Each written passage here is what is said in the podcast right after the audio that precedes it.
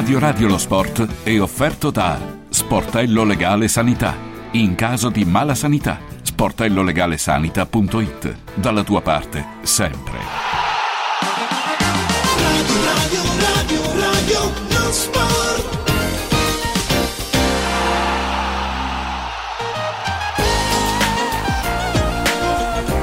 Buon pomeriggio, buon pomeriggio e ben trovati sulle piattaforme di Radio Radio. Un weekend intenso ci aspetta in eh, Serie A con eh, più di qualche tecnico, non sulla graticola ma in una brutta posizione. Diciamo, eh, parliamo di José Mourinho, Walter Mazzarri e Stefano Pioli che nell'incrocio di fuoco tra l'altro tra eh, Milan e Roma e insomma eh, il confronto anche tra Napoli e Salernitana si giocano probabilmente una fetta di permanenza sulle eh, rispettive panchine e proprio José Mourinho ha parlato poco fa in conferenza, lo risentiremo anche in apertura del blocco Roma, lo Special One ha confermato eh, l'assenza di Dybala contro il Milan e ha voluto togliersi un sassolino giustificando l'assenza eh, dalla sessione di allenamento di giovedì nell'immediato post derby parlando di un impegno precedentemente comunicato alla società e appinto, sta parlando in questi attimi anche Pioli che contro la Roma dovrebbe ritrovare Okafor e Sportiello e il Milan insomma insomma eh, recupera anche eh, Giroud che torna dal primo, eh, Florenzi è in dubbio, però Teo verso la conferma da centrale, quindi sempre fuori ruolo con Terracciano a sinistra. Contro il Lecce, contro il Lecce la Lazio ritrova dal primo Provedel e Luis Alberto, ma è emergenza sempre in attacco per Sarri perché Immobile dovrebbe recuperare, ma per la panchina eh, Castellanos è KO per un problema muscolare. L'Inter, L'Inter affronta il Monza e si trova in un paradosso, caro Leo, perché pur vincendole tutte fino allo scontro con la Juve può comunque ritrovarsi sotto i bianconeri. Può ritrovarsi sotto visto che per la Supercoppa eh, salterà la gara con l'Atalanta che si recupererà a fine febbraio, senza contare il calendario che nell'immediato presente è molto più impegnativo di quello bianconero. Quindi attenzione, attenzione a cosa può succedere in casa Inter, in casa Juve invece impazza, impazza il mercato perché interessa Jordan Anderson, ex Liverpool, già pentitosi tra l'altro di essere volato in Arabia con l'acquisto prossimo di Traoré eh, da parte del Napoli. Sembra non esserci più concorrenza per arrivare a Samargic col quale tra l'altro la società bianconera ha già un accordo verbale. Di tutto questo, di tutto questo parleremo insieme ai nostri in un ricco pomeriggio in vostra compagnia fino alle 18 rigorosamente anche con la nostra Radio Radio app. Mi raccomando accendete l'app in questo momento, fateci sentire la vostra vicinanza, fatecela sentire anche nei messaggi al 3775 104 500 e fateci sentire anche la vostra vicinanza cari ospiti collegati a partire da Franco Melli. Buon pomeriggio Franco. Ciao, buon pomeriggio a te e a tutti i nostri ascoltatori. Buon pomeriggio, buon pomeriggio anche al direttore Stefano Agresti. Ciao, ciao, buon pomeriggio, buon pomeriggio a tutti. Buon pomeriggio a Furio Focolari Ciao, un saluto a tutti. e anche a Massimo Franchi. Buona giornata a tutti. Oh, ecco, abbiamo tutto apparecchiato per un intenso pomeriggio, un intenso pomeriggio che eh, inizierei con eh, un vostro editoriale su questo, perché abbiamo detto che impazza il mercato, credo che abbiate presente un po' tutti il signor Jordan Anderson, centrocampista della nazionale inglese ex Liverpool, era in Saudi League, calcio al momento di plastica, pochi spettatori, comunque a lui non piace, rinunciando a uno stipendio faraonico da quasi 22 milioni di euro a stagione per tre anni esentasse, lui vuole tornare. E fregandosene tra l'altro di quanto ci si rimette. Non si hanno notizie poi di, di Benzema, c'è stato un, un caso, insomma era, era sparito dai social, qualcuno ha provato a mettere una toppa eh, e poi c'è anche il caso Gabri Vega, anche lui sembra che voglia tornare, no? non so se ricordate anche eh, l'avvicendamento con il Napoli, insomma eh, questo calcio arabo di cui abbiamo parlato tanto sembra perdere pezzi, sembra che, che non sia poi questa Superlega che stavano, che stavano costruendo, almeno finora. Iniziamo da Furio. Non ho mai pensato il contrario, Daniele, mai. Non ho mai pensato diversamente da quello che sta succedendo. Intanto, intanto è capitato che all'inizio una o due partite, forse una e mezza, l'ho vista anch'io. Ed è un calcio di una mediocrità eh, inaudita. Eh, ma non è paragonabile neanche alla nostra Serie B, forse andiamo alla Serie C. Eh, perché? Perché in ogni squadra ci sono due, tre campioni presi da- da- dall'Europa, dal mondo, qualcuna ne avrà quattro, Eh, ma gli altri sono tutti calciatori di una, ripeto, di una modestia incredibile e quindi sono squadre. Poi ho visto che nei campi la gente non va a vedere le partite, a parte qualche squadra, quella di Ronaldo, quelle di, di Milinkovic Savic. Quelle mainstream, eh, sì. Quelle, que- sì, quelle del, del fondo PIP, ma nemmeno tutte però, eh, nemmeno tutte, perché anche quella di Ronaldo ha avuto un decremento di spettatori, ma ci sono partite che fanno 1500 spettatori. Quando giocano le squadre, eh, que- quelle altre, no? perché ci sono le quattro e le altre, quando giocano le altre fra di loro, eh, ci sono stati anche eh, incontri con 2000 spettatori, 1500, 1500 spettatori, capito che in Serie C ne fanno 5000. Quindi è un calcio, un calcio che eh, però è ricco, ricco, ricco. Poi c'è uno che a un certo momento è talmente stressato, talmente che non se ne può, eh, che ah, rinuncia pure a tutti quei soldi. È una novità questa perché i soldi, lo sappiamo, è per i, so- è per i soldi che sono andati, che sono andati tutti lì eh, però poi dopo, eh, capito, eh, c'è bisogna anche viverci e, e, non ci riescono e quindi magari vogliono tornare via. E parliamo di una rinuncia a circa 22 milioni di euro, quindi insomma eh, non rinunce così da fare a, a cuor leggero. Stefano Agresti, non so cosa pensi tu. Penso che ci dovevano pensare prima, perché, perché credo che poi, per carità, è vero tutto quello che ha detto Furio, è anche vero che comunque gli, gli, questi club arabi hanno garantito a questi calciatori degli stipendi pazzeschi e nel momento in cui tu, loro credono in te, puntano su di te e sono pronti a darti tanti soldi, io credo che tu dovresti rispettare quello che loro hanno fatto per te e gli sforzi che hanno fatto per accontentarti. Quindi credo che se dopo sei mesi vuoi, vuoi venire via, penso che tu abbia... a, me, a me non sembra francamente un comportamento un comportamento serio, poi dice ma là si sta male, Vabbè, ma non è che potevi pensare di, di, di vivere a, a, uh, in Arabia come, come in Europa, no? se uno pensa di andare, se Milinkovic avesse pensato di andare in Arabia eh, vivere come, come a, a, Formello, eh, come a Roma, penso che non, non si potrebbe considerare uno, uno lucido, nelle, eh, la verità è che poi i calciatori vogliono spesso, non dico tutto perché tutti, perché poi non è giusto neanche generalizzare, però i calciatori magari vogliono guadagnare tanti soldi dove vogliono loro, eh, così è un, è un, po' troppo facile. Eh, credo che o si ha la forza di rinunciare, come hanno fatto molti, oppure, oppure se si va, però si deve avere la coerenza di andare avanti e di sopportare anche dei sacrifici, anche perché eh, sicuramente vivere in Arabia non è facile, ma ci sono molti, molti uomini che vivono in condizioni decisamente peggiori rispetto a questi calciatori e quindi io credo che sia abbastanza così, uno, anche veramente una, un comportamento dal punto di vista del, etico molto molto triste e discutibile. Abbiamo sentito anche mesi fa dell'avvicendamento no, di Ronaldo a proposito di come si vive in Arabia, quella quelle indiscrezioni secondo le quali avrebbe dovuto passare dei guai per la sua esultanza eh, facendosi il segno della croce. Eh, Massimo Franchi, è la prova questa che il calcio non si può comprare. Adesso sembra un po' buttata così la frase, però eh, sembra essere così al momento perché insomma Henderson torna, Gabri Vega che eh, se ne pente, si è parlato a lungo anche di Gabri Vega. Tu cosa pensi? No, non sono d'accordo, cioè, solo, solo minimamente, cioè, da 0 a 100 posso prendere buono il 20%, il 25%. Io sono stato, ho avuto la fortuna di stare lì proprio a dicembre due volte, anzi una volta a dicembre e una volta eh, a fine, proprio quando stava per eh, scadere il 2023, una volta a Riyadh e una volta a Jeddah, che è una città bellissima sul Mar Rosso. Eh, dove ci sono stabilimenti balneari come, come ci sono molto più a nord, eh, appunto andando sulla costa egiziana del Mar Rosso. Allora, mm, posti, diciamo per fare un esempio, tipo Dubai, tipo Abu Dhabi, non ancora a quei livelli spaziali così, ma poco ci manca.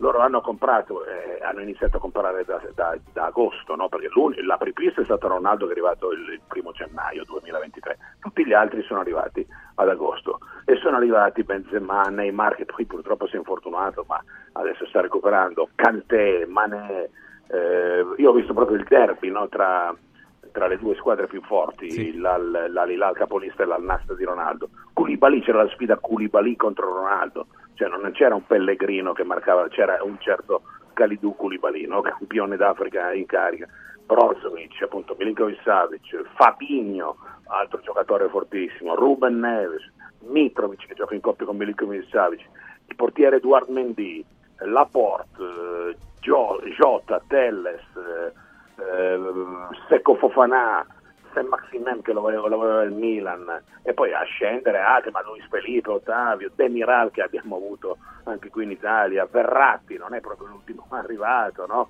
Ferreira Carrasco, Mutabarro. E dici non, non sono i segni di un crollo. I giocatori in pochissimo tempo. Sì. Loro che cosa hanno fatto? Hanno conquistato, sì certo con i soldi sono d'accordo, eh, il mondiale 2034, ma chi avrebbe mai immaginato che dopo il mondiale 2022 eh, in Qatar, lo stesso lì nella zona avrebbero fatto un altro mondiale a distanza di soli 12 anni, ma io non l'avrei, ma mai te, ma mai te avrei fatto, veramente avrei messo una mano sul fuoco come Muzio Scevola e invece l'hanno conquistato con enorme anticipo.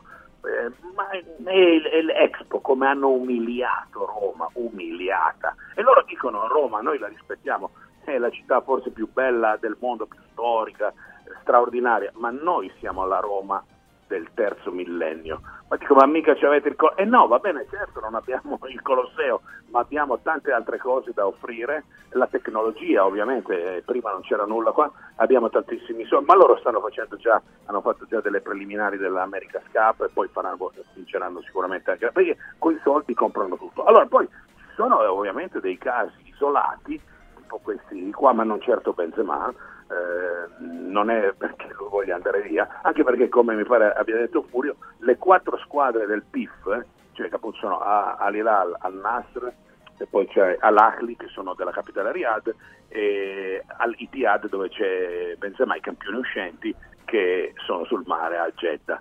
Allora, mh, lì si sta, ripeto, si a parte i soldi che sono, eh, lì tutto quello che vuoi ce l'hai, è come, ripeto, come essere a New York, l'unica cosa che non hai, gli alcolici, quello sì, ma eh, credo che uno possa vivere anche eh, eh, in maggior salute senza dover bere vino e birra, ma hanno dei, dire, dei surrogati, dei succedanei che sono anche buoni, discretamente si fa per dire. Per esempio io sono rimasto colpito quando in un ristorante c'era scritto negli aperitivi Bellino con la O finale, Rossino con la O finale, cioè Bellini no alcol, Rossini no alcol, ma il gusto, per essere che non c'era l'alcol, non era nemmeno male, vi assicuro che non era, era piuttosto vicino, molto migliorato Sì. rispetto al passato. Adesso dico, ho fatto un esempio sull'alcol, e loro già dicono che quando ci sarà l'Expo, eccetera, sicuramente come ha fatto il Qatar, ci mancherebbe che per i turisti ci sarà la possibilità tranquillamente di, di bere birra, vino, eccetera. Ma eh, il paese è in crescita spaventosa e, sono convinto che arriveranno altri perché loro, io ho fatto la domanda, come adesso che avete vinto, conquistato l'organizzazione mondiale, si ferma tutto? Eh no caro mio, lo vedrai dai prossimi acquisti della prossima estate.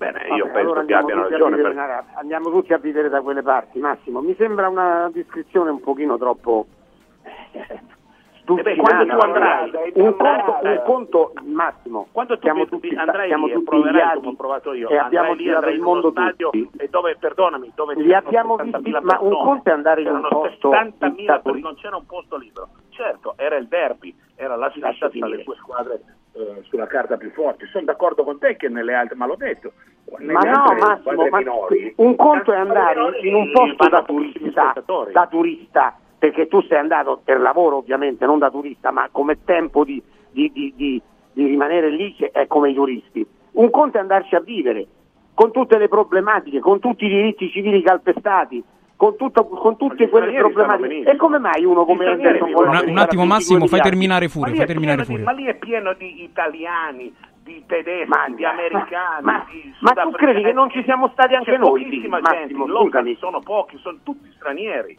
tutti stranieri. Vabbè ragazzi, io vi saluto. Beh, eh, discutiamone, no, Furio? Eh, ma se non si può parlare come ne parli, discuto? tu devi andare, parli senza esserci mai andato. Vai. Allora, Ma- ma- però tu Massimo sì, fai, fai concludere, ma fai concludere prima Furio Massimo, Massimo, poi ribatti per Ma favore. Massimo, te- alla ma mi, sembri fuori del... ma- sei tarantolato, ma cosa dici? Tu parli perché per ma tu pensi che io a non sei mai andato Greci lì. eh, non, siamo, non siamo andati da quelle parti? Siamo stati ovunque, ma ripeto, un conto è andarci a fare eh, tre giorni, quattro giorni, una settimana. Un conto è andarci a vivere. E poi questa, questa Ma gli esaltazione del, architetti, del, del dio io, Massimo, denaro, un attimo, un attimo, Massimo, fai terminare, fai terminare. dio Gli denaro. architetti da dove arrivano? Gli architetti? La prima domanda che mi Ma chi gli se ne frega? Ma chi se ne Arrivano frega? dall'Italia Ma certo. perché sono i migliori e Massimo, hanno fatto- tedeschi, hanno fatto- gli hanno fatto la gli finale- hanno fatto la finale- vivono lì, vivono lì e non c'è nessuna non, non vengono cas- calpestati i diritti umani. Allora hanno fatto la assolutamente no. finale della, campi- della loro coppa, coppa, diciamo la loro coppa dei campioni la loro- de- de- di quella zona Sì, lì, l'equivalente, no? sì. Eh, l'hanno persa contro Ah, una squadra Arab, sì, del- del- sì, egiziana. Ah. L'hanno persa contro una squadra egiziana. che sono la, è la più- squadra più forte di, di tutto il mondo eh, arabo, perché questi sono di- del Cairo, l'Al-Ahli Cairo. Tu vai a vedere che cosa ha vinto l'Al-Ahli, è arrivata terza al mondiale, all'ultimo mondiale club, terza. Vabbè, andiamo tutti a potete vivere da quelle parti. Franco Melli- la- La europea e la sudamericana. Poi c'è la Ma Lahti Cairo, che è fortissima. Franco Melli, che idea si è fatto? Non vedi, precisa. non vedi, non Ero rimasto spaventato a settembre da questa fuga dei nostri campioni, pensavo però che il movimento fosse più serio e sostenibile, mentre invece col passare del tempo mi sembra intanto, non so se Massimo può confermare, Beh, anche Furio, no? Anche Furio c'è stato, eh. che, che è un furio, che no, ma adesso a proposito di questi grandi ingaggi, i grandi campioni vengono pagati, ma molti giocatori così così non vengono nemmeno pagati. Non so se è vero Massimo. Eh, forse quelli di più bassa lega, non lo so se Oh, eh, idee. questo, ma, mm, sicuramente se non vengono pagati vanno alla FIFA, ma tu parli dei locali o parli dei stranieri? No, no, di quelli che sono arrivati dall'Europa.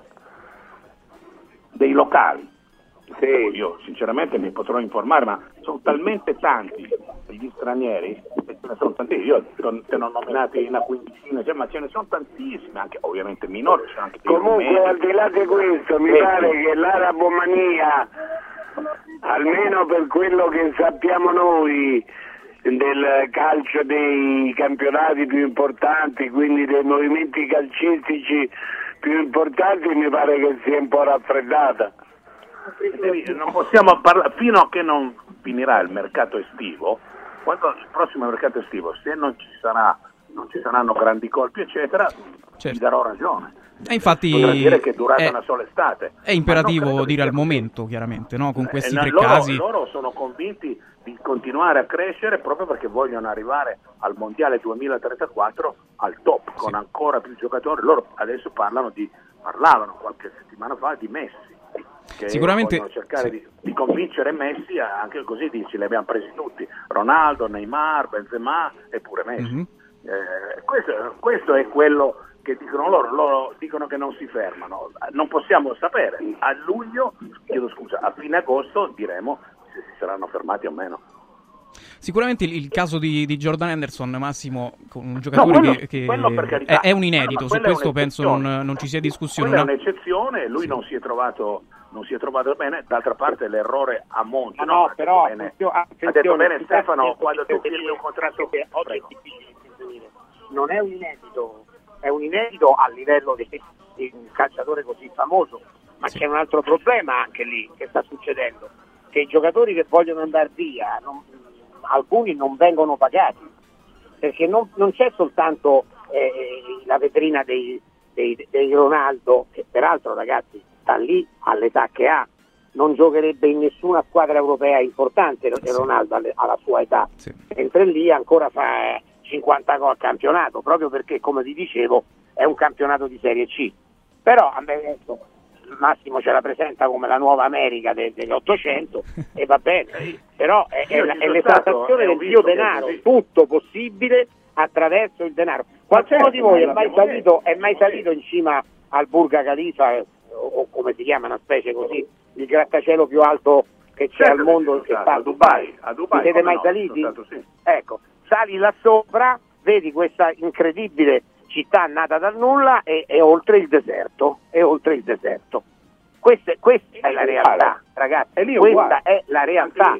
Poi dopo Poi tu puoi andare a sono- prendere anche un aperitivo alla vela, perché sei un turista. Io chiaramente l'ultima volta che l'ho fatta l'ho fatta da turista, tra l'altro ero insieme ad Ilario. E sono- siamo andati a prendere un aperitivo alla- al, al bar della Vela con vista mare. Eh, 74 in mezzo al dollari per un in mezzo al aperitivo. mare. Va bene perché se- se- nessuno mi ha obbligato ad andarci, ci sono andato anche volentieri perché poi quando vai lì certe realtà. Però vi dico una cosa, visto il mestiere che ho fatto più che altro eh, per 15 anni della mia vita, mi hanno voluto per forza portare, dice ma ci abbiamo anche la pista da sci, capisci? Perché loro hanno anche la pista da sci a Dubai, non so se la sapete questa. E parliamo di Dubai, eh, non dell'Arabia, Dubai poi è all'avanguardia, è all'avanguardia di tutto. La pista sci, in ragazzi, Atlantis con le camere subacquee che- dove Ragazzi, abbia- abbiamo una pista da 60.000 sci. specie di pesci. Ma hanno, ma hanno delle cose allucinanti, ma è anche a Riyadh lo stanno facendo. Sì, vabbè, quello anche, la il- quello è anche a la- Lisbona, il uguale a quello c'è Tower. anche a Lisbona, uguale a quello c'è anche a Lisbona e anche a Genova.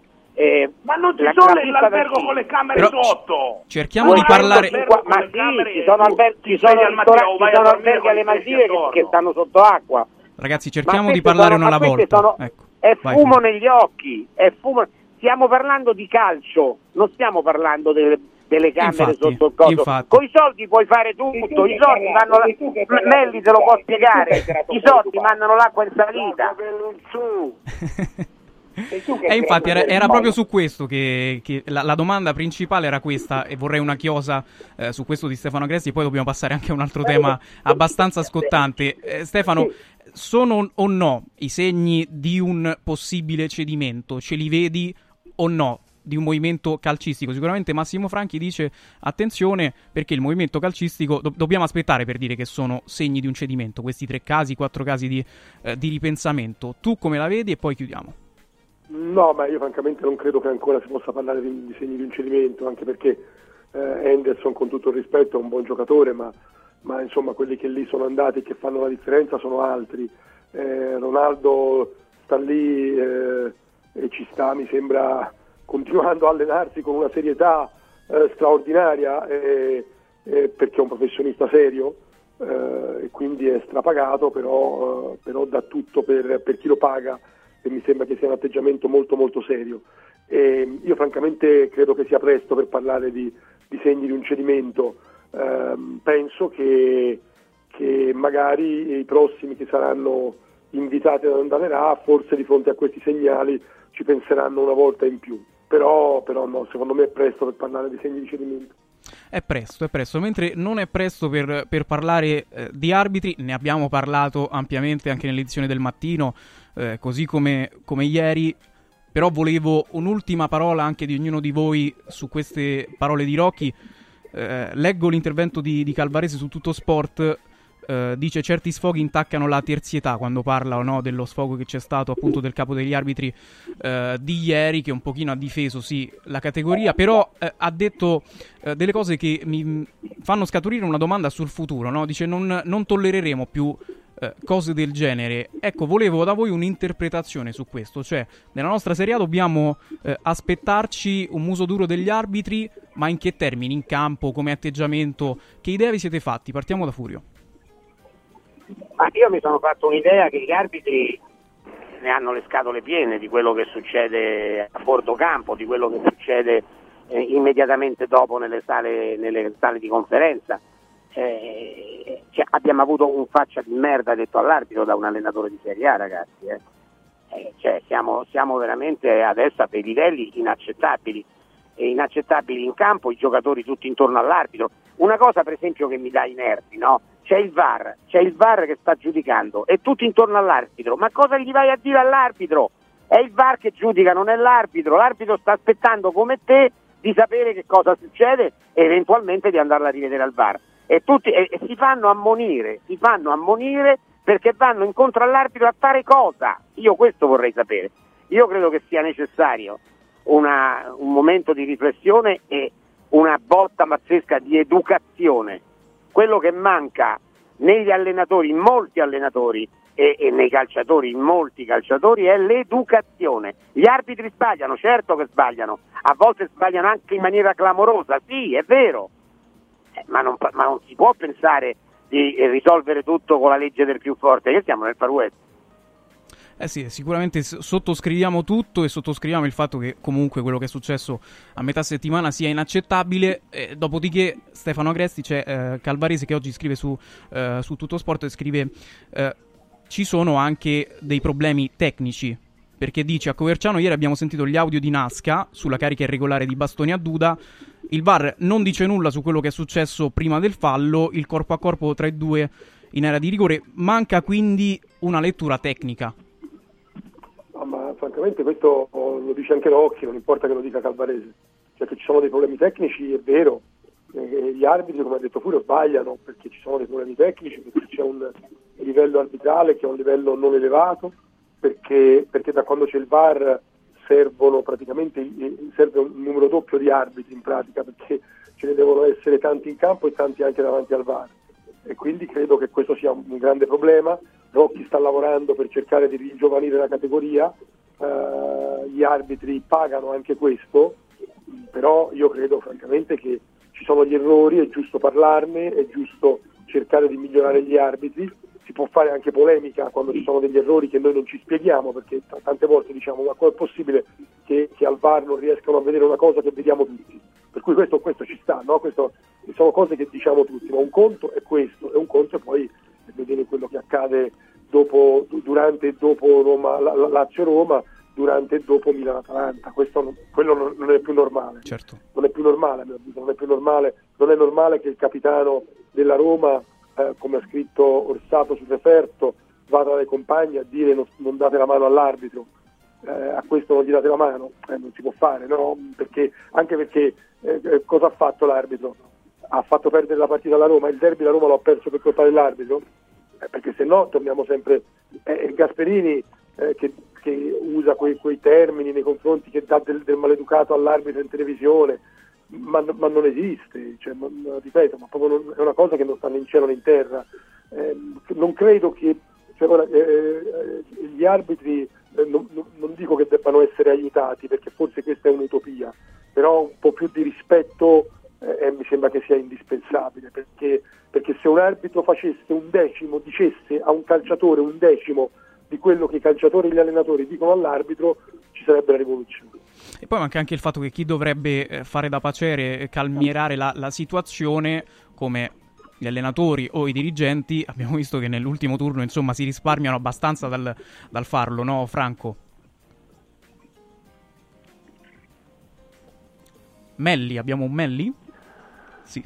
Io penso che ci sono de- dei comportamenti diffusi, soprattutto da parte anche di allenatori importanti giocatori importanti che sperano e molte volte hanno l'impunità nonostante i loro comportamenti inaccettabili. È vero che gli arbitri sbagliano parecchio, è vero che il VAR non ha risolto proprio per colpa del cattivo utilizzo che, vi, che ne viene fatto, alcuni sì, alcuni vanno, vengono chiamati al VAR, altri arbitri non vogliono, però una civiltà in campo dovrebbe essere garantita sempre e comunque. Eh sì, questo ovviamente è sempre una cosa da, da sottoscrivere e da ribadire. Eh, in chiusura però Massimo c'è una cosa che francamente si fa fatica a capire. E stamattina c'è stata un'interpretazione interessante di, uh, di Stefano Carina e cioè perché in quella situazione uh, di dubbio l'arbitro rimane attorno ai giocatori, rimane attorno al, al casino e non va, non si isola, non va a vedere quello che è successo e non va a sentire anche il, il meccanismo no, decisionale del bar, perché se sentisse magari eh, che i colleghi ci mettono comunque eh, più minuti su una sola immagine, forse cambierebbero tante cose e diceva Stefano Carina, eh, magari è perché ci sono questi malus, cioè chi va ricorre spesso al bar a questi, questi malus, eh, linguaggio fantacalcistico che però penso si capisca. Tu che interpretazione dai Massimo? No, come ha detto, come ha detto Franco, ehm, credo aveva usato, usato il termine cattiva, cattivo utilizzo, cattiva gestione del VAR.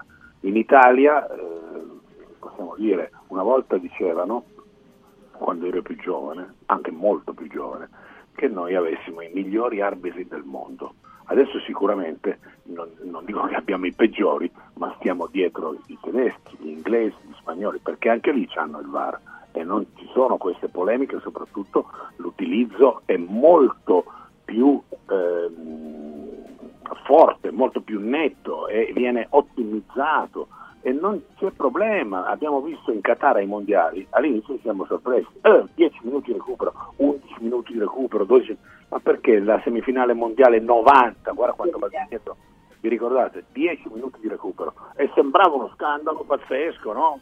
Eh, ma come 10 minuti? E poi invece gli italiani dicevano no, sono pochi.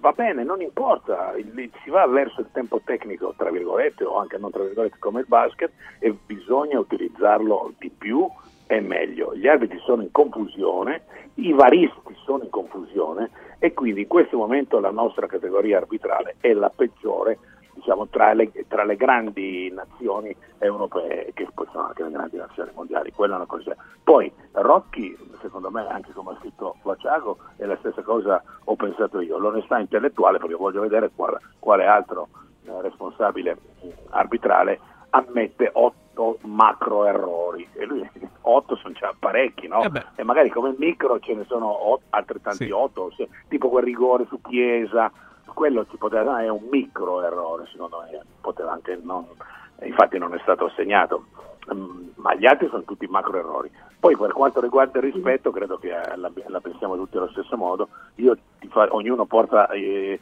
eh, le- le- i propri esempi. Io sono rimasto, sì, come dice Furio, quello che c'è il grappolo, però io adesso rispetto all'inizio, il VAR già da sette anni, mi pare, no? la FIFA lo autorizzò nel 2016 e poi penso l'anno dopo ha incominciato Sì. a dare, perché loro sempre lo provano in campionati minori, lo provano negli Stati Uniti.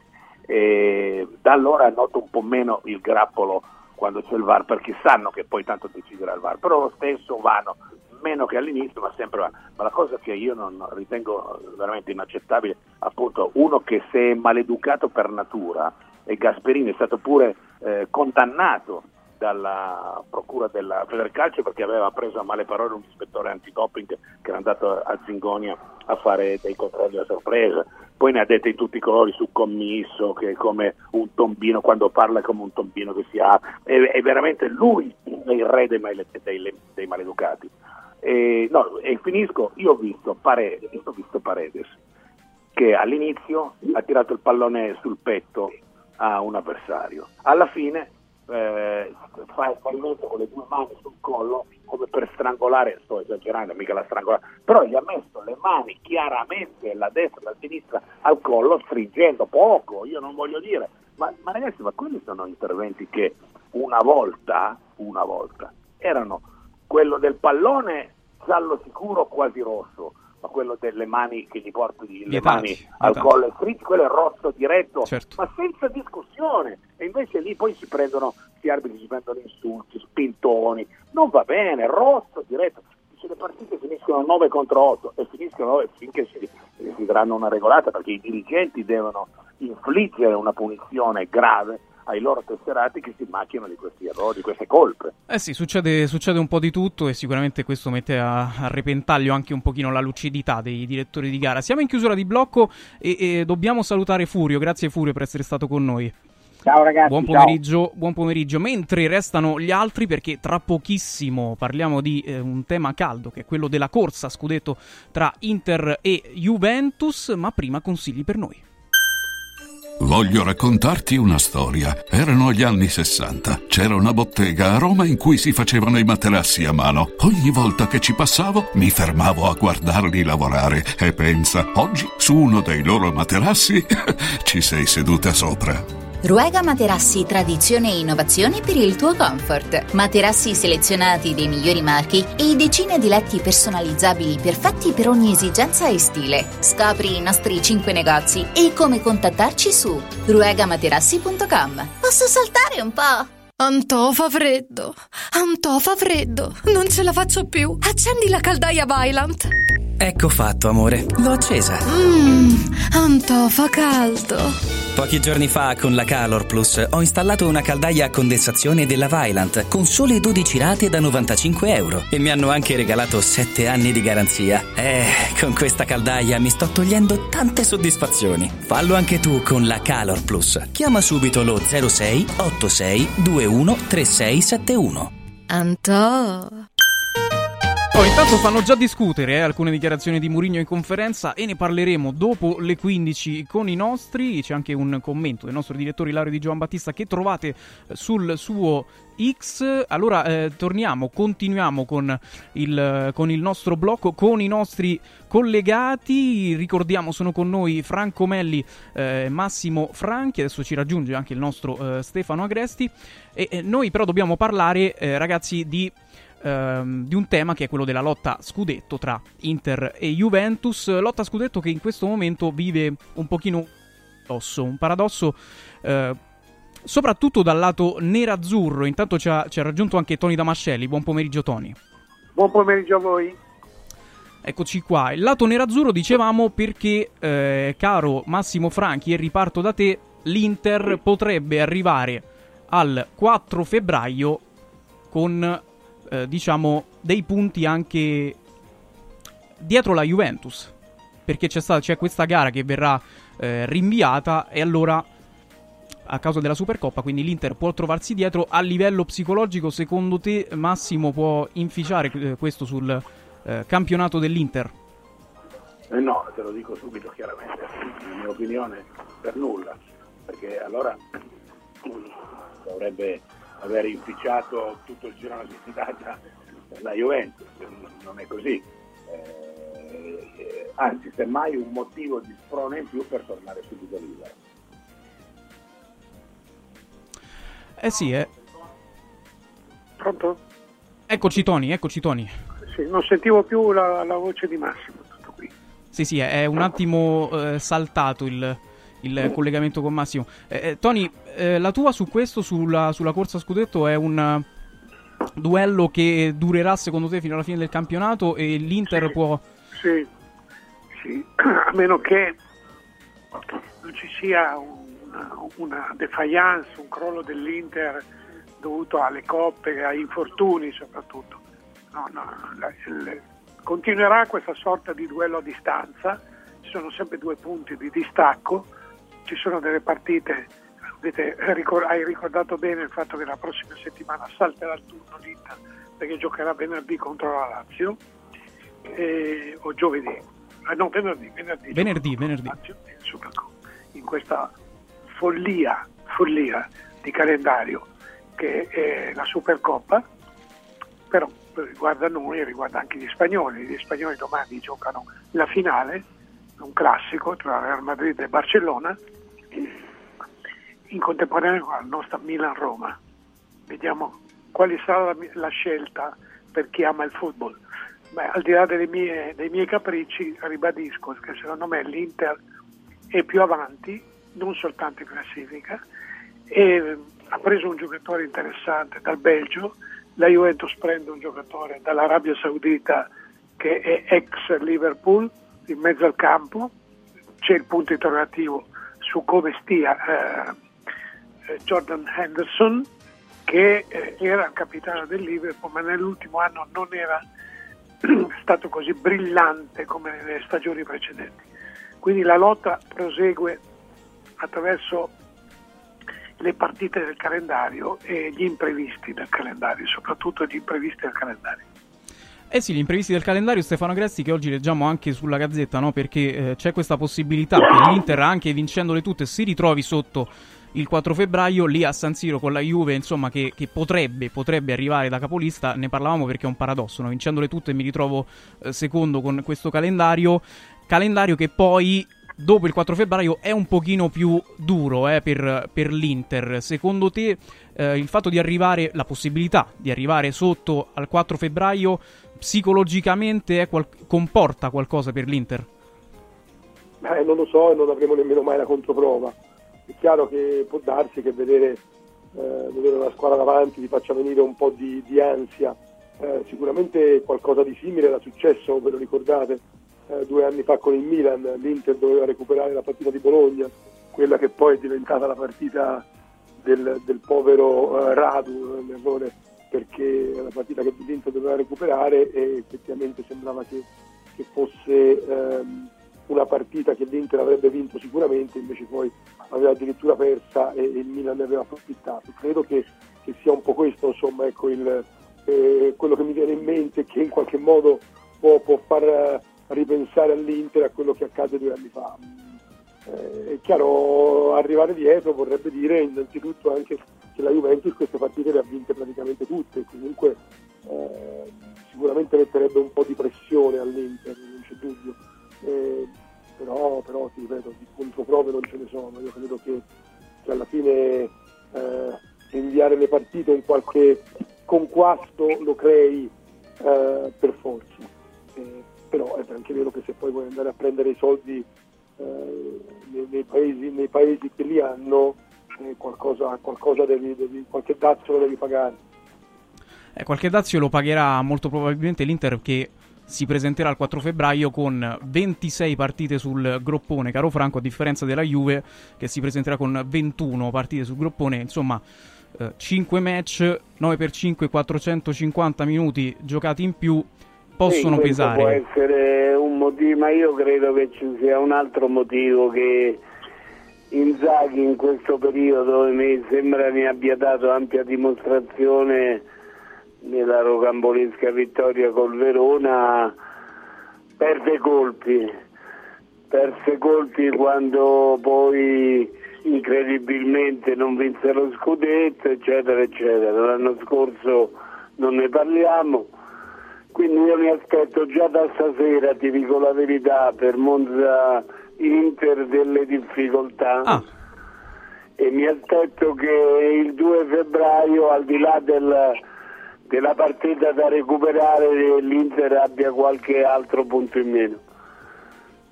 Eh, in queste condizioni, caro Massimo, si mette piuttosto bene per la Juve. Che non so ma, se secondo te sulla, può, insomma... Sulla carta, eh. sulla carta sì, ma poi dopo deve essere sempre suffragato. Adesso stiamo già dicendo che la sì, Juve... Sì la favorita. No, no, no, infatti poi, poi ricordiamo so, che, che in seguito, scusami, in seguito la Juve avrà un, un calendario più difficile, mentre eh, l'Inter, insomma, a marzo avrà il calendario più eh. agevole. Eh. Eh, no, esatto, no, poi c'è la Champions che come, è vero che prosciuga energie e magari sì. provoca infortuni, perché quello più partite giochi c'è anche questa probabilità qua, ma, ma anche eh, conferisce eh, una, una, forza mentale, un'autostima pazzesca, più vai avanti, no? Hai una carica, la famosa musica. Allegri l'ha detto, ho nostalgia della musichetta. Eh, è, ed è così, perché quando tu non la giochi stai solo ad amareggiarti, anche i giocatori, poi è chiaro che in campo vanno, non è che pensino, eh, accidenti, non facciamo quest'anno la Champions, però prima sì lo pensano, poi quando giocano, giocano per vincere come sempre, eh, ma ripeto, finora che cosa dice eh, la classifica? L'abbiamo vista, l'abbiamo eh, assolutamente vivisezionata, che l'Inter è la squadra con il miglior attacco, la miglior difesa, il miglior, eh, il capocannoniere del campionato, perché eh, ripeto questo, eh, Martinez ha, segnato praticamente un gol a partita, se calcoli gli assist ha fatto 16 gol e 4 assist in 17 partite giocate. Ragazzi, la Juve il migliore è Vlahovic, che sta riprendendo, si sta eh, dando eh, più di un cenno di, di, di, ripresa e di riscossa, ma è ancora lontanissimo dai livelli di, di, di Martinez. Eh sì, eh, direi che è ancora lunga la strada per Vlakovic. Oh, Stefano Gressi, volevo chiederti. Ora non stiamo facendo ovviamente il, il funerale anticipato all'Inter, ci mancherebbe altro. Però, in caso di mancato scudetto, Inzaghi resta o no? Ah, accidenti, andiamo molto avanti. Beh, io credo che, che Inzaghi si giochi tutto sullo scudetto. Poi è chiaro, se dovesse vincere lo scudetto e tornare in finale di Champions, allora magari il discorso sarebbe differente. Però credo che quest'anno abbia in qualche modo l'obbligo di vincere lo scudetto perché gli hanno costruito una squadra molto forte, perché l'Inter pensa di avere la squadra migliore e, ehm, e perché credo che, che, dopo la delusione di due anni fa, anche quella dell'anno scorso, l'anno scorso eh, era praticamente impossibile battere il Napoli, ma sicuramente era doveroso da parte dell'Inter lottare più a lungo e non mollare praticamente a febbraio. E, e dopo tutto questo io credo che che l'Inter si aspetti assolutamente lo scudetto. Se non dovesse vincere lo scudetto è chiaro che, che io lo vedrei molto molto male in Zaghi, ecco, considerato appunto la forza dell'organico che ha a disposizione, però stiamo veramente correndo molto, in questo momento l'Inter è prima in classifica, ehm, continuo a pensare che sia la squadra più completa del campionato, anche se non è così in attacco, ma negli altri reparti certamente la più completa, eh, ha avuto un problema eh, fisico, un giocatore importante e lo ha eh, subito sostituito con un intervento sul mercato, per cui io credo francamente che per il momento Inzaghi debba continuare a guardare con ottimismo al, al suo futuro all'Inter e a questa stagione. Ho fatto la domanda sugli allenatori perché era anche di questo che volevo parlare con voi, perché in questo momento ce ne sono tre in particolare, ne abbiamo individuati tre che insomma non sono sulla graticola ma quasi, si giocano molto toni che sono Murigno, Mazzarri e Pioli. Secondo te tra i tre chi è che rischia di più di non arrivare al, al, al cocktail estivo? Perché arrivare al panettone, al cocktail estivo, non so se si Sono è capito il collegamento. Vai sì, sono tre storie diverse. Mazzari è un, lasciatemi passare l'immagine, è un passante, è uno che sa benissimo che il suo futuro non è a Napoli, a meno di un clamoroso eh, colpo di scena con la squadra che, che incomincia a fare una serie di risultati anche a livello internazionale. Io penso che l'avventura di Mourinho sia in esaurimento, non soltanto nervoso, e quella di Pioli è destinata a un, a- anch'egli- anche questa a fermarsi, ma Pioli ha portato uno scudetto a, a Milano e, e quindi questo non va dimenticato. Però penso che i progetti della proprietà milanista siano diversi. Quindi diciamo tra i tre rischia più Rischiano tutti e tre in maniera un diversa. finale in anticipato. maniera diversa. Sì. in, no, in maniera diversa. Un finale anticipato potrebbe, sai, tutto sta a vedere chi è l'alternativa A. In, in corso d'opera l'unico che può essere esonerato, secondo me, è Mazzarri, se il Napoli dovesse scivolare ulteriormente. Non credo che Fritkin e nemmeno Elliott e, e Scaroni possano licenziare, esonerare, sollevare dall'incarico sia Mourinho che Pioli in corso d'opera. Anche se qualcuno oggi, caro Franco, parla di un potenziale ultimo atto per, per Mourinho contro il Milan. Adesso diciamo n- Ah, non, dovrebbe- non abbiamo novità su questo, però insomma. Io credo che Mourinho resterà fino all'epilogo della stagione. È chiaro che succedesse qualcosa di incredibile, non so, che domani goleata del Milan eh, o qualche altra disavventura che si aggiungesse a quelle già capitate, è chiaro ci potrebbe essere il colpo di scena, ma credo che i Frischi che secondo me hanno già deciso di cambiare programma lo portino comunque a fine stagione. Mhm. Massimo? Eh, sono d'accordo assolutamente con, con i colleghi che mi hanno preceduto. Eh, diciamo, chi rischia più di tutti sicuramente eh, andrà via, è già sicuro, ma anche gli altri sono quasi sicuri, però proprio è Mazzarri che è venuto come, dire, come traghettatore, no? No, non è che De Laurentiis pensasse a lui anche, beh certo se avesse vinto tutte le partite allora, ma non è stato così, la media è veramente per dirla all'Antonio Conte, agghiacciante eh, rispetto a, a, Garzia che già aveva una media molto bassa, aveva già tanti punti in meno, rispetto 10 ne aveva rispetto all'analogo periodo eh, della stagione precedente con Spalletti quando poi è stato licenziato. Adesso siamo arrivati a meno 22 mi pare, da meno 10 a meno 22. Eh, quindi lui è, è sicuro che se ne andrà. E poi però, come dice Franco, una goleata, ma io dico anche Franco, anche solo se Pioli facesse la famosa vittoria allegriana di Cortomuso, è ennesima sconfitta per Dici la anche in Roma. quel caso. Eh no, nel senso, e lì poi di nuovo stai lì che la- con la panchina che scricchiola sempre di più, no? E per Pioli penso che, a meno che non vinca clamorosamente eh, lo scudetto, ma mi pare difficile, anche per lui penso che a fine stagione suoni il gong nell'ultima ripresa e appunto Jerry Cardinale ha altre idee, anche ieri è uscito fuori sul- sulla famosissima e ultra prestigiosa rivista Forbes che Ibrahimovic eh, ha dato eh, un consiglio, prendi Conte. Eh, questo sarà da, da monitorare, eh. sarà un po' una Esatto. trattativa che ci Conte farà può- parlare nei prossimi mesi. Conte lo può prendere Elliott, non lo può prendere Eccolo. il cardinale, il proprietario è Elliott. Però ce lo vedi in orbita Milan, tu Tony. No, no, no, ce lo vedo, Non ma stavo chiarendo che chi deve assumere Conte è l'azionista di riferimento, il proprietario Certo. vero, Certo. che è Elliott e non è cardinale. Eh sì, è un po', è un po' Cardinale diverso. cosa fa così la bella statuina? Dai, Tony. No, bella statuina, no, bella statuina no, però sta cercando tutti gli appigli possibili, questa, questa affare, chiamiamolo così, Ibrahimovic ne è la conferma, per, per cercare di avere una carta di credito internazionale o nazionale internazionale in più, ma Cardinale eh, si sa negli ambienti finanziari che eh, cerca qualcuno che intervenga perché lui ha dei debiti nei confronti di Elliott, debiti Ma gli importantissimi. pagherà perché il fondatore della Red Bird è un colosso. Sì, certo. Certo. fa- no, beh, non è messo male. No, eh. Sono due anni che, guarda, non, non si tratta di essere messo male, si tratta che la realtà finanziaria internazionale dice che Cardinale sta cercando i soldi da dare a Elliott e Elliott ha messo in vendita il Milan all'estero. Questo dicono la finan- la finanza. Poi, poi, poi sappiamo benissimo che oggi gli investitori non sono dei missionari evangelici, non sono dei mecenati, è gente che specula, tutti i club, tutti i club. Eh sì.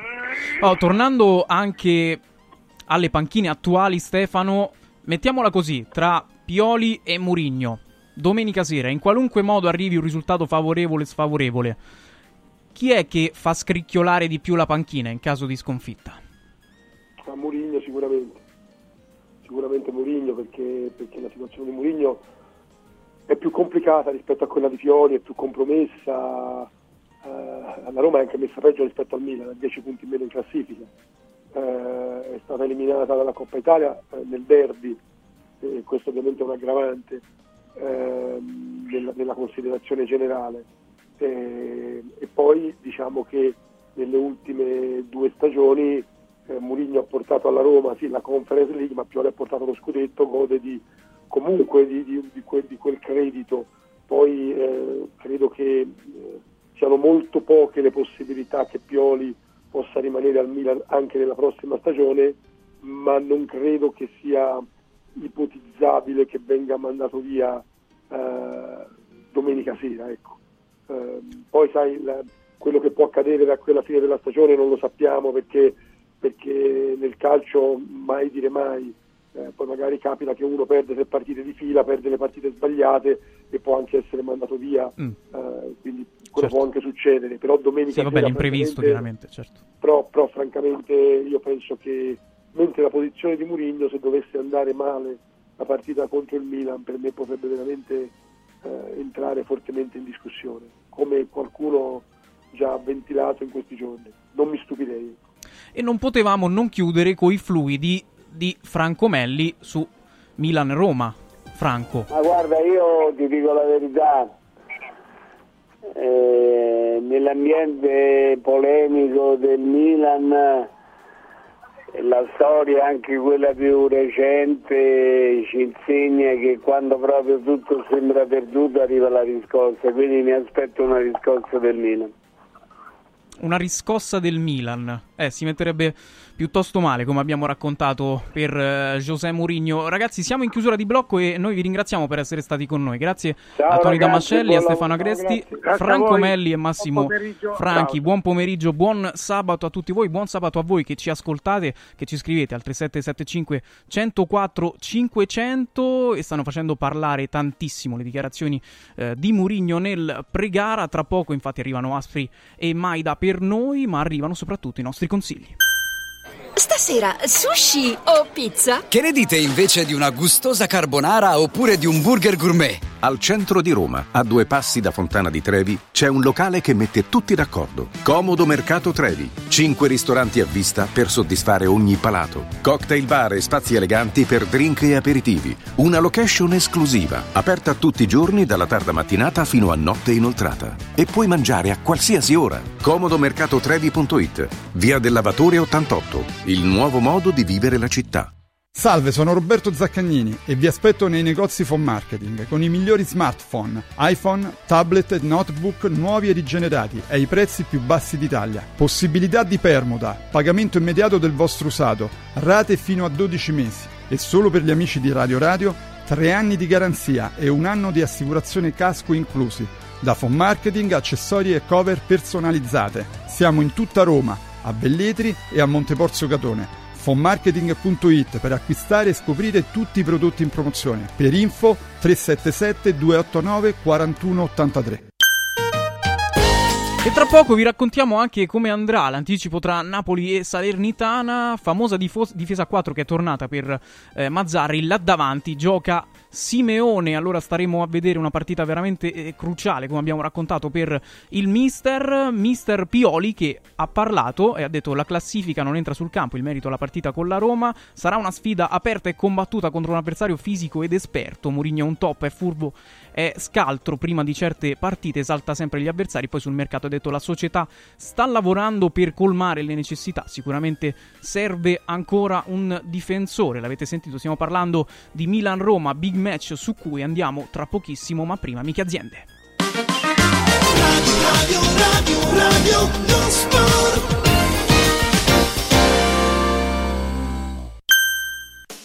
Super prezzi da Mauris, i grandi magazzini italiani del risparmio. Dall'8 al 21 gennaio, high-tech termoventilatore 5,99 euro. Ace candeggina 10 litri 4,79 euro. Pampers Sole e Luna varie misure 2,99 euro. Sconti imperdibili della Fiera del Bianco sulla biancheria per la casa. E come sempre, tante offerte su detersivi, casalinghi, detergenza, profumeria, pet care, giocattoli delle migliori marche. Cerca il Mauris più vicino a te su mauris.it e fai scorta di convenienza. Mauris. Guarda, anche qui una ravioleria dumpling bar. Ormai le trovi in tutta Italia. Entriamo, il pranzo è servito. Mmm, sono buonissimi, di qualità e pluripremiati. Eh sì, grazie al franchising 2.0 del Dumpling Bar, anch'io ho potuto aprire la mia ravioleria. È facile, completamente gratuito, include formazione dello chef Gianni Catani, rinnovo di menù periodico, scelta e addestramento del personale, pubblicità. Ho chiamato il numero 344 06 58 913 e il mio sogno si è realizzato. Chiama anche tu o vai su dumplingbar.it. In un momento in cui i mercati sono in forte tempesta, scegli il sereno. Da sempre l'oro è la forma di investimento più sicura. Universo Oro ti offre la migliore quotazione sul mercato per l'acquisto di oro da investimento. Investire in oro vuol dire liquidità immediata, riacquisto garantito e un valore finanziario certo nel tempo. Universo Oro, numero verde 813 4030. Universo-oro.it. Sede a Roma, Viale Eritrea 88. Sportello Legale Sanità. 12 anni di giustizia ottenuta e di giusti risarcimenti alle famiglie colpite dalla mala sanità. come per infezioni nosocomiali o per danni o decessi provocati alla nascita su bambini sani. Sportello Legale Sanità. A disposizione di tutti gli italiani contro la mala sanità, senza alcun costo anticipato. 800 700 802. sportellolegalesanita.it Incentivi statali in arrivo? Scoprili sabato 13 e domenica 14 da Valentino concessionaria Volkswagen. Per non perdere i grandi vantaggi su Polo, Taigo, T-Cross, T-Rock, Golf e su ID3 fino a 13.750 euro. 13 e 14 con speciali promozioni su usato certificato di tutte le marche. Grandi eventi e top catering da Valentino concessionaria Volkswagen. In via Tiburtina 1097, via Tuscolana 1233, via Paisiello, Largo Lanciani. Ora anche in via Prenestina 911. Nuovo, usato e service. ValentinoAutomobili.it Olio nuovo extravergine di oliva Sabina Top. Eccellenza agroalimentare del Lazio. Garantito e certificato dal consorzio Sabina Top. È possibile acquistarlo sul sito radioradioshop.it oppure inviando un sms WhatsApp al 348 59 50 222 e riceverlo direttamente a casa in lattine o bottiglie. Sabina Dop. L'origine è protetta. Con il sistema Brick puoi costruire pareti completamente rifinite in 8 ore, con valori di isolamento acustico e di resistenza al fuoco eccezionali. Puoi realizzare architravi anche per grandi aperture in modo semplice, facile e veloce. Con il sistema di calcolo del nostro sito puoi definire le quantità e le frazioni di pannelli così da portare sul luogo di lavoro solo i materiali necessari, senza fare tagli, senza scarti, senza fare polvere, senza fare rumore. Dovete costruire una parete? Passate da noi, al punto Prefedil in via Prenestina 956 a 500 metri all'interno del GRA. Radio Radio lo sport è immediatamente disponibile on demand. Puoi riascoltarlo tutti i giorni a tutte le ore dalla fine della trasmissione. Cerca Radio Radio lo sport sul podcast di Radio Radio. radioradio.it slash podcast. Radio, radio, radio,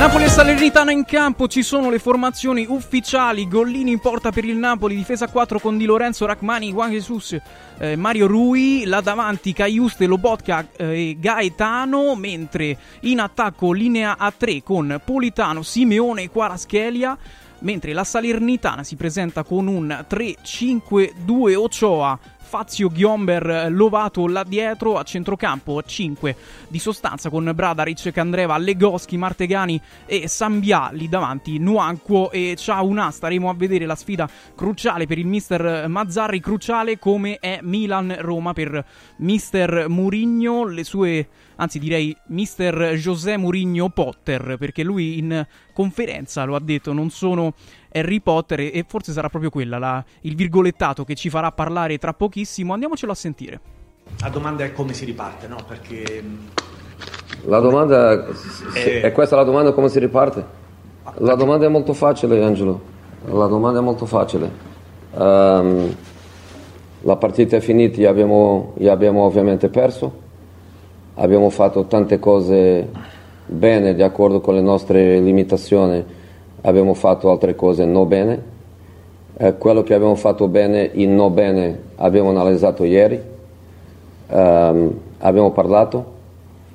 Ehm, abbiamo analizzato sempre nella ricerca di poter migliorare dentro delle nostre limitazioni e si riparte io dal mio punto di vista personale come, come riparto da 23 anni che è partita, partita giocata, partita analizzata partita finita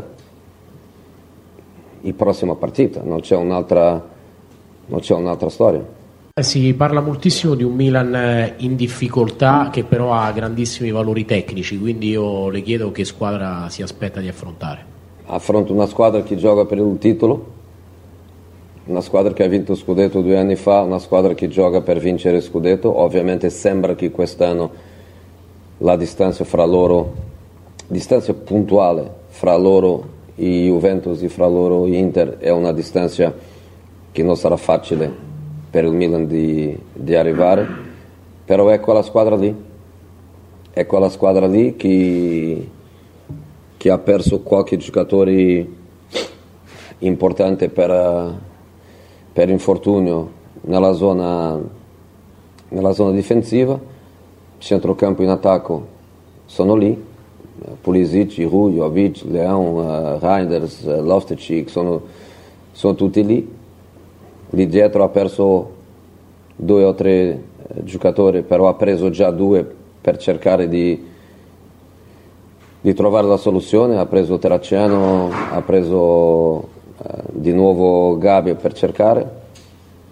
Una squadra che, che sicuramente vuole, vuole vincere dopo, dopo sconfitta eh, in Coppa, che sicuramente sarebbe per loro anche un, un target. Se non posso vincere il campionato possiamo vincere la Coppa, loro adesso non possono vincere la Coppa. Metteranno tutto su questa partita.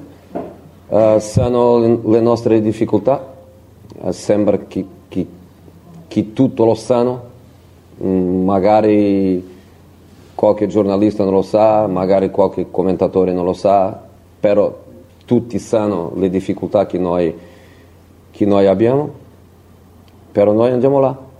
Buongiorno. Buongiorno. Lei già dopo la finale di Budapest aveva chiesto un supporto da parte di un dirigente, una figura che potesse affiancarla in queste situazioni delicate. Adesso che eh, i tifosi sono forse per la prima volta molto arrabbiati con la squadra da quando c'è lei, perché il derby fa questo effetto uh, a Roma, eh, com'è possibile che nessuno della società, oltre a lei, abbia ancora detto una parola ai tifosi? E cosa lei si sente di dire ai tifosi? Guarda, io sono anche io sono anche alla società. Sì, certo. um, non sono un cargo alto della società, non sono né CEO né direttore, sono allenatore, però sono società. E, mentre sono qui mi considero società, mi considero che le mie parole sono, sono anche parole che la gente fuori vuole vuole sentire. Voglio essere sempre leale, corretto nel mio confronto con la, con la società, è il mio dovere, però non è solo un dovere, è, anche il mio modo di essere, è il mio modo di, eh, di stare. E, mm, e in questo momento qui penso che le mie parole sono molto molto uh, obiettive.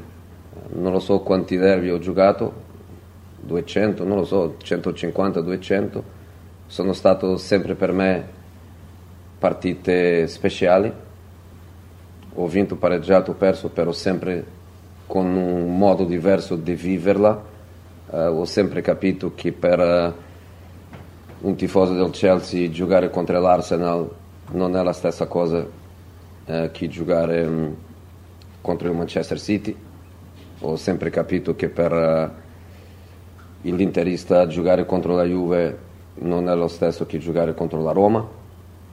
E, e a Roma ho capito ovviamente quello che significa il derby.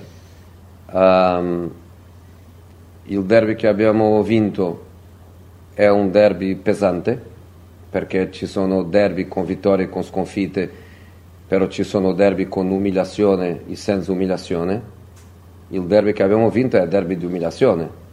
Eh, 3-0 dopo 20 minuti, partita finita, e potevano essere 4-5. Il derby che abbiamo perso, abbiamo sempre perso per un dettaglio, per un errore sia arbitrale o sia personale nostro. Um,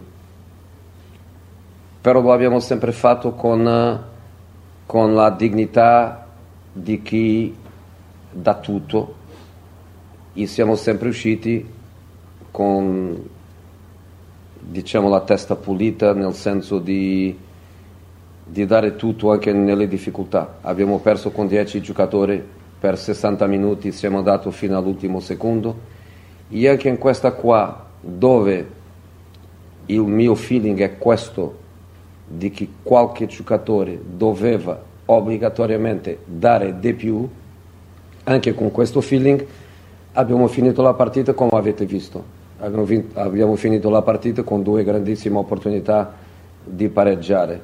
Um, quello che dico io è che il, il, l'orgoglio di essere romanista, l'orgoglio di lavorare per i romanisti è presente qui dentro, è presente qui dentro, però è là dentro del campo che tu devi mettere negli occhi della gente questo atteggiamento extra che va contro tutti, che va contro tutti.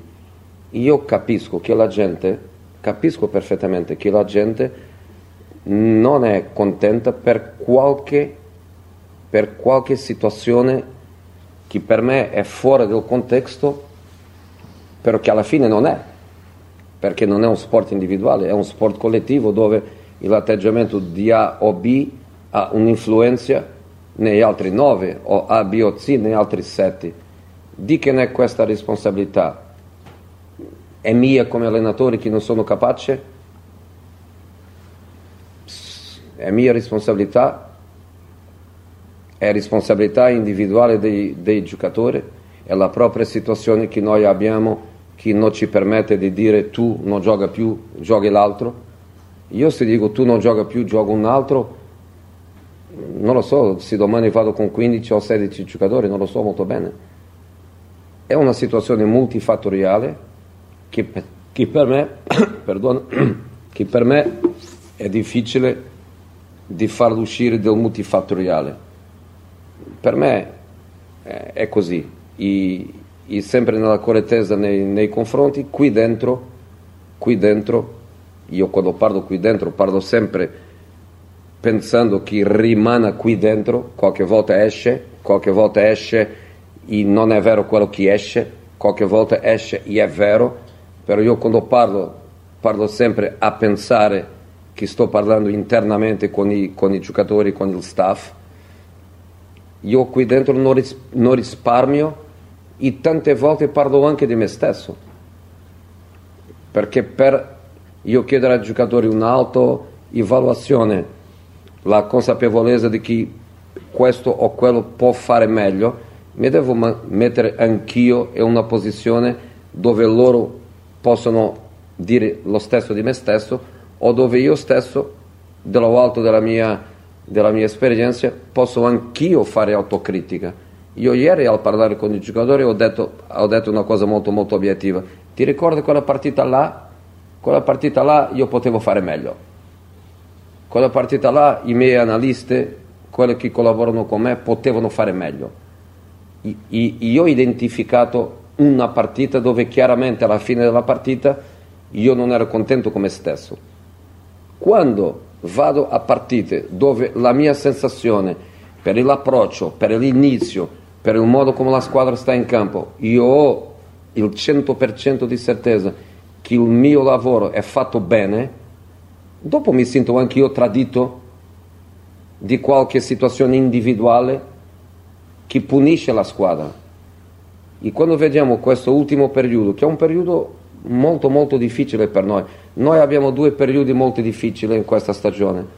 Il primo sono le prime tre partite di campionato, in che c'erano nove punti sul tavolo, abbiamo preso uno, non c'erano giocatori disponibili per iniziare il campionato, non c'era squadra, c'erano anche giocatori infortunati e di nove punti abbiamo perso otto in questo momento abbiamo 4 punti di differenza della Champions, 4 punti di differenza.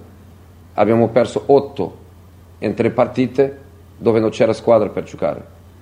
E adesso abbiamo un secondo periodo, che è questo periodo qua, dove si gioca Fiorentina, Atalanta, Milan, uh, Juve, Derby, si gioca questo periodo qua con un gruppo molto molto ridotto di, di giocatori se qualcuno non vuole interpretare questo come difficoltà vera, non è giusto.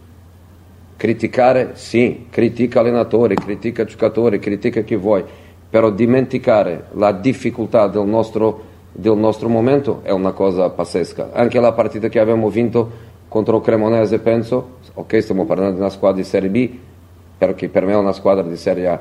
Come l'abbiamo vinto, i rischi che abbiamo preso, come ha finito la mia difensiva, Qual è la nostra linea difensiva di oggi?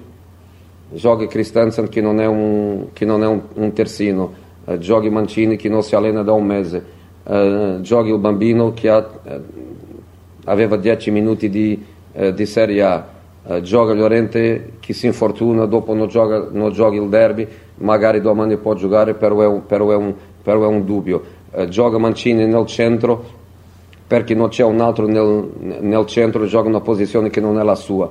Se, se la gente vuole ignora, ignorare questa, questa situazione qua non è giusto.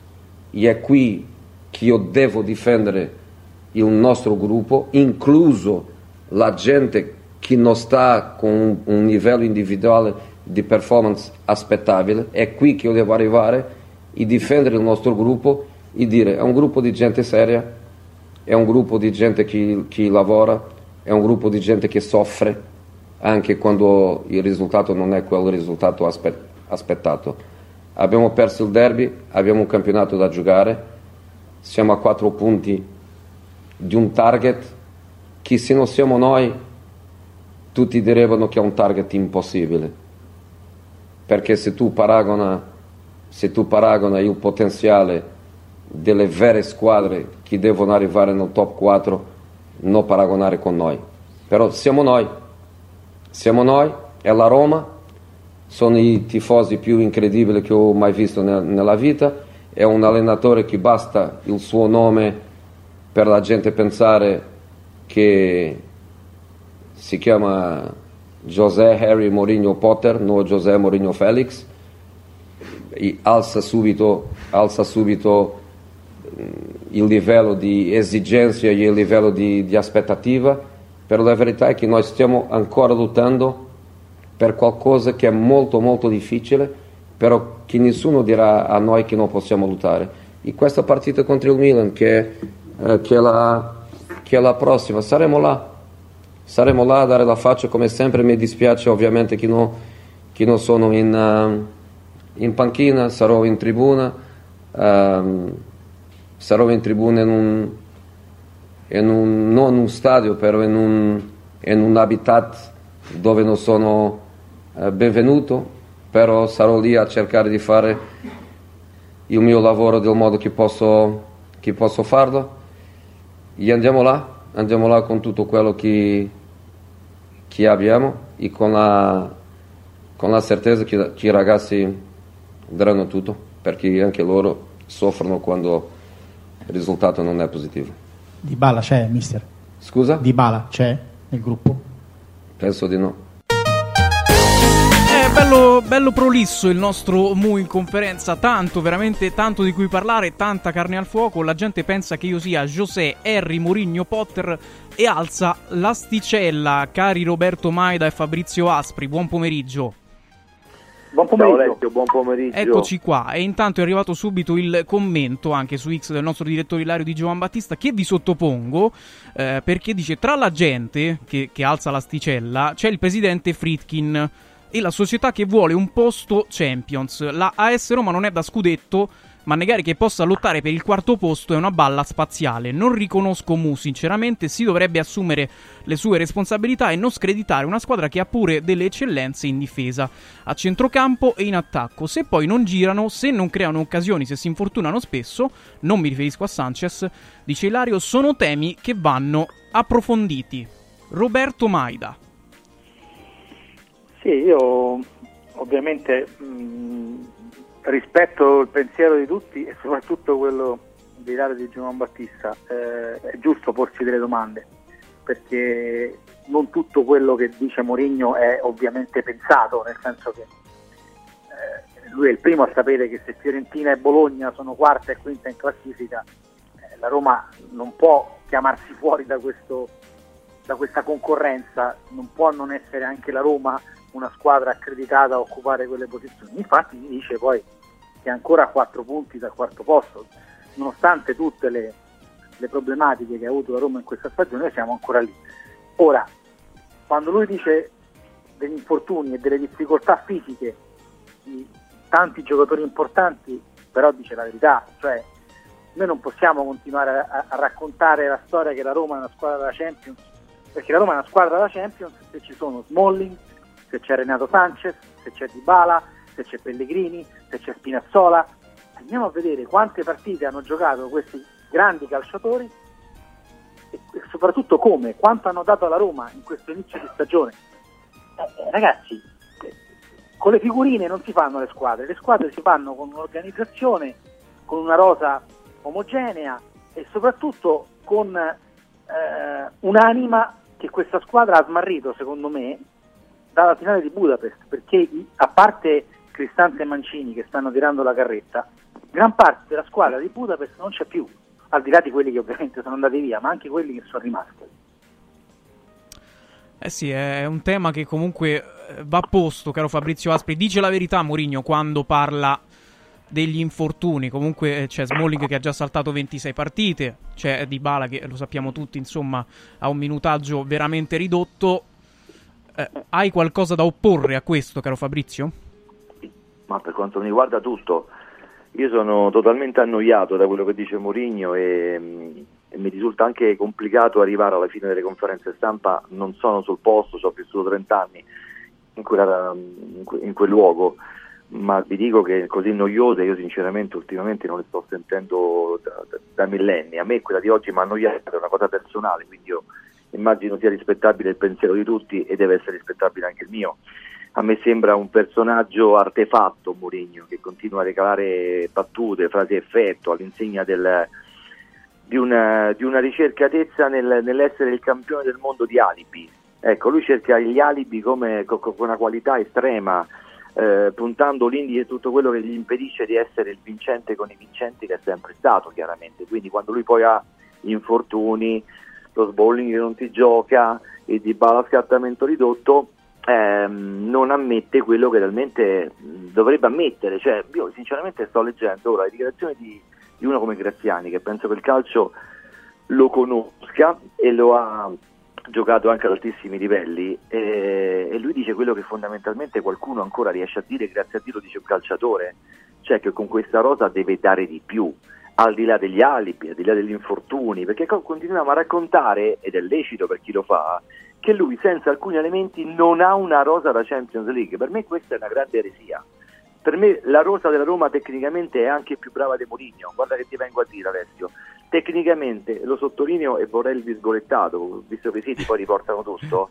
ehm, la rosa della Roma a livello tecnico, non parliamo di palle, attributi, di, eh, tutto quello che vogliamo, no, non parlo di quello, non parlo di carattere e personalità, va bene, scusate la- il, il francesismo, ma parlo di tecnica, parlo di, di atteggiamenti, parlo di modo di giocare, non esaltati per niente da Mourinho. Per cui io so- sono convinto che a livello tecnico questa Roma sia da quarto posto, al di là di Renato Sanchez che non va, eh, di quello che non, non rende e di quell'altro che non sta al top. Domandiamoci anche perché, infortuni a parte, alcuni giocatori non rendono come dovrebbero rendere. Non è che tutti sono Fabri. diventati il festival. Sì, Vabbè, no, scusa, non ti voglio interrompere, però stavo adesso per curiosità leggendo la probabile formazione che anche il tuo sito Roma News, eh, immagino, eh, dà o darà. E la, la- la Roma gioca domani con Rui Patricio, poi se tutto va bene Mancini, Llorente, Uisen, poi Christensen, Cristante, Paredes, Bove e uno tra Zarelli e Spinazzola, non lo so, vediamo. Davanti Lukaku Belotti. Questa che c'è di male, Robby?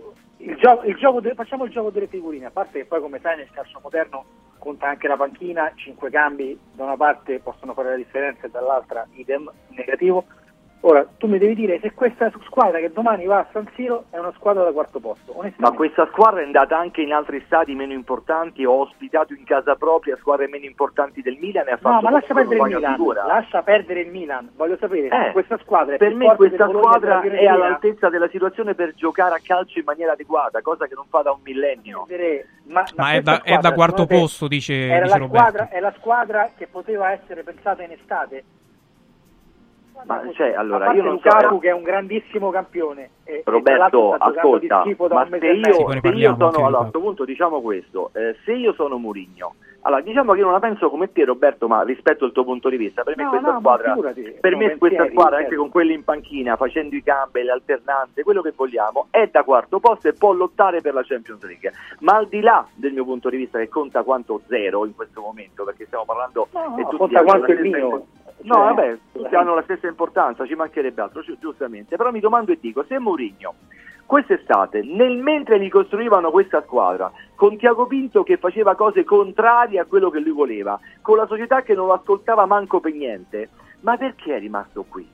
Io mi domando a dire perché ci vuole ancora rimanere? Per far capo popolo davanti ai tifosi e diventare bello, stupendo, meraviglioso, vuole una statua, cosa vuole? Non riesco a capire, se uno va contro le, se, se- se la società e il tuo direttore sportivo, che ora non c'è più, vanno contro le regole basilari, che sono quelle delle richieste di un tecnico che per giocare ad altissimi livelli, ammesso che sia capace, ma il passato ce lo insegna che è stato capace, ha bisogno di alcune pedine importanti, perché lui ha avallato in maniera eh, polemica sì, ma senza fare altro, tutto quello che è successo e ancora vuole restare in un contesto come questo. Cioè, se tu sei rimasto, pedala con i pedali che ti hanno lasciato. La bicicletta è questa. Cioè, devi correre con questa bicicletta qua, non puoi ricordare ogni volta che non ti hanno comprato Pippo, Pluto e Paperino, perché lo sappiamo tutti, ma se non l'hai ottenuti è perché non sei stato capace di ottenerli, perché se ti chiami Murigno e sei uno da 7 milioni e mezzo eh, di ingaggio e sei uno più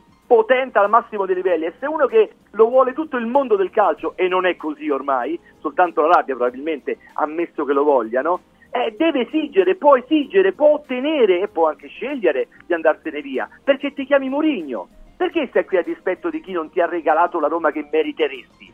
Io questo mi domando. Se quello che tu dici è vero, gli alibi, la gente a mezzo servizio, Di Bala che non gioca, Sanchez che è peggio di me con l'anca rotta, cioè se tutto questo è vero ed è vero perché è sotto gli occhi di tutti, perché Mourinho resta qui? Perché è restato qui? Non capisco. Aggiungo che forse anche per i tifosi, visto che Roberto ce li ha dalla sua parte, questo lo sappiamo, sarebbe anche apprezzabile forse un, un minimo di mea culpa. Il mea culpa l'ha fatto De Laurentiis qualche settimana fa, insomma, quindi magari Ma potrebbe farlo. stata una volta. No, scusate, Ma oggi, quando, Robby? oggi, oggi l'ha detto, oggi l'ha detto. Eh, ci sono partite in cui ho sbagliato io, l'ha detto. Nel derby non credo di aver sbagliato. Eh, eh, questo però non è che gli potete far dire le cose che addirittura Però Robby, quando ha sbagliato al momento opportuno, non facendo oggi il bignami, ma dicendocelo di volta in volta cosa ha sbagliato, che ci avrebbe permesso di capire meglio questa Roma, ma lo ha fatto sì o no? A me non me, ma, a non, me non ma quale allenatore lo fa però? Fabrizio, scusa. Beh, no, alcuni lo fanno, Robby. Ma chi è che ti dice ho sbagliato a mettere chi è che ti dice ho sbagliato a mettere Spinazzola eh, negli ultimi 20 dico per dire, eh, povero Spinazzola, negli ultimi 20 minuti avrei dovuto mettere Sharawi. Chi è che dice una cosa del genere? Sì, però è ho- anche- avrei ho sbagliato strategia tattica, pensare- avrei dovuto Certo. giocare con il 4-3-3 invece che con il 3 Beh, Spalletti in passato lo faceva con la. Roma, lo ha fatto Spalletti in passato. Io ricordo perfettamente ricordo. conferenza stampa in cui ha fatto, eh, come ha fatto Capello, lo ha fatto persino Capello a Roma, ad una mia precisa Erano altri tempi, Fabio, non mi ricordo. Eh, ho capito, ma i tempi il calcio è sempre quello, Robby. Cioè il calcio è sempre Sì, quello. sì, ma- Cioè lui non può pensare che è soltanto colpa dei Fritkin, di Diago Pinto, dei giocatori No, che non hanno lui questo- personalità. No, no, però perdonami, questo anche oggi lui l'ha spiegato bene, cioè lui dice la- la- la- il fair play finanziario ci impedisce di, di- di sostituire Haaland con Alvarez e, e- e questo è un fatto. Se io non ho Dybala e devo mettere Belotti, lì è stato forse anche Ma anche questo lo sapeva prima, Robby, lo sapeva prima. Sì, ma ti, ti rispondo, perché resta la Roma? Perché oggi, oggi parlo, Mourinho probabilmente pensa che la Roma sia il posto giusto per lui, per tante ragioni. Che Oppure non c'è mercato, c'è anche in alternativa un lato B del Ma può 45 darsi- giri. Ma allora, allora può darsi che in questo momento Mourinho non abbia mercato, ma se fa bene con la Roma, come ha fatto bene per me, molto bene negli ultimi due anni, quest'anno non sta facendo bene, è vero, ma negli ultimi due anni ha fatto due finali europee e quelle restano. Sì, ma esiste Se- anche se il campionato Roma- sempre, Robby, però, eh, ricordiamocelo. no, sì, dai ragazzi, però qui ci, ci dividiamo sempre. Io metterei la firma, se, se fossi un tifoso che va allo stadio a pagare il biglietto, magari anche in trasferta, ci metterei la firma a fare tutte le stagioni della storia della Roma come quella dello scorso anno, che perdi i rigori in finale di una Coppa Europea.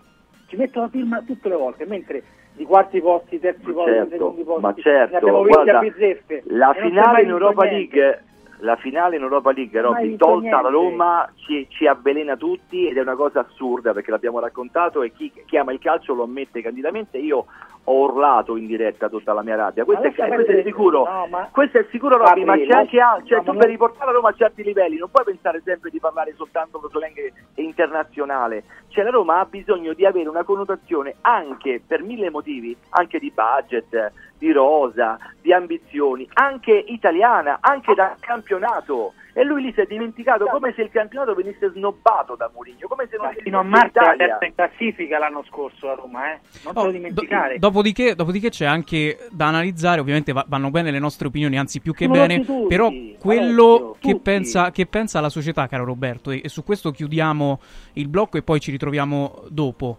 Eh, la Eh, io società... devo lasciarvi però, quindi Ok, e, e allora dire, chiudiamo, allora, chiudiamo proprio con te, sì. La società Grazie. che cosa pensa del, del futuro di Giuseppe? È vero che potrebbe rischiare qualcosa domenica eh, riportando una sconfitta? No, beh, non, non- mi risulta, prima di tutto che ci sia un eh, ultimo esame per Mourinho. È evidente che se eh, la sconfitta assumesse proporzioni fragorose con una squadra morta, e una che, che passeggia sull'altra, ecco, tipo un 7 a 1 come quello di, di Fiorentina-Roma contro la Roma di Di Francesco. Sarebbe fatale quello. far- No, non lo so se, se sarebbe fatale, però magari si, si impongono delle riflessioni in qualunque Mm. società di calcio. L'Empoli ha cacciato Paolo Zanetti dopo il 7-0 che ha preso la quarta giornata contro la Roma, non pensava di cacciarlo prima, l'ha cacciato quando ha visto la squadra Certo. annientata. Ora, però Mourinho è Mourinho, io non posso pensare che una sconfitta a San Siro possa costargli la panchina. Se fosse Roma-Verona ti direi, beh, in questo momento se non batte il Verona è, è grave, ma se domani perdi a San Siro giocando una partita dignitosa, secondo me non è il momento di cambiare, cioè non credo che i Fredkin pensino di cambiare. E loro tra l'altro, e chiudo, penso che per, proprio per filosofia aziendale non, non cambiano allenatore in corsa, non hanno cambiato Fonseca quando ne avrebbero avuto eh, molto voglia perché hanno riten- ritenuto che nel loro stile non fosse corretto cambiare in corsa. Ma Alessio costa tanto, Murigno costa tanto, Eh sì, sì, Ale. sì. Cioè, i- ma- ma i Eh, fritti però oggi qualcuno ne momento, ma parla eh, fanno a su, su Repubblica Sì, di un sì, possibile no, ma io sono, sono d'accordo che ma sai, tanto gli alibi sarebbero finiti, questo è poco ma sicuro. Anche questa immunità che Mourinho dovrebbe vantare, secondo me non, non c'è più motivo di, di sventolarla, però c'è un discorso di budget, di, di economia, di soldi, insomma la, la Roma fa i miracoli per arrivare a, a- far quadrare il cerchio e lo fa anche molto bene, l'ha fatto bene con delle uscite, con delle eccezioni, con, con un momento difficile del dopo pallotta, diciamo anche questo. Quindi eh, a mandare via uno che ti, ti pesa sul bilancio in questa maniera, in questo momento storico del campionato, col nome pesante che ha, ma soprattutto, e qui chiudo, con il pubblico, che non so in che percentuale, domandiamoci adesso se, è aumentata, diminuita col derby, con le ultime dichiarazioni, ma al 70% è ancora tutto dalla sua parte. Sì. Eh, certo è un bel boomerang per, per la società. Ci eh. sarà di nuovo il pienone, tra l'altro, a, a Mm. San Siro, quindi del, del pubblico romanista. Quindi eh, su questo ha dato una sentenza chiara, perlomeno il pubblico finora. Intanto ringraziamo Roberto Maida per essere stato con Ciao noi. Robby.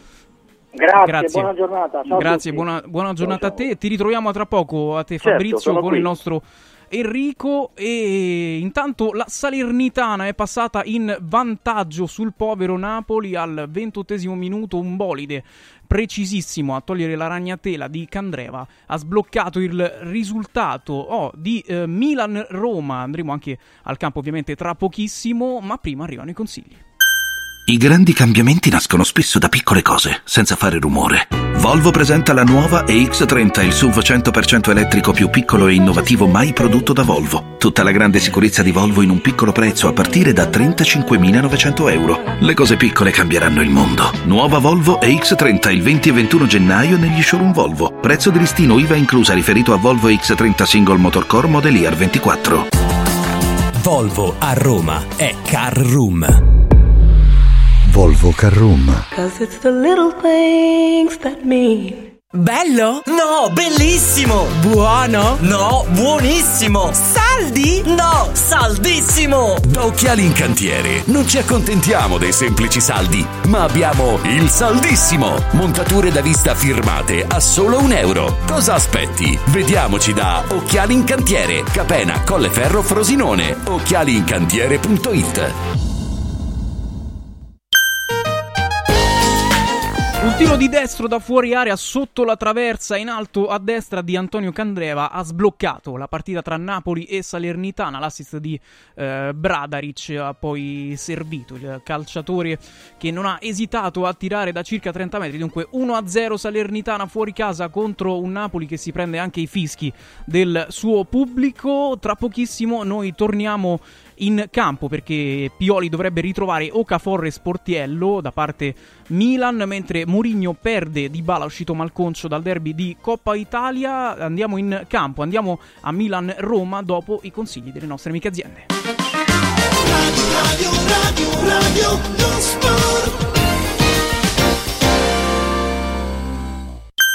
Bello? No, bellissimo! Buono? No, buonissimo! Saldi? No, saldissimo! Da Occhiali in Cantiere non ci accontentiamo dei semplici saldi, ma abbiamo il saldissimo! Montature da vista firmate a solo un euro. Cosa aspetti? Vediamoci da Occhiali in Cantiere, Capena, Colleferro, Frosinone. Occhialiincantiere.it Voglio raccontarti una storia. Erano gli anni 60. C'era una bottega a Roma in cui si facevano i materassi a mano. Ogni volta che ci passavo mi fermavo a guardarli lavorare e pensa, oggi su uno dei loro materassi ci sei seduta sopra. Ruega Materassi Tradizione e Innovazione per il tuo comfort. Materassi selezionati dei migliori marchi e decine di letti personalizzabili perfetti per ogni esigenza e stile. Scopri i nostri 5 negozi e come contattarci su ruegamaterassi.com. Posso saltare un po'? Cerco lavoro. Compra il giornale e vedi offerte di lavoro. Già fatto. E trovo concorsi statali, parastatali, comunali, provinciali, enti vari. Calma, calma. Te la do io la soluzione. Quadrifoglio Immobiliare cerca giovani da avviare alla carriera di agente immobiliare. Fidati, è una cosa seria. Quadrifoglio Immobiliare è una soluzione per tutti. La soluzione fortunata. Telefono 06 273320. Ricorda 06 273320.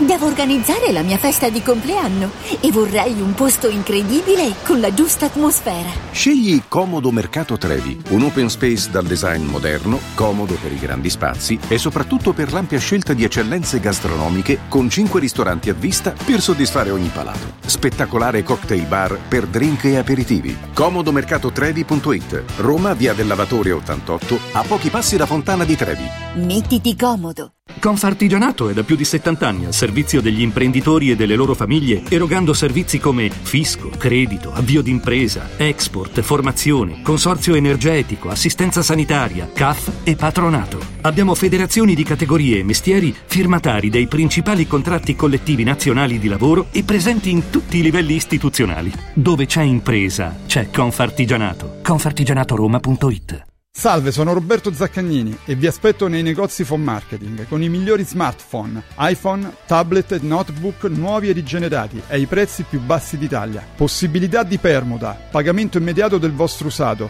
rate fino a 12 mesi. Da Phone Marketing, accessori e cover personalizzate. Siamo in tutta Roma, a Velletri e a Monteporzio Catone fonmarketing.it per acquistare e scoprire tutti i prodotti in promozione. Per info 377 289 4183. Ciao nonno, come stai? Molto meglio. Con la stuoia Biofarmantalgic Plus tutti i miei dolori articolari sono spariti. Te l'avevo detto. Grazie alle proprietà antidolorifiche e antinfiammatorie della stuoia Biofarmantalgic Plus, anch'io sono tornato ad allenarmi. Allora organizziamo subito una partita a calcetto. la stuoia Biofarmantalgic Plus è un toccasana per chi soffre di infiammazioni articolari e muscolari. Agisce a livello cellulare durante il sonno in maniera del tutto naturale, non invasiva e autonoma. Chiama subito l'800 82 66 88 o vai su stuoiantalgica.com e regalati il benessere. Gianluca Calcagni, pilota professionista e content creator del gruppo L'Automobile, ti invita a guidare in sicurezza.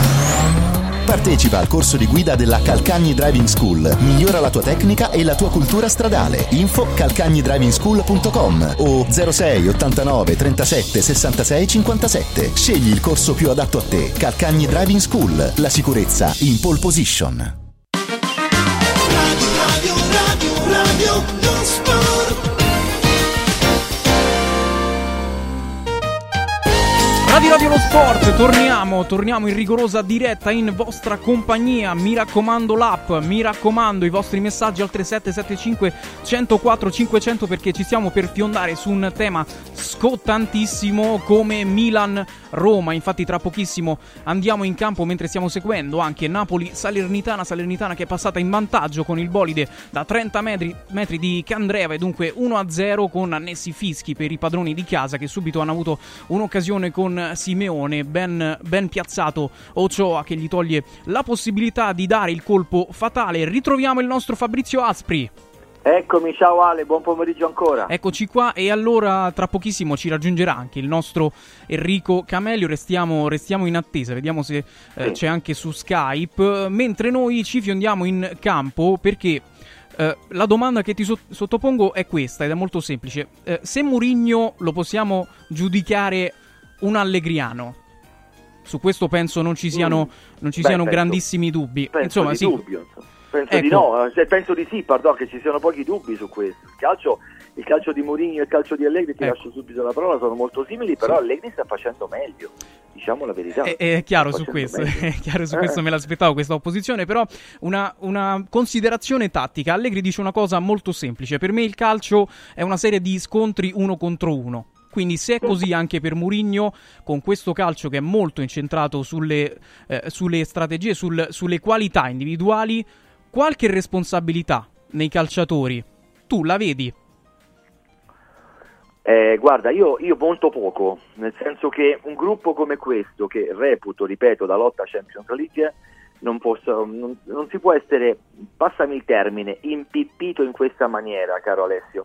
C'è qualcosa che non torna. Se a live- ah, dunque, Mourinho non, ha- non ha- non è un innamorato del bel calcio, non lo ha mai prodotto, mai progettato, mai donato, mai dato in pasto alle, proprie squadre, tranne nei casi molto particolari. Però, almeno da Mourinho ci si aspetta una ricarica emotiva, un aspetto mentale mh, valido delle sue squadre, un atteggiamento propositivo a livello eh, di carattere, a livello di personalità. Bene, io quest'anno ho sentito soltanto Mourinho lamentarsi dei suoi giocatori a più riprese, a Iosa, eh, di quello che era il loro atta- atteggiamento anche mentale, non soltanto quello tecnico e tattico dove lui avrebbe già dovuto fare molto ma evidentemente non è in grado o comunque non, non- non riesce a esaltare questo tipo di giocatori che non sono dei campioni o dei titani come lui è abituato a gestire.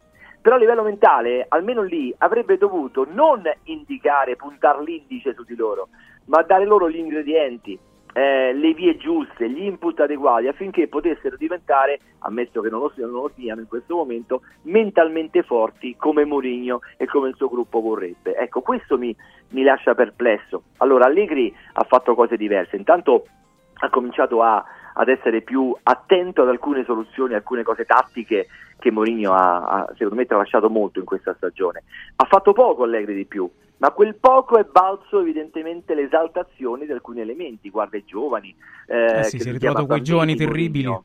Eh dai, e lui li chiama bambini, lui l'ha, l'ha fatti diventare calciatori, Sì, poi sì. qualcuno è stato fermato per motivi diversi, ma tornerà e sarà ancora più forte di prima, e parliamo di fagioli. Cioè qua parliamo di gente che ha saputo esaltare il pacchetto che evidentemente il destino tecnico gli ha regalato, e parlo di Allegri, nel modo migliore. Mourinho questo non l'ha fatto. Noi vediamo giovani che ogni tanto appaiono in questa prima squadra, in questo manterboso dell'Olimpico, qualche altro manterboso dello- eh, d'Italia, e poi si smarriscono, si perdono, tornano nel dimenticatoio. Quindi, insomma, che Mourinho poi ci racconti, perché la Soloco l'ha raccontata a sua volta, che il futuro è un progetto giovani e lui sarebbe pronto a sposare questo progetto giovani, beh, io voglio, voglio sorridere, perché se Mourinho è l'elemento giusto per portare avanti un futuro progetto giovani della S Roma, beh, qua c'è, c'è veramente da preoccuparsi seriamente. Allora, ci dica invece che vuole restare a Roma, che vuole fortemente restare a Roma, che vuole essere attaccata a questo contratto per mille più motivi, perché sente un'appartenenza che, lo sottolineo, ha sentito in ogni piazza dove è andato,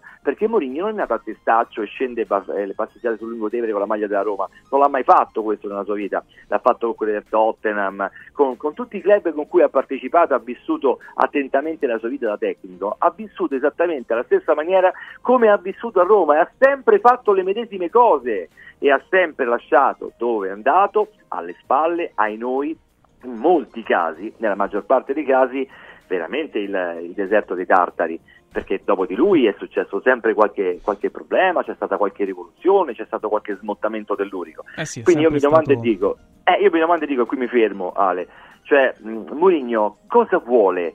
Eh, questo, è, quello- questo è ciò che passa il convento. Se a lui non sta bene, prenda la sua borsa di Witton, che non è sicuramente eh, di qualche marca minore, ma è della Witton al 100%, e la porti via, la porti con sé, prenda il primo treno, il primo fantastico treno e voli altrove, laddove possa trovare quello che evidentemente consono alle sue qualità uniche, eh, illimitate, preziose, magiche di tecnico che per, per me non, è- non- non sono tali, ma magari per il 70% dei sostenitori, dei tifosi e anche addetti ai lavori tali sono. Non credo che abbia da ridire su questo Enrico Camelio. Buon pomeriggio Enrico. Ciao Alessio, ciao Fabrizio, non so chi è anche collegato. Ciao, Enrico. E anche collegato, mi dai un attimo un assist eh, con eh, Gianluca Lengua, che è con noi. Ciao, Buon ciao. pomeriggio Gianluca. Ciao, ciao, e grazie tutti. per essere con noi. Guarda, Alessio, Enrico e poi eh, Gianluca. La conferenza stampa è, è da brividi, eh, invece di Harry Potter a me mi comincia a sembrare un po' Paolo Villaggio, ti dico la verità, un po' fantoziano. E lui doveva andare lì a chiedere scusa di quello che è successo. Però, eh, dice- scusami dire- Enrico, diceva prima eh, Maida che qualcosina, un- dei piccoli mia colpa li ha fatti, eh? non so se... se li- Eh, no, no, Ina, Ina, no, no, no, quando tu perdi eh, quattro derby su sei, Ina non te, non te lo permetto, vieni in conferenza stampa, chiedi scusa e sono andato a prendere la sua dichiarazione, adesso l'ho messa nelle storie così lo, chiodiamo un pochino, dove lui disse la Roma è da quinto, ottavo posto senza Small e Lukaku. Quindi da oggi sta dicendo che fa il mago per arrivare ai primi quattro, insomma il mister sta un po' in confusione e vuole i giocatori forti, voleva Bonucci, voleva Bonucci e non provasse a dire che non è vero, perché sennò siamo costretti ad inchiodarlo con delle prove, così a buon intento mi prendo tutte le responsabilità che sto dicendo, poi voleva questo ragazzetto che l'ha sottratto al Frosinone dove aveva preso casa a Frosinone, è un po' è in netta, è netta confusione, mancando di rispetto alla Roma e spero che se non, vada, se non va via lui dalle dimissioni perché insomma un tecnico serio come lui dovrebbe ammettere le gio- quest'anno è clamorosamente eh, sotto, proprio sotto ogni rosea aspettativa o se no i Fredkin dovrebbero mandarlo via proprio mancanza di rispetto. Il calendario adesso è facile dopo il Milan e quindi se no qualsiasi tecnico possa venire qui a Roma se viene Conte io sono pronto a scommettere con chiunque va in, in Champions League Oh, Gianluca, abbiamo parlato tanto del, del futuro di Mourinho, se ne parla in questi giorni. Abbiamo fugato nel precedente blocco che ci sia un, un pericolo addio anticipato anche in caso di, di sconfitta contro il Milan. Possiamo fugare che in campo non ci sarà per tutti i 90 minuti di Bala? Ora non so se entrerà nella lista dei convocati, però lui è stato abbastanza secco nel dire che non giocherà, quindi non giocherà. Eh, io credo che Mourinho oggi abbia fatto una conferenza molto diplomatica invece. Eh, non è una conferenza stampa da Mourinho questa, è una conferenza stampa da allenatore in bilico che vuole il contratto, che vuole la- il rinnovo. Ecco perché non si tiene un allenatore in queste condizioni con, con scadenza a sei mesi, perché non è libero di applicare i suoi metodi. Perché il Mourinho dello scorso anno l'esterno in questione l'avrebbe messo al pubblico ludibrio come ha fatto, l'avrebbe esautorato dalla squadra e avrebbe dato una lezione a tutti i calciatori della squadra e, e li avrebbe fatti rendere. Il Murigno di oggi è stato un Murigno diplomatico, un Murigno che ha dato eh, che ha aiutato la società dicendo che questa società è vittima del fair play finanziario, eh, che, che non ha attaccato nessuno e, e purtroppo, e purtroppo secondo me ha sbagliato. Eh, Mourinho doveva parlare e dire le cose che realmente pensa. E Non mi permetto io di dirle, eh, ma... eh, Puoi dire cosa pensa detto- secondo te? Posso dire quello che pensa secondo me, penso, eh, io credo che lui pensi che questa, eh, che questa rosa è stata costruita male, eh, gli sono stati dati dei giocatori sempre infortunati, che, che- che dei giocatori non, non sono degni di giocare nella Roma, come eh, vabbè, i nomi non li fa lui, non li faccio neanche io, ma secondo me lui li avrebbe fatti se avesse avuto almeno due anni di contratto. E, e quindi questo è, cioè questa è stata una conferenza molto diplomatica, eh, guarda- se- ascoltatela bene, ascoltatela nei dettagli, Eh, a un certo punto addirittura giustifica il fair play finanziario, Mm, non, non- non è Murigno, non è Murigno, è un allenatore quello che sta Gianluca è a tutela sua, sai molto meglio di me, io a tutela sua fa questa cosa qui, come dice Eh, Harry eh, Potter eh, per andare in eh, l'ho detto, è un Eh, allenatore che sta cercando di strappare il rinnovo di contratto. Però è una Ma cosa- ma ti piace a te? È una Ma ti piace a te questa, ragazzi. Eh dai, sì. Eh. Ha anche detto a un No, certo punto piace, ma sono, sono un aziendalista, sono- io sono espressione della società, ha detto a un certo punto, quindi insomma non, Ma non non c'è vero. stato Ma l'Arachiri. quando mai, ma quando mai è stato espressione della società Mourinho? Quindi lui, lui, eh, ha, ha- ha tenuto una conferenza da allenatore che ha il contratto in scadenza fra sei mesi. Ma scusatemi, eh, ma ragioniamo un attimo insieme. Se lui sa che il suo contratto gli scade fra sei mesi, o qualsiasi persona in qualsiasi posto di lavoro sa che il suo contratto scade fra sei mesi e vai a attaccare chi ti deve far firmare il contratto.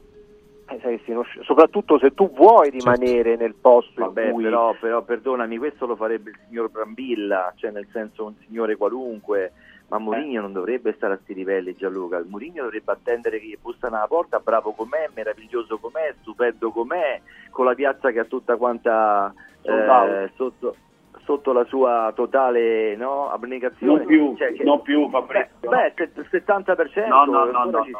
No, no, fai no, no, no, 60. no, no. Ab- Abbassa la Mi percentuale ma dispiace dopo il derby è cambiata. sì, però una parte alta è sempre con, col tecnico e magari anche a buon ragione ci, ci mancherebbe altro, ognuno la pensa come vuole e le opinioni sono rispettabilissime. Però che lui oggi vada a bussare alla porta in maniera diplomatica, lui che non sa manco d'ustate casa la diplomazia, vestendo panni e il famoso taglio dell'umiltà che non gli appartiene, e sinceramente lo fa anche un po' screditare agli occhi di chi pensa che sia un guerriero, Un un battagliero. Forse pensa anche lui di non aver avuto le Eh. giuste possibilità, diciamo, Eh, vabbè, per portare questa Roma. eh, allora non bussare alla porta e chiedere un contratto in questo modo Mm. soft che sembra quasi un libro Harmony. A questo punto tu, sinceramente, se non hai avuto quello che, ti, che il destino ti eh, avrebbe fatto meritare, bussa alla porta e di oh belli, io vi saluto, mi chiamo Murigno. Non rimango qui a dispetto dei santi perché voi fate orecchie da mercante e mi guardate in Ma cagnetto. devi Io me avere ne qualcosa vado. dietro però, caro, Gian- eh, caro Fabrizio, devi avere qualcosa dietro. Non c'è. Non c'è Eh, dietro. a quello che ti dicevo prima, c'è un mercato per Mourinho? Ce lo domandiamo questo? No. C'è un mercato in Arabia forse? Non lo so se c'è in Arabia, forse sì, forse no, ma il, ca- il calcio che conta, Mourinho se l'è dimenticato probabilmente, con tutti i Ma come? Sì, eh, 7,5 scusami Fabrizio, però ti faccio una domanda. Sì, poi Ma usciamo un attimo dalla, dalla Querel Mourinho perché c'è una Sì, sì, partita sì, di cui sì, sì. parlare, eh. No, no, io ti faccio una domanda secca, dico, ma come Mourinho che riempie gli stadi, sold out, migliora tutti i calciatori e, e fila aziendalista, eh, e non c'ha questa fila? O poi ci siamo fatti un film, Eh, appunto, non, non io, io, io, io fossi qualcuno, non vedendo questa fila alle spalle di Mourinho, io me lo farei un quesito, me lo farei un quesito anche fra quelli che lo adorano e, e lo reputano il dio eh, in terra. Cioè, domandiamoci il perché. Forse perché alcune cose del Mourinho che ha fatto bene in passato, compreso lo scorso anno, le finali, mettiamoci tutto nel calderone e non c'è più, sta evaporando. Quindi questo evaporare di un Mourinho che è stato per tanto tempo oh, un'icona della- delle ambizioni e sinceramente adesso merita un'attenzione al contrario. Cioè lui oggi con questa diplomazia a me ma- mi ha sconvolto, nel senso ho pensato eh, diteglielo in faccia, lo volete, non lo volete, ma ha fatto quasi un po' tenerezza, cioè che uno come Mourinho debba dire queste cose per far capire eh, alla nuora, alla suocera, fate voi, invertite gli addenti, che, che cosa dobbiamo fare del nostro futuro insieme? Cioè, viaggiamo insieme, ci sono, io sono qui, tutti mi vogliono bene, o buona parte di quelli che prima mi volevano bene ancora mi vogliono bene. Che dite società, mi volete ancora? Cioè, Mourinho è arrivato a questo punto. Siamo arrivati a questo punto. Oh, intanto vi informo che Politano ha appena segnato un calcio di rigore moderno. concedetemi questa, questa provocazione. Non 1-1 vale. tra No, Napoli vale. e Salernitana.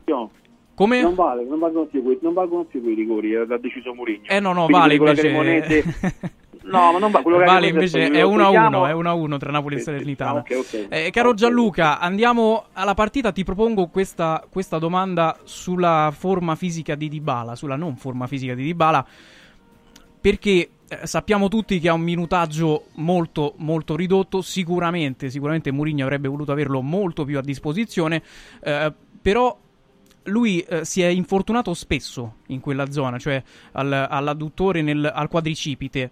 E non è che quel poco minutaggio, quello che ha fatto, in realtà non sia già tanto, cioè non sia anche un, un minutaggio straordinario dato da- dal fatto che appunto è un campione. Cioè, non so se hai capito, la, eh, hai afferrato la domanda. Non è che eh, ci scontriamo con le aspettative che erano quelle di un campione che doveva trascinarti ogni partita, ma in realtà già quello che ha fatto è, è tantissimo.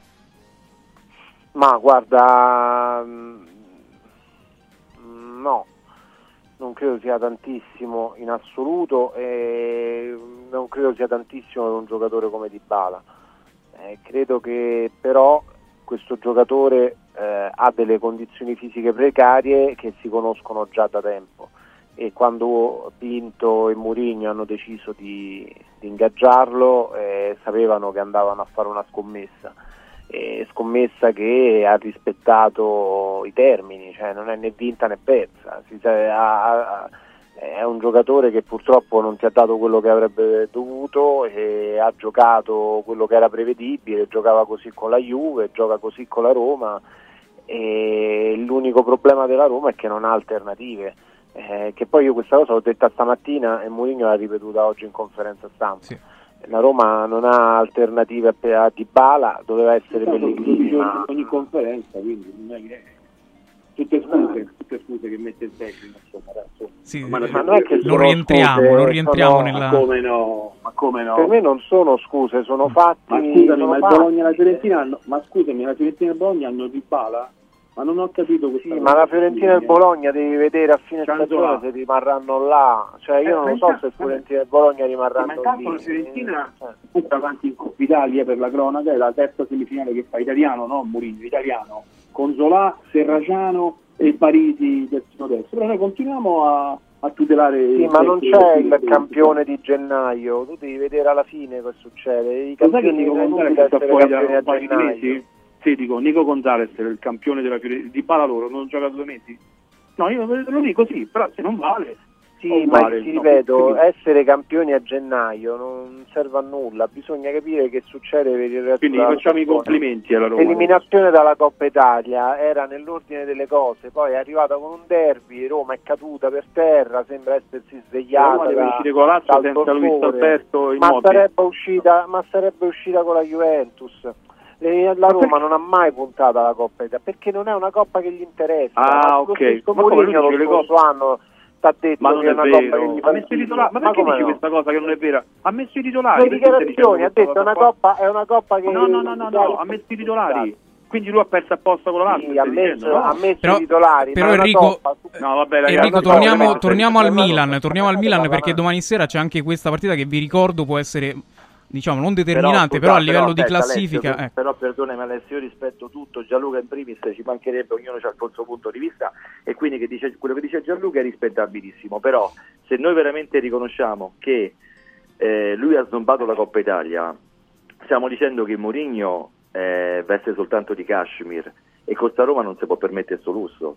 Cioè lui Eh, doveva onorare l'impegno fino alla fine. Discorsi, identici discorsi abbiamo fatto un anno fa, andiamo a riprendere le trasmissioni. di Eh, ma da un anno fa ad oggi Gianluca non ha fatto nessuna miglioria Mourinho, quindi dovrebbe stare con i piedi per terra e fare il suo mestiere e andare in tutte le competizioni Eh, ma con la capiamo- consapevolezza capiamo che che deve come onorarle Gianluca, onorarle. Ma capiamo non può come permettersi finisce la stagione. Ma non è Il vero, ha messo di bala. Scusami Alessio, ha messo di il bala al primo minuto. il distinguo deve farlo se c'hai in tasca il primo posto in classifica, il secondo posto in classifica, se Bravo. stai lottando in maniera decorosa per la Champions League, non se stai facendo quello che stai facendo non onorando un solo impegno tranne quello con l'Atalanta. Lì non ti puoi permettere nessun lusso di scegliere, non puoi scegliere, devi giocare bene e stare in tutte le competizioni ad altissimo livello fino a che le maglie sudate non puzzano. A quel punto esci dal campo e dici ho fatto il massimo. Ma Mourinho questo non lo sta facendo, quindi la Coppa Italia doveva onorarla in modo diverso. Sì, Fabrizio, ma un conto è quello che dici tu, un conto, un conto è dire quello che dici te, che sportivamente è corretto, un conto è, è distruggere tutto quello che, che- che si è costruito ma ha messo, oggi. ma ha messo di bala Mourinho, perché stai dicendo questa cosa Gianluca? Ha messo di bala così e così lui voleva passare il turno. Ha Ma messo Dybala è 8.000 uscito al punti, perché? 45esimo. Sì, poi è Eh, uscito comunque, non ci fossilizziamo anche su Eh, questo, insomma. e non dai. diciamo però che Mourinho voleva uscire la È Coppa un discorso ragazzi, più ampio, io questa sto cercando di fare un discorso più ampio, oltre a rispondere alla domanda che mi ha fatto. Io sto cercando di fare un discorso un pochino più ampio. Io capisco che il derby, perdere il derby per i tifosi sia stata una tegola in testa, lo capisco benissimo. Ma anche Però- Roma doveva passare la Coppa Italia. Non perdiamo, ma, ma io sono, io, io sono d'ac- però io cerco di vedere le cose in maniera un pochino più razionale, anche perché il mio ruolo me lo eh, impone.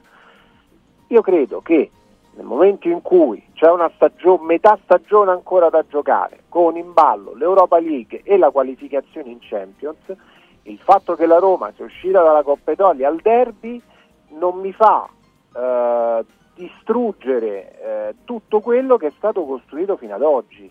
Perlomeno voglio cercare di capire se intanto passano i playoff con il Feyenoord. Allora già lì secondo me è un punto di non ritorno, perché se la Roma dovesse passare i playoff col Feyenoord sarebbe grave. Ma anche lì il giorno dopo ti direi attenzione perché c'è il quarto posto, però allo stesso vabbè, tempo direi anche che essere campioni di, di Champions League è una sciocchezza perché lo dicevamo ai tempi di Pallotta e te lo ridico pure ai tempi di Fritkin, perché a me di essere campioni di bilancio non mi interessa, interessa che eh, una squadra come la Roma vinca un trofeo. Però non sarà la Coppa Italia, non sarà la Coppa Italia, però permettimi Però Gianluca, no, la cosa che ti domando fallo è, terminare. guardare Facciamo terminare. 360 gradi. Bisogna guardare un pochino la situazione a 360 gradi. Siamo due giornalisti, anzi tre col conduttore e Enrico che è eh, un opinion leader e Enrico, da Enrico lo accetto, però da noi che siamo giornalisti penso che dobbiamo un attimo guardare le cose con più razionalità. Tutto qui, poi. Eh, però rispetto, Gianluca, eh, aggiungo questa cosetta qui. La razionalità no, eh, non deve essere però un alibi o una giustificazione a No. rimandare, no scusami, a rimandare sempre il giudizio al prossimo step, alla prossima fermata della metropolitana. Cioè non è che a ogni fermata io mi deludo perché non apro nei cancelli e io rimango lì e mi faccio tutta la stazione. Cioè non è possibile, devo giudicare di volta in volta, tappa dopo tappa quello che sta succedendo. E non è che posso dire però adesso vedo cosa accadrà in campionato, però adesso vedo cosa farò in Europa. Cioè io tanto devo onorare gli impegni che cammin facendo, vado a vivere. La Roma ha il dovere di farlo. Cioè, in campionato non onora gli impegni da una vita. Cioè, quindi eh, con Mourinho dovrebbe anche tornare a fare qualcosa di diverso in campionato, in questa kermesse Coppa Italia che conta quanto un po' Sobrelli, ma poi alla fine le altre non giocano eh. bene. Eh, cioè, però conta parecchio. Sì, ma cerchiamo un, attimo, cerchiamo un attimo di analizzare eh, anche nella Coppa. Ok, perfetto, parliamo della Coppa Italia. La Coppa, tu sei uscito dalla Coppa Italia in, in condizioni precarie, era una squadra precaria quella della Roma.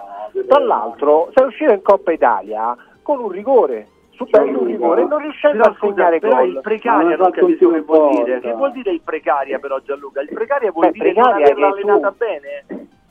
No, no, precaria perché non hai la squadra titolare a disposizione. Invece la Lazio ce l'aveva la l'aveva.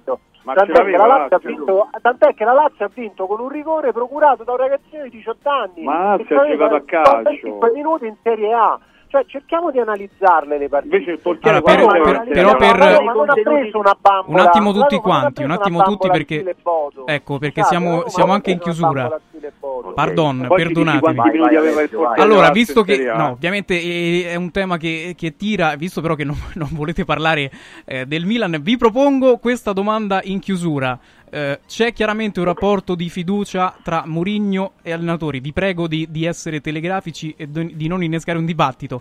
Eh, in caso di sconfitta contro il Milan, caro Gianluca, che sarebbe anche una sconfitta post derby, ecco, minerebbe anche il rapporto di fiducia che c'è tra Mourinho e tifosi. Prego, Gianluca. Ma credo che il rapporto sia già minato dopo il derby, quindi contribuirebbe a minarlo. Eh, detto questo, secondo me il, il rapporto si aggiusta quando arrivano risultati, si arriveranno risultati positivi. Enrico.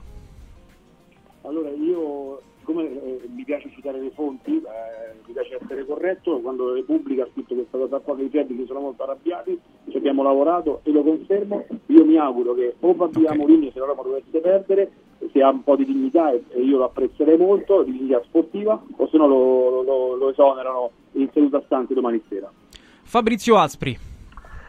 Allora sì, si è rovinato il rapporto un po' alla volta, però le percentuali di fedeli sono ancora molto alte. Io credo che la Roma non, eh, non manderebbe mai via Mourinho eh, perché non può permettersi il lusso di pagare questo tipo di, di impegno economico in un momento così particolare della sua storia.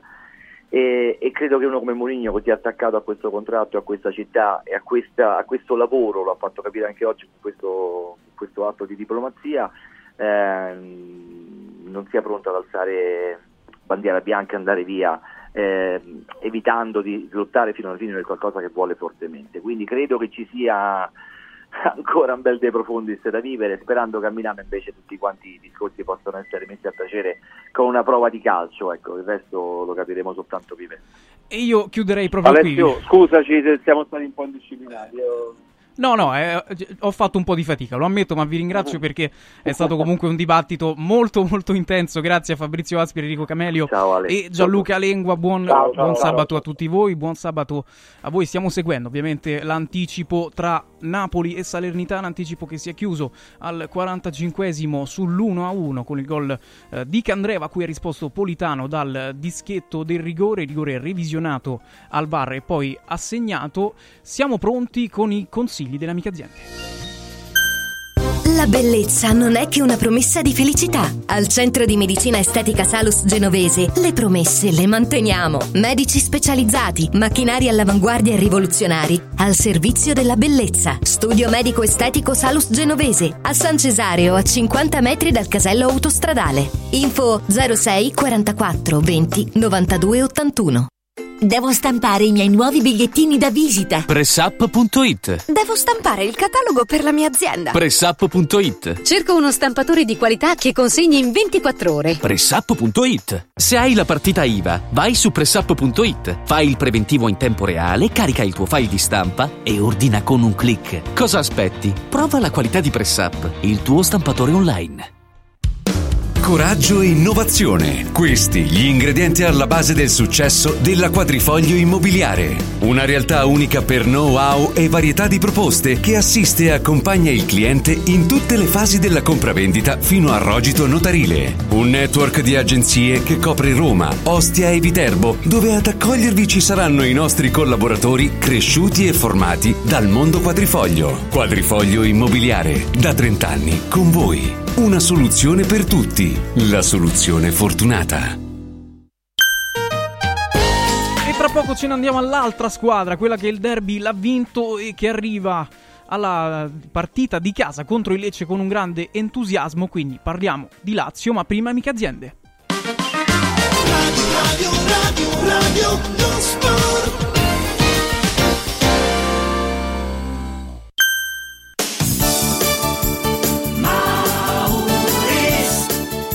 Mauris, il numero uno del risparmio per la casa e la famiglia. Avevi ragione, da Mauris ho risparmiato e ho trovato proprio tutto quello che cercavo. Grazie ai suoi 100 punti vendita in Italia, Mauris ci fa risparmiare nell'acquisto di detersivi, profumeria, casalinghi, giocattoli. Ferramenta, articoli per l'automobile e tutto per i nostri piccoli amici a quattro zampe. Mauris.it Mauris, i grandi magazzini italiani del risparmio. Mauris. Casa e beni aziendali pignorati, usura, anatocismo, cartelle esattoriali, accordi con la banca o con la finanziaria. Ah! Basta incubi! Chiama Sdebitop, il top del gruppo Sdebito. Avvocati e consulenti esperti ti aiuteranno a uscire dalla crisi e a risollevare la tua attività. Sdebitop si rivolge a privati, imprenditori e aziende agricole. Sdebitop ha sedi in tutta Italia. Chiama ora 850 60 30 o vai su sdebitop.it. Sdebitop, il top del gruppo Sdebito. Riscopri l'importanza e la bellezza di un sorriso sano e splendente. I dentisti di Solo Sorrisi sono a disposizione per la salute e la bellezza della tua bocca. Tecniche avanzate, nessun dolore, tempi rapidi. Solo Sorrisi, gli specialisti del sorriso, con 5 studi a Roma, a Fiano Romano e ad Avezzano. E ritrovi il sorriso. 858 69 89 solosorrisi.it Prefedil presenta il sistema costruttivo realizzato con il pannello brick. Sistema che fa ottenere pareti subito pronte, a secco, resistenti ai carichi, con la possibilità di realizzare architravi e l'inserimento degli impianti, con una resistenza al fuoco EI 180 e con un isolamento acustico di 60 decibel. Sistemi costruttivi Brick Fast e Brick Board. Presso il punto Prefedil di Roma, via Prenestina 956, 500 metri all'interno del GRA. Dovete costruire una parete? Passate da noi. Basta fatica e mai più plastica. Da oggi con Water Solution hai l'opportunità di avere a casa, in ufficio o nella tua attività acqua depurata naturale, gassata e refrigerata senza limiti. E il risparmio è garantito.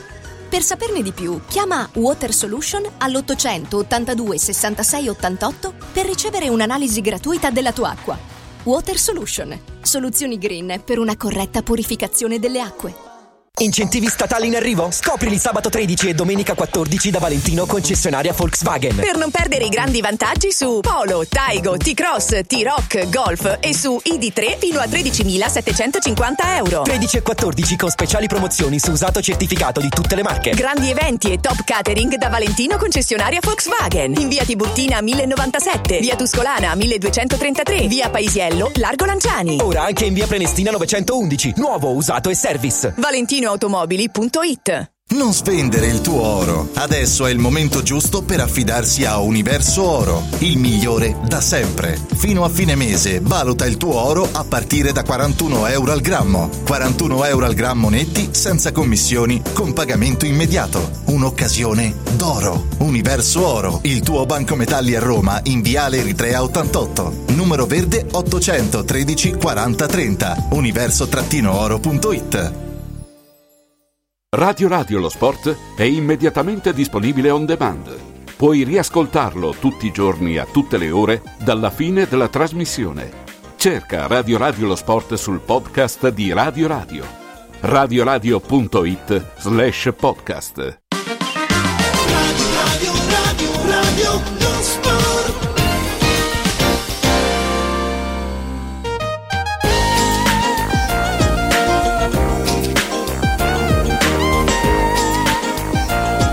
Radio Lo Sport, ci siamo, ci siamo sempre in vostra compagnia, tantissimi messaggi al 3775 104 500 dopo un'ora veramente intensa, devo dire, in cui abbiamo parlato di Milan-Roma, ma soprattutto eh, di Roma, ovviamente eh, le parole di Mourinho fanno sempre eh, discutere, però è un big match che deciderà tanto, tanto della stagione giallorossa, ma adesso è tempo di parlare dei biancocelesti, quelli che arrivano alla sfida contro il Lecce dopo un derby vinto e dunque con un grande entusiasmo. Ne parliamo con i nostri, ne parliamo col mister Nando Orsi.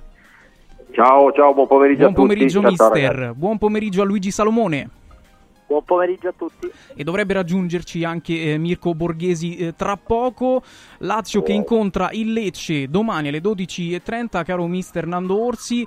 Lazio che arriva da un derby vinto. Eh, ci fai una panoramica? È un entusiasmo che secondo te eh, può portare, diciamo, si può far sentire nelle gambe anche contro il Lecce Ma domani? guarda, sì, sicuramente sì, però per quello che ha detto Sarri, nel senso che Sarri ha detto a noi ci interessa poco passare il turno, ci interessa per il, per- per il popolo, per, il- per i tifosi. E, e se è vero questo, allora, allora la squadra non deve avere contraccolpi di entusiasmo. Vuol dire che ha vinto una partita, adesso si volta pagina e si pensa a Lecce, quello che, de- quello che dovrebbe succedere. È ovvio che poi dopo mancando i giocatori il problema non è tanto l'inizio partita, è il dopo se tu vuoi cambiarla, se tu vuoi cambiare la partita in panchina non hai tanti giocatori per poterla cambiare. E quindi è ovvio che potrebbe andare in difficoltà proprio su questa, su questa situazione, però in generale dico che se c'è un entusiasmo giusto eh, e la Lazio gioca come queste ultime partite e invece di palleggiare e tocchettare laddove poi dopo possa servire, eh, perché poi dopo le squadre di Sarri sono, sono anche riconoscibili per questo, però in queste tre partite che ha vinto in campionato ci ha messo anche qualcosa di diverso. Ecco, se continua sotto questo punto di vista, sotto questa voglia, io dico che la squadra può vincere. Eh sì, poi sulle, sulle scelte individuali ci andiamo, caro Luigi Salomone, però chiedo a te se eh, questo entusiasmo che c'è post derby eh, debba essere, come dire, debba evaporare, cioè secondo te si dovrebbe un pochino fare il ragionamento che abbiamo vinto una partita oppure pensi che insomma dia una grande consapevolezza anche questo derby vinto? Beh, insomma, sono tutti piccoli esami di, di maturità. eh, se la squadra eh, prende sotto gamba il Lecce, poi la premessa è, è ovvia che ogni partita nel campionato italiano va vinta, va giocata, quindi può uscire anche un risultato che non sia la vittoria, però eh, la Lazio deve fare la, la sua partita, la deve fare bene, la deve fare concentrata. Poi è chiaro che gli episodi si possono sempre, sempre condizionare. Purtroppo la Lazio ci arriva diciamo, molto bene dal punto di vista del morale, po' meno dal punto di vista secondo me delle condizioni fisiche, perché ha fatto due, due partite molto stancanti, molto molto stancanti. A Udine è una squadra fisica che ti, ti- ti- ti mette a dura prova dal, dal punto di vista delle botte, di tutto. Il derby sappiamo che dal punto di vista nervoso e anche fisico è stata una partita che è durata poi praticamente un tempo supplementare perché tra 10 minuti di recupero secondo tempo e mi sembra 3 o 4 il primo tempo ecco là che hai fatto veramente eh, quasi un tempo supplementare quindi la Lazio dovrà stare attenta, dovrà giocare questa, questa partita. È chiaro che se dovesse non esserci anche Felipe Anderson, che stamattina non si è allenato perché c'è un problema Ah. al polpaccio, Ecco. e, e lì, e da- come diceva giustamente anche, anche, anche Nando, dal punto di vista proprio numerico, eh, non potendo cambiare il modulo, eh, restano tre attaccanti e poche risorse in panchina. Quindi dovrà cercare di vincerla con qualche altra, con qualche altra mossa. Sara. Quindi niente, niente falso 9, insomma, poi aspetteremo. No, no, no, no, no, non ho detto niente. Non Ok. si è allenato stamattina, ha un problema al polpaccio, adesso stanno vedendo, è chiaro che eh, il nodo è capire, che, eh, cioè pensare e ragionare sul fatto che la Lazio ha sei attaccanti, Castellanos è fuori, Immobile torna e va in panchina dopo un mese. Quindi impensabile che sia e- titolare, e gli altri chiaramente. stanno tutti mezzi e mezzi, cioè tra- quello che sta in mezzo paradossalmente è Pedro, è l'unico che non ha nessun problema fisico, Mm. mentre comunque Isaacsen e, e anche, anche Zaccagni stamattina non si è allenato perché comunque eh, è reduce da, da- da- una partita giocata con piede gonfio. Tutte cose risolvibili, piccole cose, però per far capire che comunque la Lazio domani ha una partita difficile, aggravata dalle condizioni fisiche dei suoi attaccanti. Quindi possiamo dire che si proverà fino all'ultimo comunque ad avere Felipe Anderson eh, Ma io sì, penso 9. di sì, però essendo il polpaccio, eh, comunque lui sente, stamattina è stato, diciamo, può essere anche un po' di gestione, ecco, dei giocatori, sono tutti abbastanza affaticati dopo il tempo. Sari ritrova però dal primo eh, due elementi fondamentali che sono Provedel e Luis Alberto, caro mister. Questa cosa, come dire, ti mette un po' in fiducia per, per questa partita. Secondo te i pericoli sono più i pericoli, diciamo, che le, che le certezze? Ma sì, mi mette in fiducia, certo, rientrano Luis Alberto e Provedere, sono due giocatori, la spina dorsale un po' di questa squadra, quindi se rientrano per bene, soprattutto Luis Alberto, sai, il portiere bene o male salta una partita per la febbre, non è che gli manca a Luis Alberto, è parecchio che sta fermo, quindi anche la tenuta fisica non è quella, non è quella però almeno è un'alternativa importante, è un'alternativa di grande qualità, è ovvio, è ovvio che, che è così, Eh, poi dopo bisogna vedere, perché l'interpretazione delle partite contro queste squadre deve essere un'interpretazione non soltanto tecnica e, e di qualità, ma deve essere, deve essere anche di, di- di grinta, di voglia, di cattiveria, capito? E quelle- per vincere questo tipo di partite devi, devi anche approcciare in questo modo. Quello che poi Sarri ha sempre chiesto alla sua squadra, no? L'interpretazione delle partite a secondo de- di, di- di quello di come, di- di come- di come lo sviluppo, di, di- di- di come incontri, capito? Quindi è ovvio che, che quello che, che deve fare la Lazio è deve e deve un po' continuare no? su questa falsa riga, vincere queste partite cosiddette sporche, poi dopo se riesce domani a vincere si mette a 33 e comincia da- anche a guardare con una certa, può, può guardare anche con una certa fiducia. Eh, esatto, perché c'è anche da guardare il, il calendario. La Lazio ha vinto gli ultimi tre match di campionato e potrebbero ottenere quattro successi di fila in Serie A per la prima volta dal periodo eh, marzo-aprile scorsi. Quindi, insomma, è una squadra che in questo momento è cinica, in forma. E tra l'altro domani eh, contro il Lecce potrebbe anche essere, diciamo, l'ultimo match, tra virgolette, abbordabile, non ce ne vogliano gli amici di Lecce, perché poi c'è un- una fine di gennaio e un febbraio di fuoco. C'è l'Inter in, in Supercoppa, poi si trova il Napoli e poi c'è Atalanta-Lazio. A fare da intermezzo con la partita col Bayern Monaco c'è il Cagliari. E subito dopo il Bologna, quindi eh, inizia un, un tour de force che, eh, caro Luigi, ecco, un pochino eh, fa paura da questo punto di vista. Ma, eh, eh, bisogna vedere come ci arriverà la Lazio, anche la Supercoppa comunque è un impegno che ti porta via energie, vai in un altro posto del mondo, eh, hai una partita, poi potenzialmente se dovessi vincere hai un'altra partita, giochi venerdì e poi rigiochi lunedì, eh, poi dopo hai il Napoli, eh, sono da recuperare un po' di calciatori, ecco, questo è evidente, eh, però insomma, credo che, che- che essere su quattro obiettivi ti porta poi ad avere un dispendio di energie maggiore, però anche a giocare delle partite che penso che Nando ce lo può dire, sono poi affascinanti quando ti giochi Lazio-Inter, eh, Lazio-Bayern Monaco, sono partite che tutti, uno credo che si allena anni e anni per poi giocare l'ottavo di finale contro il Bayern Monaco, quindi per i calciatori anche il recupero immagino che sia un pochino delle energie sia un po' più facile. E ci risponde proprio su questo tra poco Nando, ma prima salutiamo Mirko Borghesi che è con noi. Buon pomeriggio Mirko. Buon pomeriggio a tutti. Caro Nando, hai sentito la domanda di, No, di no, è Luigi vero, vero, Salomone? è vero. Ci sono certe partite che si preparano soltanto a livello di allenamento atletico ma anche mentale, però perché l'entusiasmo te lo dà la partita stessa. Quindi è ovvio che, che giocare questo tipo di partite è bello, soprattutto perché te le sei meritate e quando te le sei meritate c'è ancora più soddisfazione. Poi dopo è logico che eh, sono, sono partite difficili, però non parliamo di una squadra normale, parliamo della Lazio che in realtà è arrivata seconda, quindi con l'Inter ad esempio se la può giocare benissimo, una partita secca, perché può succedere di tutto. La partita secca vuol dire dentro o fuori, quindi ci può essere anche un ragionamento, un pensiero, no? Puoi arrivare ai rigori, te la puoi... cioè tante cose. No, non ci sono i supplementari, eh. Hanno introdotto Esatto, la- esatto, Sì, puoi subito arrivare subito- rigore, eh, sì, puoi arrivare subito ai rigori e te la gioca ai rigori, capito? Quindi, quindi ci, ci può essere questo. Col Bayern Monaco è logico la giochi più sulle due partite, ma insomma in generale parlando della partita di, di- di- di- di- di venerdì è, è, bel- è bello andare a giocare, è bella la progressione, però l'importante è che, è che non si pensi alla partita di venerdì ma che si pensi alla partita di domani che devo dire la verità eh, la reputo molto, molto, molto più importante, ecco, molto più importante per, per gli obiettivi, poi dopo quello è un bel sogno.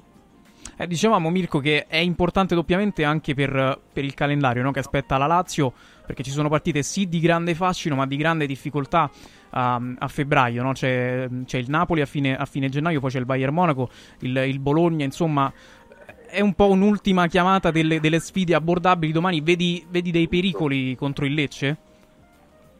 Ma I pericoli credo che siano innanzitutto quelli della condizione de- Eh sì. di alcuni giocatori, quindi nel pomeriggio Gio Felipe Anderson si è un po' gestito e questo diciamo che dà l'idea di come lì davanti insomma in questo momento la coperta sia, sia un po' corta. Però insomma una partita che io credo che il girone d'andata ci insegni che poi di partite facili questo campionato non te le regala nessuna e credo che eh, la Lazio dell'ultimo periodo abbia fatto vedere dal punto di vista di uno step mentale una crescita che deve confermare eh, che sia l'avversario Lecce o che sia l'avversario più importante.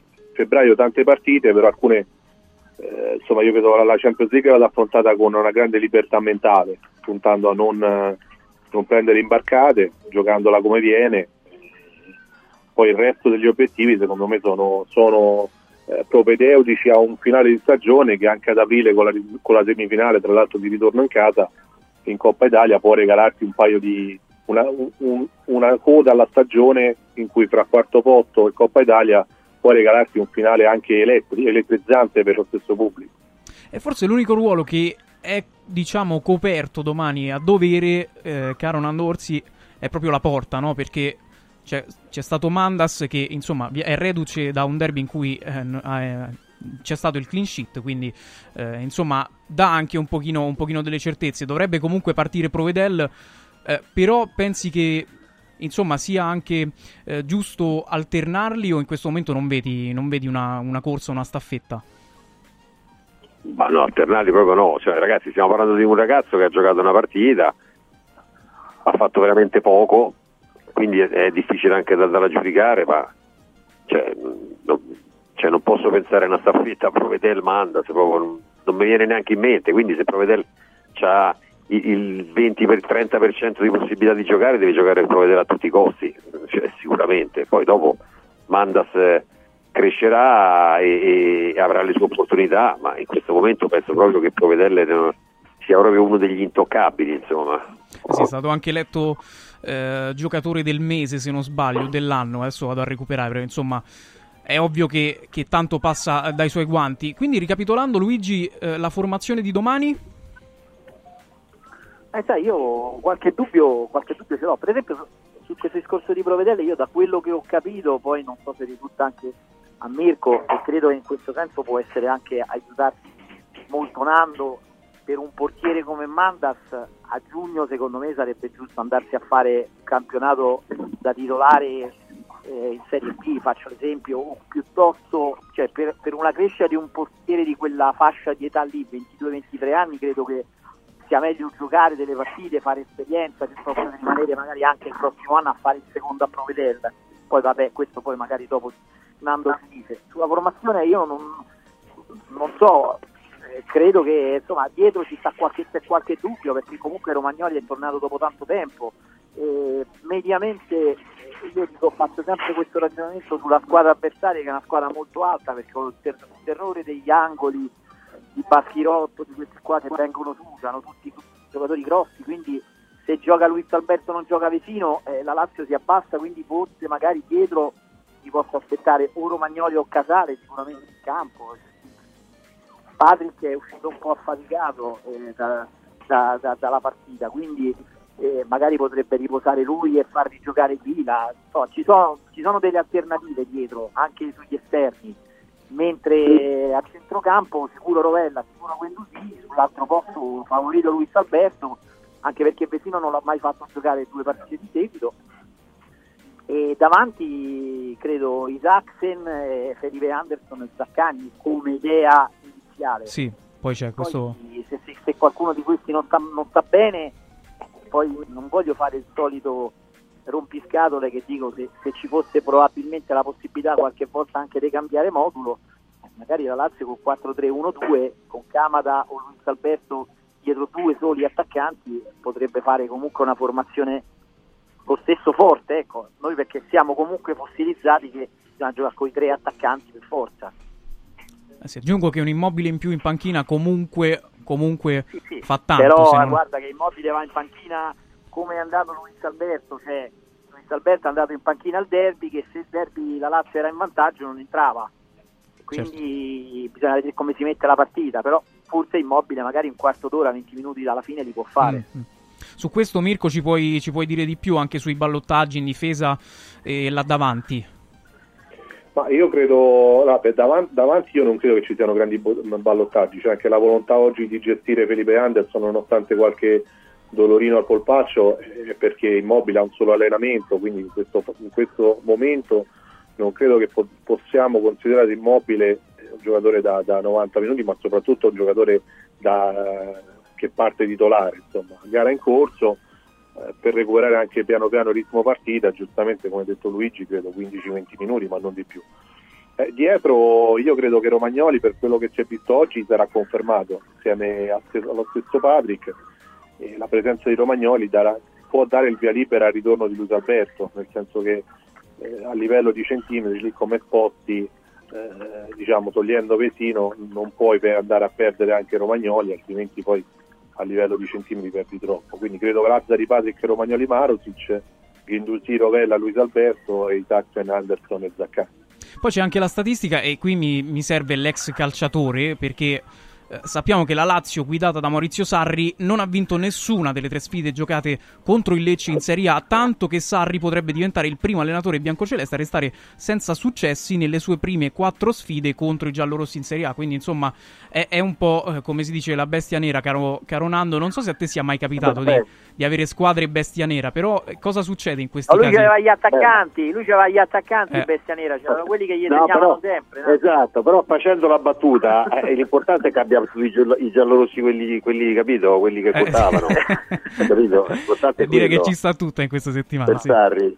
No, vabbè, ma in generale io non penso che sia una macchia nel, nel curriculum di Sarri. Ah, no, no, no, no. Lecce, bisogna anche contestualizzare in che momento.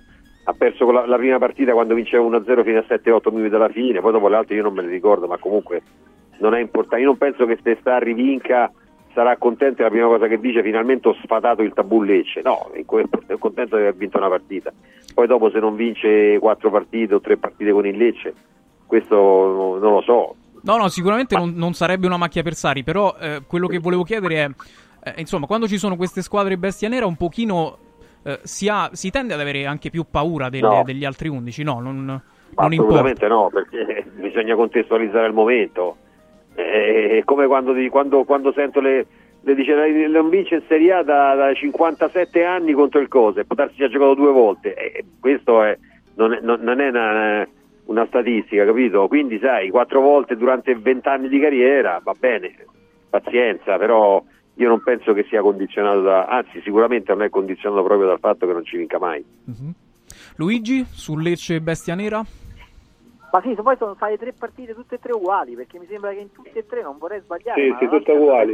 tutte uguali. Tutte e, tre, tutte e tre è andata in vantaggio e, e, poi ha perso 2 a 1 due volte e la terza volta è riuscito Milinkovic a pareggiare al 96esimo, se no aveva perso anche quella, quindi massima attenzione anche in caso di vantaggio, ecco, ricordando questi precedenti, poi dopo eh, bisogna contestualizzarla perché comunque stiamo parlando giustamente delle assenze o dei problemi fisici del, del, del, della Lazio, credo che anche il Lecce abbia tre giocatori addirittura in Coppa d'Africa, d'Africa, quindi comunque nella rosa del Lecce è chiaro che tre assenze di giocatori che stanno in Coppa d'Africa un, eh, possono essere assorbite con più difficoltà Certo. magari rispetto a- No, ma gli manca rispetto- Banda, gli manca Sansone che non è in Coppa d'Africa ma che penso sia un fortunato squalificato.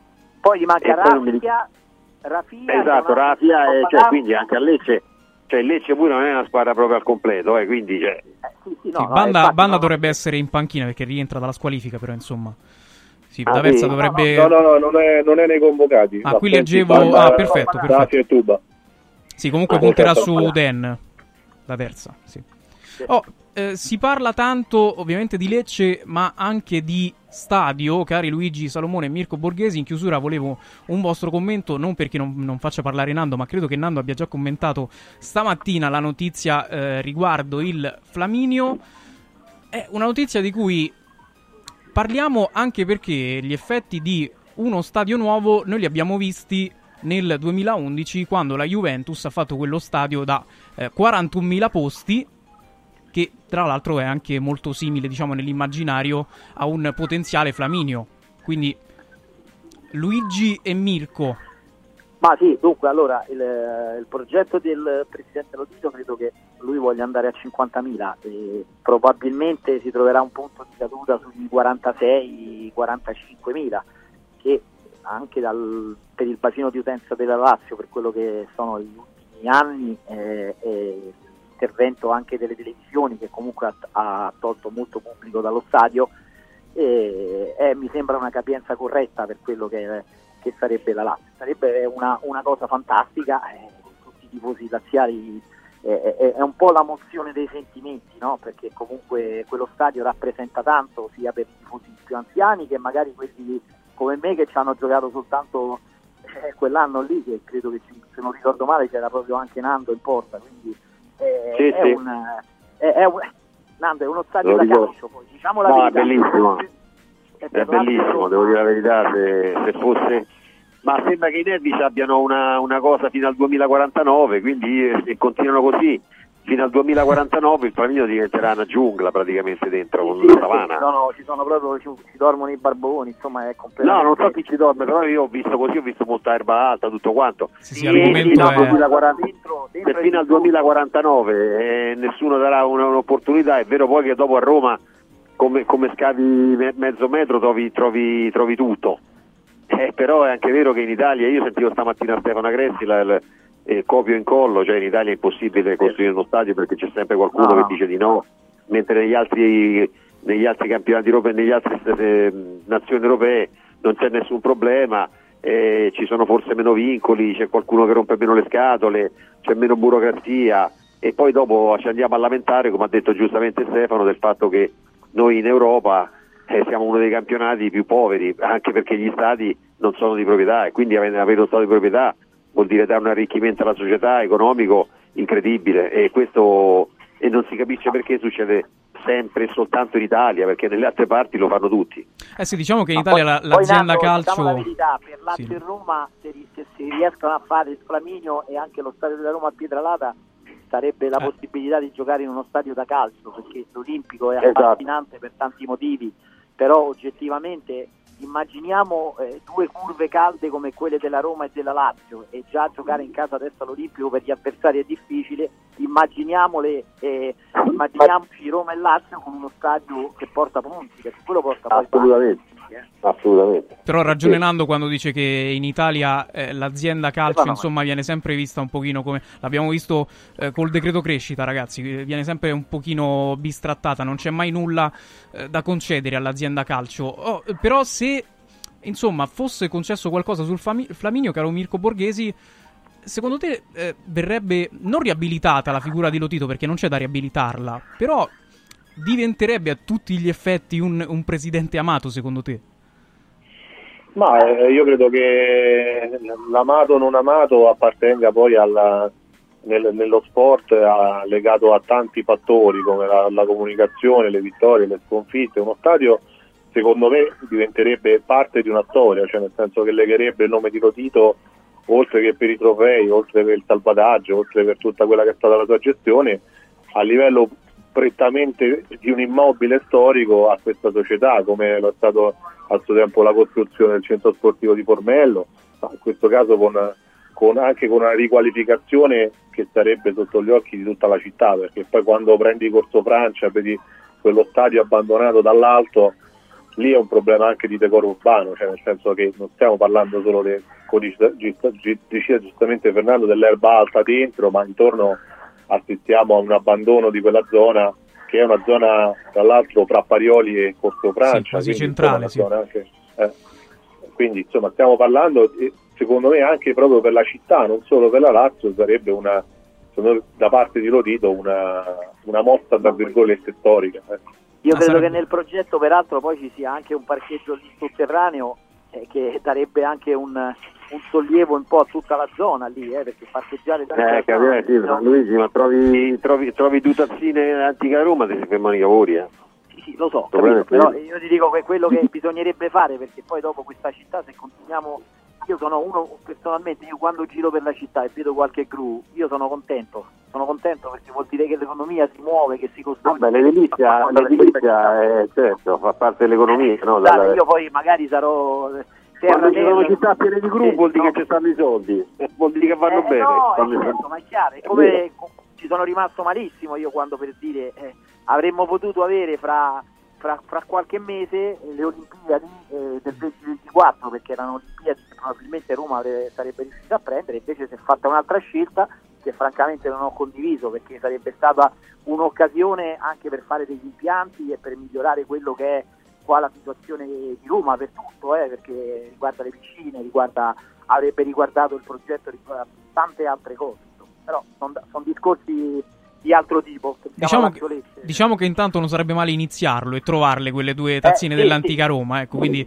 scaviamo e troviamole, però intanto iniziamo, iniziamo questi lavori. Su questa Se suggestione... Anche quello che sta succedendo a Pietralata eh. col, col, con lo stadio della Roma, sì. eh, cioè, già sono, sono, arrivati i primi comitati dei quartiere che non vogliono quello, l'altro che non gli vogliono fare espropriazione, cioè tutte cose per carità sacrosante, non entro nel merito però se si ragiona così non si farà mai nulla. Eh, c'è sempre qualcosa, sono sempre puntuali. Su questa suggestione vi saluto ragazzi, grazie, grazie per essere ciao, stati con noi, ciao, grazie a Nando Orsi, Luigi Salomone e Mirko Borghesi. Vi aggiorniamo sul Napoli subito dopo i nostri consigli. Ciao nonno, come stai? Molto meglio. Con la stuoia Biofarmantalgic Plus tutti i miei dolori articolari sono spariti. Te l'avevo detto. Grazie alle proprietà antidolorifiche e antinfiammatorie della stuoia Biofarmantalgic Plus, anch'io sono tornato ad allenarmi. Allora organizziamo subito una partita a calcetto. la stuoia Biofarmantalgic Plus è un toccasana per chi soffre di infiammazioni articolari e muscolari. Agisce a livello cellulare durante il sonno in maniera del tutto naturale, non invasiva e autonoma. Chiama subito l'882 6688 o vai su stuoiantalgica.com e regalati il benessere. Devo stampare i miei nuovi bigliettini da visita. Pressup.it Devo stampare il catalogo per la mia azienda. Pressup.it Cerco uno stampatore di qualità che consegni in 24 ore. Pressup.it Se hai la partita IVA, vai su Pressup.it, fai il preventivo in tempo reale, carica il tuo file di stampa e ordina con un clic. Cosa aspetti? Prova la qualità di Pressup, il tuo stampatore online. È bello sapere che in qualsiasi momento c'è chi si prende cura di te. Villa Mafalda c'è sempre. Per la salute della mia famiglia mi affido a Villa Mafalda, dove è possibile eseguire tutte le prestazioni mediche di cui abbiamo bisogno 24 ore su 24, dalle visite con i migliori specialisti agli esami diagnostici fino alla chirurgia. Villa Mafalda, la tua clinica privata polispecialistica nel cuore di Roma. Villa Mafalda è in via Monte delle Gioie 5. Info e prenotazioni su villamafalda.com. 72esimo in corso tra Napoli e Salernitana, invariato il risultato sempre 1-1 col Napoli che ovviamente adesso eh, fa la partita e la Salernitana è un pochino più rintanata dietro e riparte in contropiede. Tra pochissimo parliamo di tutto questo con Sandro Sabatini e Gianni Visnadi, ma prima amiche aziende. Radio, radio, radio, È bello sapere che in qualsiasi momento c'è chi si prende cura di te. Villa Mafalda c'è sempre. Per la salute della mia famiglia mi affido a Villa Mafalda, dove è possibile eseguire tutte le prestazioni mediche di cui abbiamo bisogno 24 ore su 24. Dalle visite con i migliori specialisti agli esami diagnostici fino alla chirurgia. Villa Mafalda, la tua clinica privata polispecialistica nel cuore di Roma. Villa Mafalda è in via Monte delle Gioie 5. Info e prenotazioni su villamafalda.com. Convenzionata con le maggiori compagnie assicurative. Una speciale convenzione è riservata agli ascoltatori Radio Radio. Devo stampare i miei nuovi bigliettini da visita. Pressup.it Devo stampare il catalogo per la mia azienda. Pressup.it Cerco uno stampatore di qualità che consegni in 24 ore. Pressup.it Se hai la partita IVA, vai su Pressup.it, fai il preventivo in tempo reale, carica il tuo file di stampa e ordina con un click. Cosa aspetti? Prova la qualità di Pressup, il tuo stampatore online. Devo organizzare una cena aziendale e vorrei un locale accogliente con la giusta atmosfera. Scegli Comodo Mercato Trevi, un open space dal design moderno, comodo per i grandi spazi e soprattutto per l'ampia scelta di eccellenze gastronomiche, con 5 ristoranti a vista per soddisfare ogni palato. Comodomercatotrevi.it, la cornice perfetta per eventi di successo. Roma, via del Lavatore 88, a pochi passi da Fontana di Trevi. Mettiti comodo. I grandi cambiamenti nascono spesso da piccole cose, senza fare rumore. Volvo presenta la nuova EX30, il SUV 100% elettrico più piccolo e innovativo mai prodotto da Volvo. Tutta la grande sicurezza di Volvo in un piccolo prezzo a partire da 35.900 euro. Le cose piccole cambieranno il mondo. Nuova Volvo EX30 il 20 e 21 gennaio negli showroom Volvo. Prezzo di listino IVA inclusa riferito a Volvo X30 Single Motorcore Model Year 24. Volvo a Roma è Car Room. Volvo Carroom. Cause it's the little things that mean. Antò fa freddo, Antò fa freddo, non ce la faccio più. Accendi la caldaia Vylant. Ecco fatto, amore. L'ho accesa. Mmm, Antò fa caldo. Pochi giorni fa con la Calor Plus ho installato una caldaia a condensazione della Vylant con sole 12 rate da 95 euro e mi hanno anche regalato 7 anni di garanzia. Eh, con questa caldaia mi sto togliendo tante soddisfazioni. Fallo anche tu con la Calor Plus. Chiama subito lo 06 86 21 3671. Antò. Da importanti ricerche scientifiche nasce SIRT 500 Plus, l'integratore che stimola la produzione di sirtuine, le proteine della longevità naturalmente presenti nel nostro organismo che rallentano l'invecchiamento cellulare e hanno la capacità di intervenire sul metabolismo. Vuoi rallentare anche tu l'invecchiamento? Recuperare energia, dormire meglio, diminuire lo stress? SIRT 500 Plus è la soluzione. SIRT 500 Plus, una marcia in più per il tuo metabolismo. Scoprilo su radioradioshop.it. Salve, sono Roberto Zaccagnini e vi aspetto nei negozi Phone Marketing con i migliori smartphone, iPhone, tablet e notebook nuovi e rigenerati ai prezzi più bassi d'Italia. Possibilità di permuta, pagamento immediato del vostro usato, rate fino a 12 mesi. Da Phone Marketing, accessori e cover personalizzate. Siamo in tutta Roma, a Velletri e a Monteporzio Catone fonmarketing.it per acquistare e scoprire tutti i prodotti in promozione. Per info 377 289 4183. Hai l'assicurazione in scadenza? Chiama Mondopolizza. I migliori prodotti assicurativi al prezzo più basso del mercato grazie agli accordi con le primarie compagnie assicurative. Assicurazioni RCA, casa, infortuni. Per professionisti, soluzioni eccezionali su misura per te. Per ricevere un preventivo chiamalo 06 55 76 903 o direttamente sul sito mondopolizza.it. Mondopolizza, la migliore consulenza assicurativa. Ehi, ciao, sono io. Sono già qui, parcheggio e ci vediamo di fronte alla stazione. Sono ancora io. Ci sono quasi, eh. Però è meglio se ci vediamo direttamente al binario. Ehi, senti, ci rinuncio. Vengo in macchina, ci vediamo a Milano. Nasce Roma Park Valet, il nuovo servizio di parcheggio e accompagno dedicato a chi vuole partire dalla stazione Tiburtina senza parcheggiare a Tiburtina. Comodo, sicuro, conveniente e veloce. Scarica l'app o vai su romaparkvalet.it. Radio, radio, radio,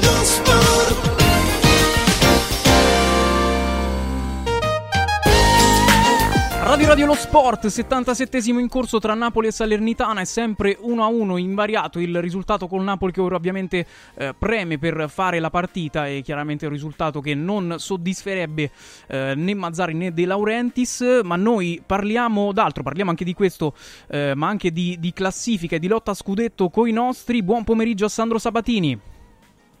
Ciao, buon pomeriggio a tutti. Buon pomeriggio, buon pomeriggio a Gianni Visnadi. Buongiorno, ciao a tutti. E anche a Franco Ordine. Buon pomeriggio Franco. Eccoci, eccoci, pronti. Abbiamo trattato di un tema in apertura che ha suscitato diversi messaggi e diverse anche diciamo, discussioni molto accese perché si parla tanto di mercato, caro Sandro, non so se hai presente il signor Jordan Anderson, ma credo proprio di sì, che è in Saudi League ed è disposto a tornare pur di rinunciare a quasi 22 milioni di euro in tasse. Non gli piace evidentemente il, il movimento, non gli piace come, come si trova e potremmo dire è un caso isolato. Poi c'è anche Gabri Veiga, di cui quest'estate si è parlato tanto e che vorrebbe tornare.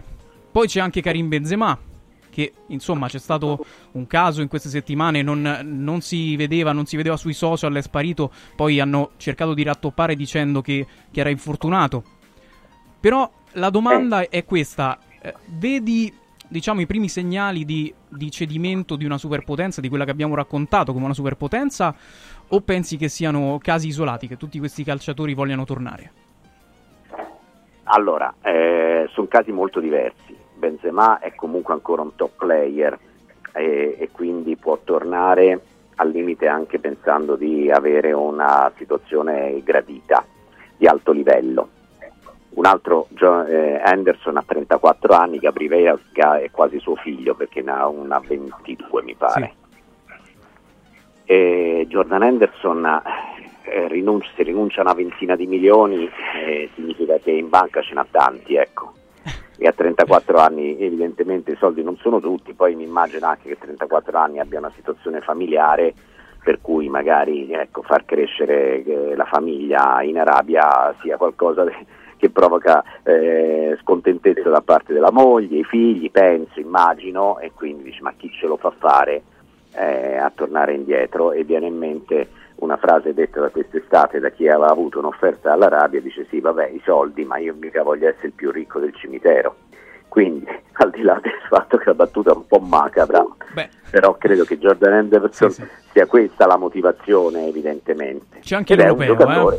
C'è anche un europeo alle porte, quindi insomma penso sia anche una, sì, una questione... Non, sì. non so se Jordan Anderson è ancora in nazionale o ha fondate speranze di andare in nazionale, però insomma ecco sicuramente c'è anche l'europeo. Gabri Veiga è un discorso che è, l'errore è a monte di Gabri Veiga, perché un giocatore del talento di Gabri Veiga che già a 21-22 anni va in Arabia, è uno che non fa, un, fa una scelta probabilmente guidata dagli interessi del suo procuratore, ma non una scelta indovinata dal punto di vista eh, tecnico, ecco, questo mi pare evidente. Per dire se questi tre casi siano già un segnale di eh, addio all'Arabia, mh, mm, mm, io direi ancora di no, ecco, sinceramente direi ancora di no. Però è evidente che sai, il campionato arabo, se, cioè, uno si va per i soldi, se poi uno vede tipo Benzema che i soldi può continuare a guadagnare allo stesso modo in Europa, tipo Gabri Veiga che comunque ha davanti a 70 anni, o Jordan Anderson che dice io i soldi ormai ce l'ho, che me ne frega a me di stare qui eh, per tre anni a soffrire quando anche la mia famiglia non ci vuole stare, ci sono motivazioni che non screditano il campionato arabo, oltre quello che già sapevamo, eh. non è che sapevamo, sapevamo che andavano lì per i soldi, insomma. Ecco. Sì, anche perché il tenore di vita eh, tra percepire 7 milioni e percepirne 20, insomma, non, non so quanto, quanto, cambi, sinceramente. Eh, Gianni Visnati, vedi, tu li vedi segnali di cedimento o, o, anche secondo te è un pochino troppo presto per, per dirlo? No, è, è, sicuramente presto, ma non è sicuramente inatteso tutto ciò perché sono andati così tanti che in un posto così diverso da quelle che sono le nostre, parlo anche di noi italiani, di noi europei, le nostre abitudini, che era come dire logico che ci, che ci, che, che ci dovesse essere un po' di, di, eh, di rimbalzo, no? E Del resto, tra le, quando la scorsa estate dicevamo i soldi, i soldi, ma dove vanno a vivere, dove portano i figli. Poi tu hai detto una parola magica nell'introduzione, i 22 milioni esentasse cui rinuncia, rinuncerebbe Henderson. Ecco, esentasse la parola magica, perché sappiamo che perché siano esentasse occorre vivere lì e vivere lì con la famiglia. Eh, non, è una cosa, non è una cosa semplice da tutti. Io mi aspetto che altri eh, chiedano, puntino a tornare indietro, soprattutto che meno ci sia dire, l'onda per andare e, e poi un po' in fondo me lo, me lo auguro che giocatori come eh, Veiga, ecco, casi del genere me lo auguro, ripeto, tifo perché non ce ne siano più. Io non so se Veiga è, è bravo, quanto è bravo, eh, Malano sì, però lascia un'amarezza il fatto che si scelga Sì, Eh, sì, sì, sì, sì, sì, sì, giusto. Poi, ma ha ragione, cioè, Sandro, è chiaro che sono dei procuratori, penso che possiamo dirlo, con pochissimi scrupoli, tra l'altro gente che si è specializzata nel fare queste transazioni eh, con l'Oriente proprio perché, perché c'è stato bisogno, eh, tant'è che si è cercato di far nascere, di, far- di- di- di- di insediare anche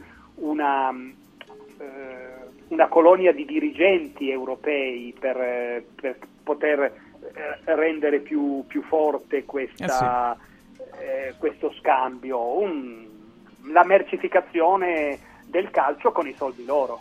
Sì, sappiamo che anche, anche Tiago Pinto dovrebbe, diciamo, in orbita Arabia per, per il futuro dopo, dopo la Roma. Ovviamente eh, non è che ci, ce lo auguriamo, insomma, che, ehm, che un movimento calcistico crolli. Non so se se lo augura Franco Ordine, No, no, però io me lo auguro, io me lo auguro, io me lo auguro. tu te lo auguri, Gianni. Franco Sì, Ordine se lo loro- augura. Perché loro non si comprano, non possono comprarsi tutto e mi auguro che fallisca questo esperimento. Ecco, è, è molto, è molto chiaro e diretto, Gianni, e ci piace così. Franco, non so se tu te la senti di essere altrettanto chiaro e diretto. No, io penso, eh, sono portato a credere, come avrebbe detto Rino Tommasi, che eh, si tratta di una bolla. E quindi la bolla prima o poi eh, è costretta a, come dire, a esplodere in qualche modo, Eh, perché mancano i presupposti fondamentali secondo me, che sono due, la cultura calcistica del paese l'entusiasmo, l'entusiasmo e la passione della tifoseria per le squadre.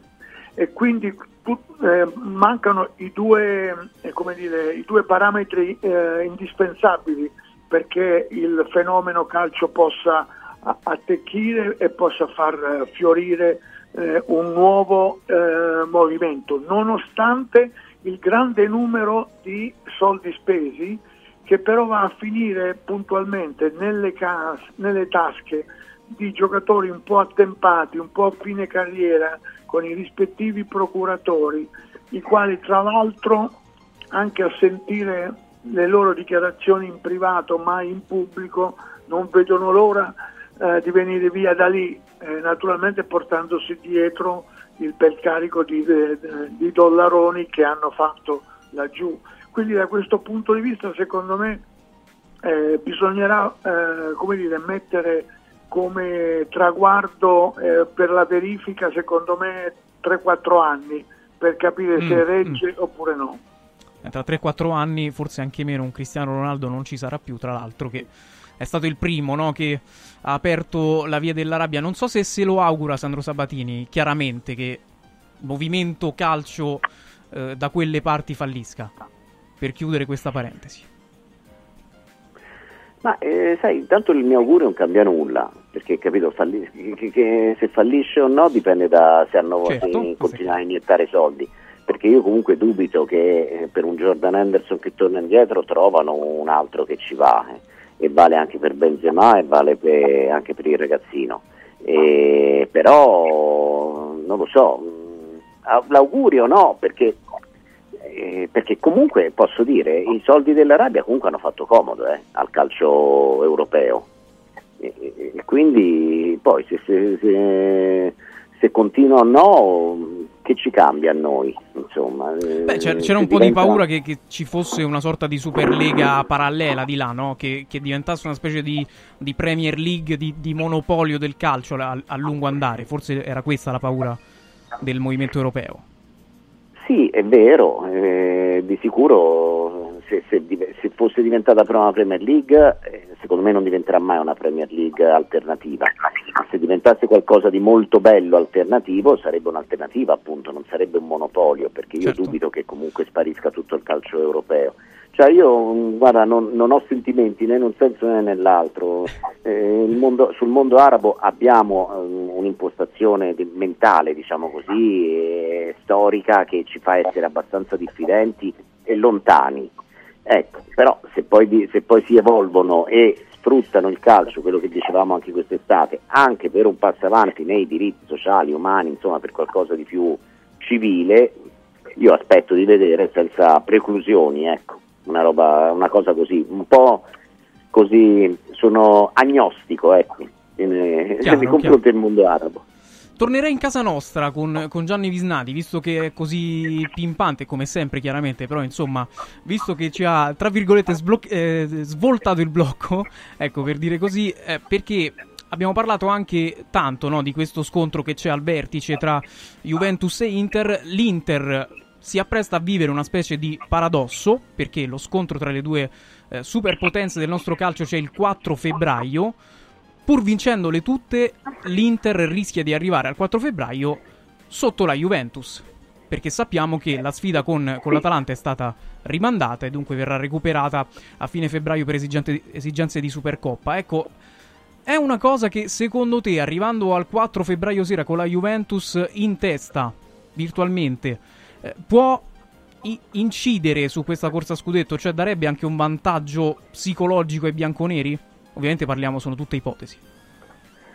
Ma giornalisticamente sarebbe bello che arrivasse con la Juve davanti e l'Inter con l'asterisco della partita da recuperare, anche perché quell'asterisco ricorda eh, la primavera del 2022, quando l'Inter aveva l'asterisco e poi l'asterisco che era il recupero col Bologna in quella volta, in quel caso si, si rivelò negativo. Giornalisticamente, ripeto, è bella da raccontare, eh, però non credo che dal punto di vista invece dal punto di vista tecnico possa cambiare chi arriva in testa perché al di là di tutto l'Inter se perde una posizione se la perde perché la deve ancora perdere perché tutti i discorsi li stiamo facendo premettendo che la Juventus deve Certo, certo. le sue partite, anche questo non possiamo saperlo.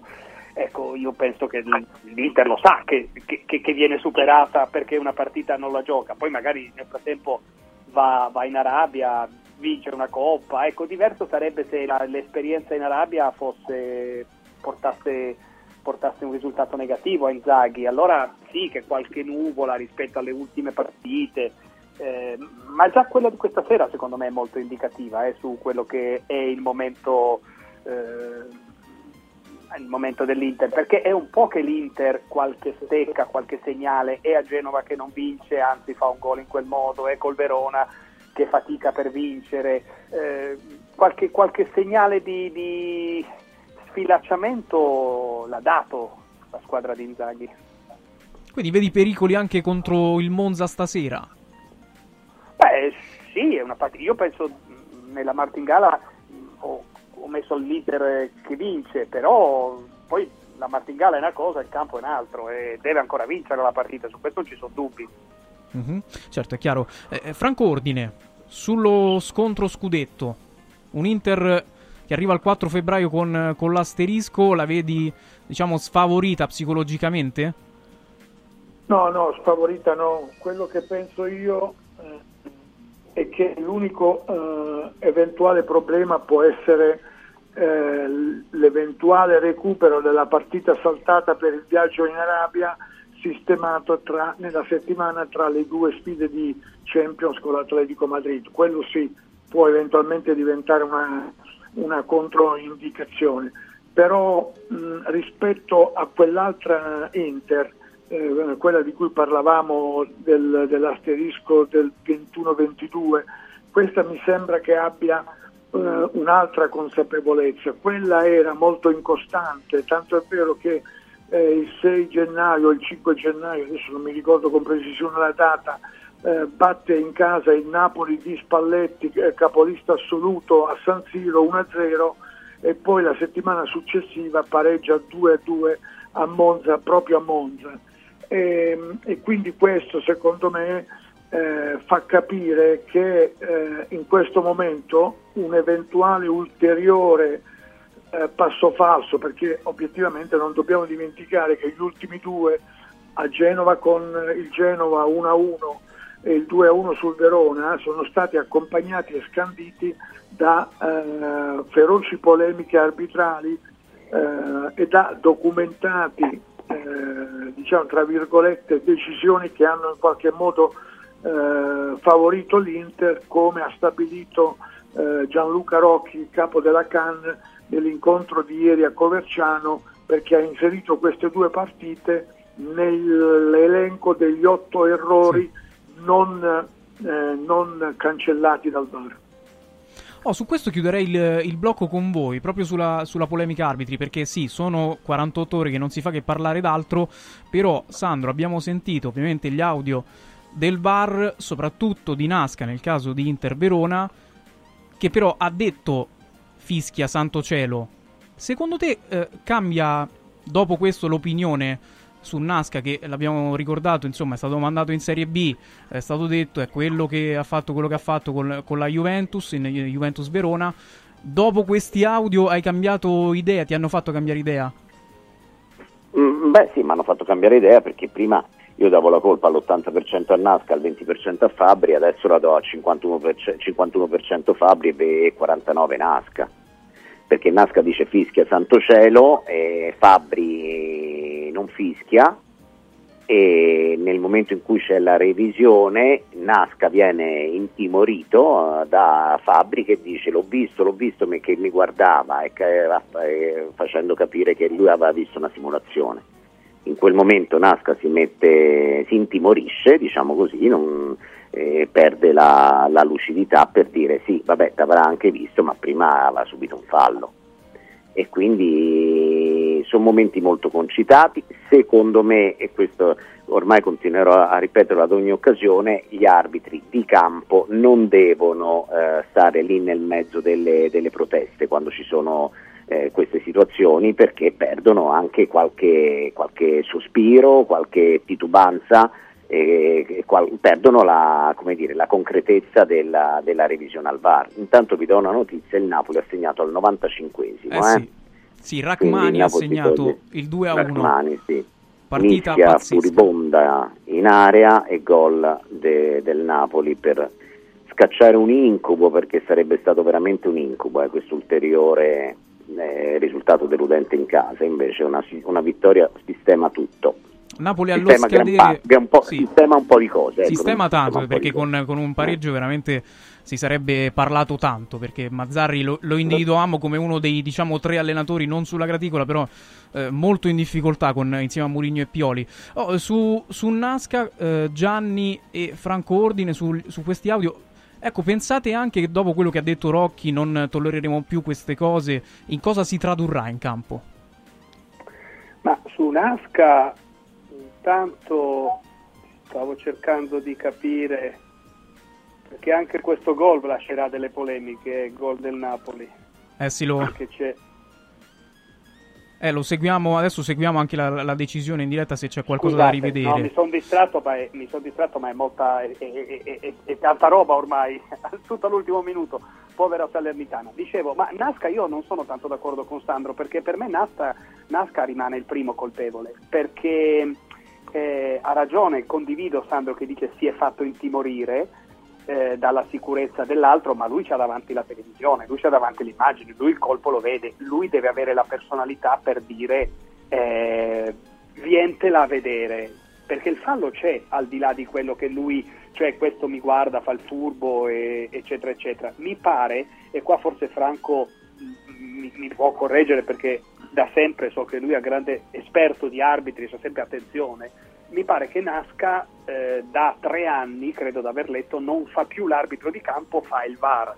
forse la riflessione vera è, è- è vedere se può fare anche il VAR, perché hanno deciso che non poteva più fare l'arbitro in campo e uno che fa il VAR in questo modo, cioè si fa condizionare dall'arbitro in campo, che cosa lo teniamo a fare al VAR?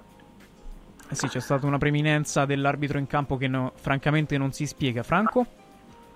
No, allora, io sono appunto reduce da Coverciano dal- dall'incontro di ieri e abbiamo capito tre cose a proposito di Inter Verona, e cioè che Fabri si fa influenzare, eh, si fa portare sulla cattiva strada da, eh, dal fatto che eh, Duda si alza e lo guarda e quindi dice, tra l'altro dice durante l'audio, si sente, ah lui fa il furbino, questo è il primo.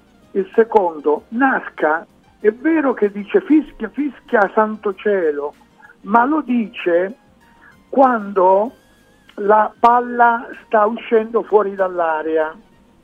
La cosa vera è che lui non sbaglia al 49%, lui sbaglia al 99%, perché l'altro 1% sbaglia l'assistente, come ha correttamente eh, riferito ieri Rocchi, perché quando poi c'è la revisione sulla validità del gol, il signor Nasca, anziché tornare indietro a quel punto lì, che cosa fa? Si concentra solo e soltanto sulla posizione di fuorigioco dopo il tiro di Barella. E beh, questo è obiettivamente un errore clamoroso e quindi secondo me Nasca è responsabile ed è responsabile eh, come, come sta accadendo purtroppo per tutti eh, i, i varisti, anche quelli che ormai lo fanno di professione, cioè fanno solo i varisti e non più gli arbitri e varisti, perché secondo me è, eh, ed è in qualche modo confermato dalle stesse parole di Rocchi ieri, cioè l'obiettivo loro è quello di ridurre al minimo l'intervento del VAR, perché dicono, tra virgolette, cito, altrimenti diventa la moviola in campo. Questo, Non è l'equivoco di, eh, questo è, lo è l'equivoco di fondo, perché tu eh, non devi far diventare la partita una moviola perché altrimenti non arbitra più quello che sta in campo ma arbitra quello che sta dietro il video. Ma nel contempo gli episodi clamorosi non puoi lasciarli passare sotto silenzio. Comunque volevo dire una cosa, avete fatto il VAR sulla mia dichia- prima dichiarazione ma avete massacrato tutte e due, potevate essere un po' più diplomatici. Uno dice ma che 49 e 51 e l'altro dice l'errore clamoroso. E vabbè. Eh, noi siamo a guarda, favore del VAR, eh, caro Sandro, quindi... eh, eh. ho capito, però io da, da- da Gianni e da Franco non me l'aspettavo, ecco una cosa così. Ecco. Più bar, per noi più bar. Oh, intanto è finita eh, la partita tra Napoli e Eh. Salernitana al 101esimo. Ma scusate però, non mi lasciate in sospeso, No, perché mentre voi guardate, perché avete eh, grande abilità, guardate la tv e parlate al telefono. Eh, gliel'ha dato, gliel'ha una- dato Franco. Gol, gol. Gliel'ha data che cosa? Gliela- il gol è confermato, non c'era nulla sul, sul portiere Ah, del Napoli, eh, del- vabbè. della No, Salernitana, era pardon. Era regolarissimo. Era, regola- era Fazio che va su Ochoa, quindi il suo calciatore era Ok, regolare. Il ok. Napoli vince 2-1. Certo, questo 95esimo per la Salernitana inizia a diventare un po' un incubo, eh, perché è la seconda partita che perde in questo modo. Eh, siamo in chiusura di blocco. Io vi ringrazio per essere stati con Saluti. noi. Saluti. Grazie a Sandro Ciao. Sabatini, a Gianni Ciao, ciao. Visnadi e a Franco Ordine. Quindi l'avete sentito. Clamoroso, clamorosa la notizia su Napoli Salernitana. Il Napoli vince praticamente al fotofinish e toglie parecchie castagne dal fuoco. E allora vi aggiorniamo anche su questo tra poco, dopo i nostri consigli. Guarda, anche qui una ravioleria dumpling bar. Ormai le trovi in tutta Italia. Entriamo, il pranzo è servito. Mmm, sono buonissimi, di qualità e pluripremiati. Eh sì, grazie al franchising 2.0 del Dumpling Bar, anch'io ho potuto aprire la mia ravioleria. È facile, completamente gratuito, include formazione dello chef Gianni Catani, rinnovo di menù periodico, scelta e addestramento del personale, pubblicità. Ho chiamato il numero 344 06 58 913 e il mio sogno si è realizzato. Chiama anche tu o vai su dumplingbar.it. Lascia fuori il mondo dalla tua casa. Freddo, caldo, sporco, restano in strada. Modoal, Modoal.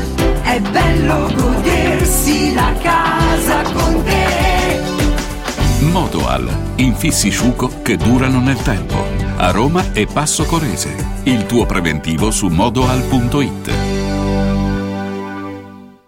Non spendere il tuo oro. Adesso è il momento giusto per affidarsi a Universo Oro, il migliore da sempre. Fino a fine mese valuta il tuo oro a partire da 41 euro al grammo. 41 euro al grammo netti, senza commissioni, con pagamento immediato. Un'occasione d'oro. Universo Oro, il tuo banco metalli a Roma in Viale Eritrea 88. Numero verde 813 40 30. Universo-oro.it.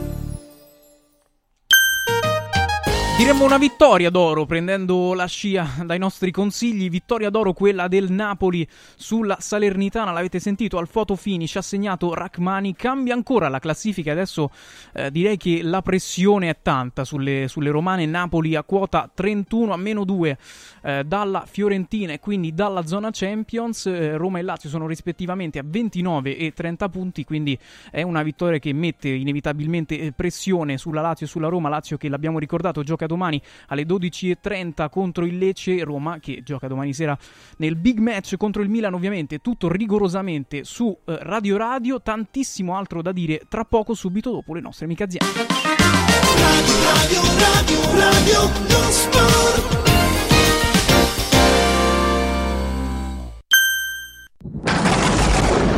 In un momento in cui i mercati sono in forte tempesta, scegli il sereno. Da sempre l'oro è la forma di investimento più sicura. Universo Oro ti offre la migliore quotazione sul mercato per l'acquisto di oro da investimento. Investire in oro vuol dire liquidità immediata, riacquisto garantito e un valore finanziario certo nel tempo. Universo Oro, numero verde 813 4030. Universo-oro.it. Sede a Roma, Viale Eritrea 88.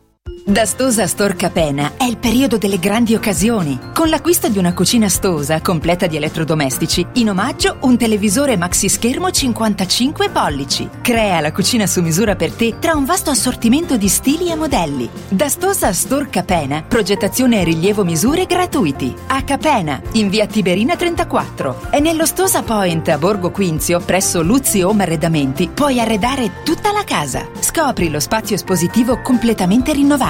Arredamentiluzzi.it I sistemi Prefedil consentono di costruire pareti in modo semplice, veloce, pulito, a secco, con un isolamento acustico e una resistenza al fuoco eccezionali. Non hanno bisogno di intonaco, ma soltanto di una rasatura e i rivestimenti ceramici vanno applicati direttamente sulla parete grezza, consentono il passaggio degli impianti e accettano tutti i sistemi di fissaggio per qualsiasi carico. Dovete costruire le pareti? Passate da noi al punto Prefedil in via Prenestina 956 a 500 metri all'interno del GRA. Incentivi statali in arrivo? Scoprili sabato 13 e domenica 14 da Valentino concessionaria Volkswagen. Per non perdere i grandi vantaggi su Polo, Taigo, T-Cross, T-Rock, Golf e su ID3 fino a 13.750 euro. 13 e 14 con speciali promozioni su usato certificato di tutte le marche. Grandi eventi e top catering da Valentino concessionaria Volkswagen. In via Tiburtina 1097, via Tuscolana 1233, via Paisiello, Largo Lanciani. Ora anche in via Prenestina 911, nuovo, usato e service.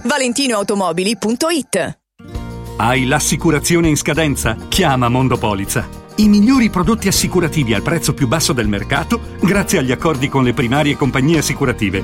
Assicurazioni RCA, casa, infortuni. Per professionisti, soluzioni eccezionali su misura per te. Per ricevere un preventivo chiamalo 06 55 76 903 o direttamente sul sito mondopolizza.it. Mondopolizza, la migliore consulenza assicurativa. Sportello Legale Sanità. 12 anni di giustizia ottenuta e di giusti risarcimenti alle famiglie colpite dalla mala sanità. come per danni provocati in banali interventi ortopedici o per danni o decessi provocati da mancata diagnosi di patologie tumorali. Sportello Legale Sanità. A disposizione di tutti gli italiani contro la mala sanità, senza alcun costo anticipato. 800 700 802 sportellolegalesanita.it Anche quest'anno vi portiamo a casa l'oro della Sabina, l'olio nuovo extravergine di oliva Sabina DOP. Eccellenza agroalimentare del Lazio, garantito e certificato dal consorzio Sabina DOP. È possibile prenotarlo inviando un sms WhatsApp al 348 59 50 222 348 59 50 222 oppure direttamente sul sito radioradioshop.it. Sabina DOP. L'origine è protetta. Radio Radio lo sport è immediatamente disponibile on demand. Puoi riascoltarlo tutti i giorni a tutte le ore dalla fine della trasmissione. Cerca Radio Radio lo sport sul podcast di Radio Radio. radioradio.it slash podcast. Radio, radio, radio,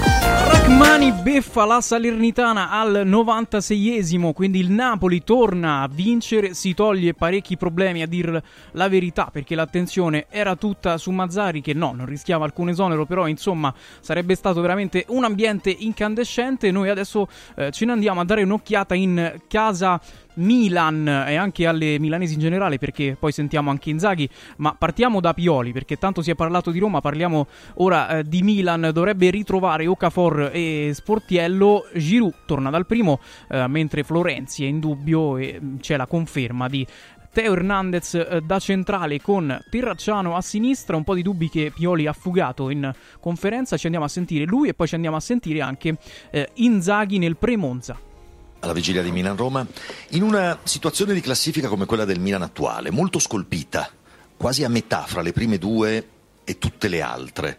Eh, qual è la cosa migliore da fare? Guardare magari avanti come da ambizioni storiche della tifoseria rossonera?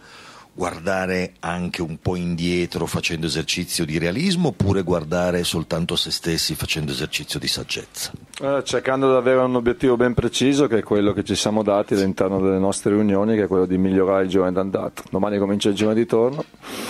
Migliorare il giorno d'andata sicuramente credo ti garantirebbe il terzo posto se vuoi pensare a qualcosa di più devi migliorarlo veramente tanto. Eh, sentivo la conferenza di Mourinho ha detto stato, abbiamo avuto un confronto nel loro spogliatoio, se lo avete avuto anche voi una chiacchiera solita post partita perché immagino che la partita contro l'Atalanta abbia lasciato non malumore ma abbia fatto comunque male all'ambiente rossonero ma credo anche a voi.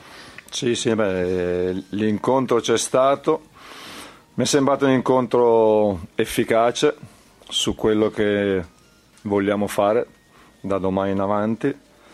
Abbiamo degli obiettivi belli chiari. Certo che abbiamo subito una delusione, un'altra delusione come l'eliminazione della Champions, come l'eliminazione della Coppa Italia, ma dobbiamo trasformare assolutamente questa delusione in grande energia, in grande determinazione per cercare di riscattarci immediatamente. Leao e Teo Hernandez si dice che siano alcuni dei punti fermi migliori di questo Milan. Eh, se, c'è, se, c'è, l'idea di riportare Teo a sinistra o magari per adesso sta rendendo al meglio anche perché magari con maggiori responsabilità gli ha affidato il ruolo di difensore centrale. Eh, credo che Teo abbia fatto molto bene in quella posizione lì ed è stato efficace in fase difensiva ed è stato efficace anche in fase offensiva perché poi alla fine anche l'altra sera ha, ha dato l'assist a Rafa per, per il gol iniziale. Eh, vedrò, vedrò, che scelte fare per domani e che squadra schierare, poi sicuramente Teo sarà in campo. Ha appena parlato questa mattina Murigno, tra le tante cose che ha detto, ha detto testuali parole, Milan in lotta per il titolo anche se la distanza non sembra facile da colmare. Volevo un tuo commento a questa dichiarazione di Mu. Mourinho è, è un top, è, è intelligente, fub, scalp, prima di certe partite esalta sempre gli avversari. È un momento caldo sul, sul, fronte degli arbitri, degli errori che ci sono stati, li abbiamo visti tutti. Eh, ieri il disegnatore Rocchi ha, eh, ha però chiesto, ha promesso una tolleranza zero, ha chiesto più rispetto per, per, gli arbitri. Volevo chiederti un commento su questo, su questo eh, tema. Sono completamente d'accordo con, eh, con Rocchi, tra l'altro è una persona che, che, stimo tanto, sono d'accordo, quindi tutti noi detti lavori dobbiamo abbassare i toni. Certo che vogliamo un confronto, ma deve essere un confronto rispettoso, deve essere un confronto il più sereno possibile e credo che se qualcuno degli addetti ai lavori sbaglia deve essere giustamente punito anche, anche duramente. D'altra parte chiediamo, chiedo più uniformità e più coerenza nel metodo di arbitraggio, solamente questo. Se io volevo una curiosità, visto che nei confronti con Murigno eh, sei imbattuto, diciamo si può dire che sei la criptonite di, di Murigno, quindi io mi chiedevo ecco, come mai, cioè qual è, se le risulta tra virgolette più semplice giocare contro Murigno, se magari ah, prepara qualcosa di, di speciale, visto comunque un allenatore che... Te la sei preparata questa domanda? Sì. Sì. Eh, beh, no- non sono mai scontri tra allenatori, sono scontri tra, tra squadre che cercano di mettere in campo le proprie qualità, le proprie caratteristiche, le proprie idee e poi le singole partite sappiamo che possono essere indirizzate da tante, da tante situazioni. Giocare con la Roma non è mai semplice, è una squadra molto fisica, molto organizzata, concede posi- pochi spazi, ha giocatori offensivi in grado di trovare la giocata, molto pericolosi sulle palle attive, quindi sicuramente dovremmo mettere in campo una prestazione di alto livello per cercare di vincere. So che per definizione le riunioni di spogliatoio sono la cosa più privata, però visto che hai parlato di un incontro post-Atalanta, c'è una cosa che puoi dirci che vuoi migliorare, vuoi cambiare, che sia tattica o di spirito? Eh, è facile, è facile perché adesso ci sono rimaste due competizioni, adesso ci buttiamo nel campionato, avremo quattro settimane credo pulite del campionato e poi ritorneremo a giocare in Europa League e il nostro numero più negativo sono i gol subiti. Quindi è chiaro che e, e- e questo deve essere un obiettivo per tutti i giocatori e non ci sono ruoli, non ci sono difensori, non c'è un portiere, c'è tutta la squadra che deve difendere meglio, che deve lavorare di più, deve sacrificarsi di più, deve essere più attenta, deve essere più collaborativa, deve essere più organizzata nella fase difensiva. Perché se è vero che siamo il secondo miglior attacco, è altrettanto vero che siamo solamente credo la sesta la sesta miglior difesa, quindi credo che tutti dobbiamo avere questo focus, perché se tutti lavoriamo un pochettino meglio su questa situazione, tutti insieme diamo qualcosina in più, può darsi che possiamo ottenere risultati migliori. Buongiorno parlava di Buongiorno. obiettivi sfumati con la Coppa, ci sarà domani anche la proprietà. Gerry Cardinale, se in questi obiettivi sfumati ultime ore ha sentito la proprietà, se la sentirà che effetto fa in questo momento delicato del genere, in una partita così delicata come Roma-Milan, avere la proprietà vicino in questo momento? Grazie. Beh, non, non l'ho sentita la proprietà, cioè sento sempre i nostri dirigenti, Furlani, Zlatan, eh, Moncada ed Ottavio, eh, Cardinale non l'ho sentito, ma la, la presenza della proprietà è sempre uno stimolo positivo, importante la sua presenza. Chiaramente in questo momento nessuno di noi può essere soddisfatto della stagione e quindi abbiamo un grande obiettivo per cercare di migliorare questa stagione. Quello di domani possiamo considerarlo uno scontro diretto, comunque una squadra che ha più o meno gli stessi obiettivi del Milan. Eh, leggevo le, le statistiche di questa stagione, i numeri non sono fondamentali, comunque danno un'indicazione. In 13 scontri diretti il Milan ha fatto quatt- tra tutte le competizioni 4 vittorie, 6 pareggi e scusami, 6 sconfitte e 3 pareggi. Come si leggono questi numeri? A che cosa è dovuto? Eh, casualità, problema di, di una squadra No, no, eh, no, no, non è dovuto a, a casualità. eh, negli sconti diretti, quando affronti avversari più o meno il tuo valore, significa che o riesci a mantenere un livello alto della prestazione o se no affrontando avversari con le tue stesse caratteristiche, con i tuoi stessi valori, se scendi un po' di livello rischi di perdere partite. Poi dopo chiaramente bisognerebbe andare ad analizzare tutte le singole partite, ma sicuramente non siamo riusciti ad avere un altissimo livello negli sconti diretti, quindi questo è un altro obiettivo da migliorare, un'altra situazione dove possiamo sicuramente mettere mano e fare meglio. Buon pomeriggio Stefano. Buongiorno. Parto da questo dato che tu hai appena citato, e cioè da migliorare i gol subiti, quindi in difesa. E allora faccio due domande. La prima, No, non in difesa, eh, perché sennò sembra che sia un difensore. È No, la no, fase no, difensiva. la fase Ok, difensiva ok, collettiva ok. della squadra, va bene. Io però mi faccio due domande relative alla difesa. Allora, la prima domanda è questa. Eh, si è fatto un gran parlare, le esigenze eh, della squadra per eh, i gravi eh, e numerosi infortuni in difesa erano noti da tempo. Si fa un gran parlare di un altro difensore, qui passano i giorni, passano le settimane, non c'è traccia alcuna. Voglio sapere, eh, da quello che ti risulta, è stata abbandonata la pista del secondo difensore oppure no? No, no, no, no, la società sta lavorando per, eh, per colmare questa necessità. È arrivato Gabbi, è arrivato Terracciano, quindi abbiamo riempito un po' le nostre difficoltà, ma sicuramente manca ancora un difensore. Benissimo, e questo è il primo punto. Il secondo punto è questo. Eh, ha fatto un po' discutere e anche specie eh, il cambio che hai fatto durante la Coppa Italia facendo entrare quando si è, fatto male, si è infortunato per trauma eh, Gabbia facendo entrare Chiaer che pensavamo l'avessi destinato alla partita con la Roma eh, per evitargli di far fare tre partite in una settimana. E eh, è un po' diciamo tra virgolette uscito dai radar Simic. Allora volevo chiederti c'è una spiegazione diciamo particolare tecnica di, di esperienza di valutazione perché? Perché per le posizioni che abbiamo preso contro l'Atalanta mi sembrava chi è più adatto a occupare Per la, la- ter- la- la posizione, no, la posizione centrale, non faceva il terzo, faceva la, No, no. faceva- occupava la posizione centrale. Per Poi adesso, sem- adesso, con tutto rispetto mi sembra un po' esagerato parlare che Simic è uscito dai radar. Simic è un ragazzo giovane che sta facendo benissimo, che viene preso in grandissima considerazione. Ho fatto un'altra scelta perché in quel momento lì, perdendo l'unico difensore centrale vero che avevo in campo, ho schierato l'altro difensore centrale che avevo. ho capito perfettamente Ok, ok. Beh, è finito il girone di andata, quindi un, un piccolo bilancio si può fare. E in chiave futura, ovviamente, lei ha detto che poco fa del- per migliorare molto il girone di, di andata, per puntare a fare molto meglio per- a, po- a- a posti più alti, bisogna fare molto meglio. Le volevo chiedere, considerando che alla fine il Milan ha fatto 39 punti, che sono 3 in meno rispetto all'anno in cui poi il Milan ha vinto lo scudetto, l'unica differenza è una vittoria è diventata una sconfitta.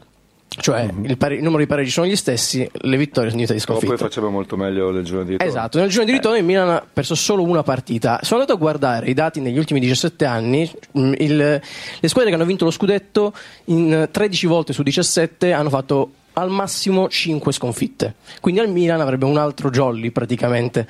Può il Milan riuscirci? E, e perché può farcela o perché non può farcela?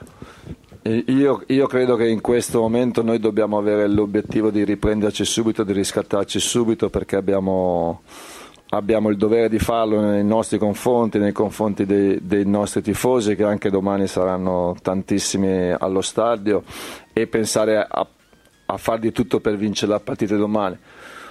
E credo che anche dentro di noi dobbiamo avere le ambizioni, la convinzione di poter essere una squadra che si gioca ogni singola partita con tante possibilità di vincerle e che abbiamo dimostrato che nelle ultime sette partite abbiamo fatto sicuramente un buon abbiamo avuto un buon ritmo e solamente l'Inter e la Juve hanno fatto un punto in più di noi. Però vuol dire che se vuoi devi veramente accelerare tanto e noi dobbiamo provare ad accelerare tanto, dobbiamo provare ad andare, andare forte, andare a provare a vincere ogni singola partita perché poi dopo gli sconti diretti ci saranno fra, fra quattro mesi e da qui a quattro mesi noi dobbiamo provare a correre velocemente. E poi è chiaro che se gli altri continuano a correre così velocemente probabilmente arriveremo terzi ma c'è ancora tante cose da fare. Buongiorno mister. Buongiorno. Ieri c'è stata la presentazione di Filippo Terracciano. Abbiamo provato a chiedergli qual è il suo ruolo preferito. Lui non si è sbilanciato, ci ha detto che è pronto a giocare praticamente ovunque. Le chiedo se in questi giorni lei ha capito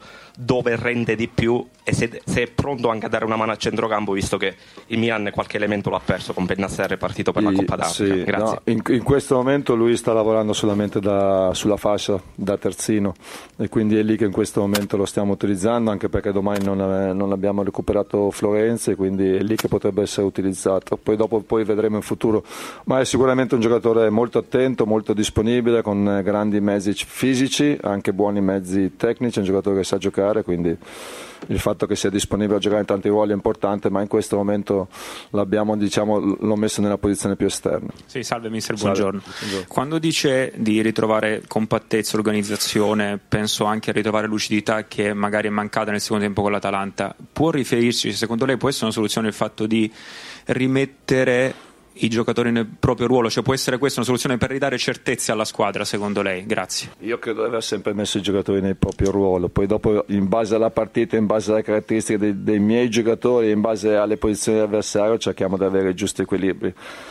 Eh, spiace, e questa è una situazione che dobbiamo migliorare, continuare a prendere dei gol dove siamo in superiorità numerica, perché se poi concediamo gli uno contro uno, quando accetti gli uno contro uno ci sta poi di perdere il duello, quando invece in situazione di superiorità numerica lì significa che siamo mancati in attenzione, siamo mancati in comunicazione e questo è un altro obiettivo che dobbiamo centrare. Mister, Prego. buongiorno. Mm, Tralasciando le qualità indiscusse di questa squadra, ciò che ruba l'occhio in questa prima parte di stagione, la difficoltà emotiva della squadra all'interno della gara, quindi farsi spesso rimontare, crollare alla prima difficoltà. Le chiedo se lei si è data una spiegazione e se si può allenare poi questo fattore, un fattore allenabile. Grazie. Io onestamente crollare non l'ho mai visto la squadra, onestamente. L'ho vista la passata stagione in questo periodo crollare a livello mentale e non riuscire a reagire, non quest'anno. Però è chiaro che ci sono delle situazioni che dobbiamo migliorare ed è evidente che se, per- se pensiamo solamente all'ultima partita non ci sta che una squadra come noi possa prendere gol sul calcio d'inizio dopo aver preso gol. E queste sono le nostre mancanze, questi sono i nostri errori, queste sono le nostre discussioni alle riunioni. Quindi tutti, ripeto, tutti dobbiamo essere molto più attenti. Buongiorno, due domande. Buongiorno. La prima è una domanda difficilissima secondo me, perché, perché le chiedo come sta fisicamente la squadra. Perché le faccio questa domanda? Perché vedo il finale con l'Atalanta. Bene, Milan padrone anche sul piano mentale di gambe. Con l'Empoli anche lei aveva detto secondo tempo non mi ha fatto impazzire il Milan. E quindi anche nella stessa partita non è che c'è il crollo al, tre- al cinquantesimo. La, la squadra sale e scende. Quindi la prima domanda è come state nei 90 minuti? Fisicamente bene, fisicamente bene, abbiamo degli ottimi dati, abbiamo avuto gli stessi dati dell'Atalanta, che di solito l'Atalanta è una squadra che sui dati fisici è tra le migliori, quindi sia nell'accelerazione sia nel volume fisicamente stiamo bene e assolutamente non è questo il periodo dove si possono accusare dei cali fisici. E invece la seconda cosa, eh, Non era così difficile però la domanda. E no per, per me, perché ok. a volte non, non- non si riesce a inquadrare, no? perché se la squadra Credo, credo che, che troppe volte si dia tanta importanza all'aspetto fisico nelle situazioni dei risultati delle partite. Secondo me sono molto più importanti le situazioni tecnico-tattiche e l'atteggiamento, ma non abbiamo avuto cali fisici. La seconda cosa invece eh, mi è venuto il paragone pensando a lei a Sisifo. Sisifo è stato inviso agli dei perché? Perché era audace, troppo audace. E trovo che dire a lei audace è un complimento, non è una diminuzione. Ecco, ma come si sente lei che porta su questa pietra? Lui aveva la condanna eterna, per fortuna lei no. E poi Paris Saint-Germain, Borussia, Cagliari, Atalanta. Ecco, come si sente in questa situazione un po' frustrante? Perché quando pensa di essere arrivato in cima alla montagna e poi il, il masso può finalmente rimanere lì, ritorna indietro. Come si vive questa situazione? Ma io, io sono- non sono né infastidito né preoccupato di niente delle critiche, quelle cose qua. Dal primo giorno sono andato a Milanello mi sono concentrato sul lavoro e mi sono concentrato soprattutto nel, nell'aver fiducia nei miei giocatori e nel cercare di mettere in condizione i giocatori di esprimersi nel miglior modo possibile ed è quello che sto facendo, sapendo che c'è niente da fare, siamo un grande club, le aspettative sono alte, quando le aspettative non i risultati non sono alla pari delle nostre possibilità ci sono le critiche, ma è- non, è, non è una cosa che, che- che mi sta togliendo. Stiamo cercando di lavorare per migliorare questo sì e, e vedo grande responsabilità da parte dei giocatori, grande partecipazione, questa è la cosa importante. Avete chiuso il girone d'andata con eh, 48 punti, per quello di ritorno l'obiettivo è lo stesso, rifarne altri 48? Beh, chiaramente sappiamo che abbiamo avuto un ottimo percorso e la squadra è ambiziosa, chiaramente sappiamo che non sarà semplice, ma vogliamo confermarci con un ottimo girone di ritorno. La vittoria contro il Frosinone ha sicuramente ridato la carica al Monza, che tra l'altro giocherà in casa davanti ai suoi tifosi. Che partita si aspetta domani? Una partita chiaramente difficile contro un avversario di valore che ha un ottimo, ha un ottimo tecnico, ha, dei giocatori che sono stati importanti quell'Inter che rivedremo con piacere, D'Ambro, Gaglia e Valentin Carboni e quindi dovremo fare una partita molto molto importante perché sappiamo che il Monza è assolutamente un avversario di valore. Mister, contro l'Ellas nel finale ha cambiato assetto tattico. Pensa che il cambio di modulo sia un'opzione percorribile solo a gara in corso, magari anche dal primo minuto in base a future necessità o esigenze? Beh, eh, chiaramente col Verona gli ultimi, gli ultimi quarto d'ora ho, ho, cambiato, avevamo tre attaccanti contemporaneamente in campo, in questo momento lo sto chiaramente utilizzando come un, un, un'opzione in quel momento, però chiaramente un domani potrà essere anche una soluzione. Su 19 partite siete andati in vantaggio ben 18 volte, aggiungo anche un altro dato che è quello relativo ai 12 gol negli ultimi 15 minuti di gioco. Eh, che cosa evidenziano secondo lei in termini di atteggiamento questi numeri? Una squadra che, che ha lavorato bene in queste 19 partite, che ha impattato le gare sempre nel migliore dei modi e ci ha creduto fino alla fine, insomma i buoni approcci ne testimoniano nei dati che, che tu hai letto e chiaramente anche i finali di partita dicono questo. C'è un altro dato molto positivo, anzi decisamente da record, che sono le sole 9 reti subite in 19 partite. Ecco, la solidità difensiva dell'Inter, considerando anche che spesso si è trovato a cambiare interpreti in difesa, non è, possiamo dire, una questione di individualità ma di gruppo? Assolutamente sì Mm, la squadra lavora, lavora bene, lavora, lavora, di squadra mm, tutti insieme e soprattutto abbiamo avuto abbiamo cambiato diversi assetti difensivi perché abbiamo avuto eh, qualche, qualche infortunio però i principi della squadra non sono cambiati al di là degli uomini e abbiamo, abbiamo difeso bene in questo girone d'andata. Domani mister avrà a disposizione anche Di Marco e Buchanan?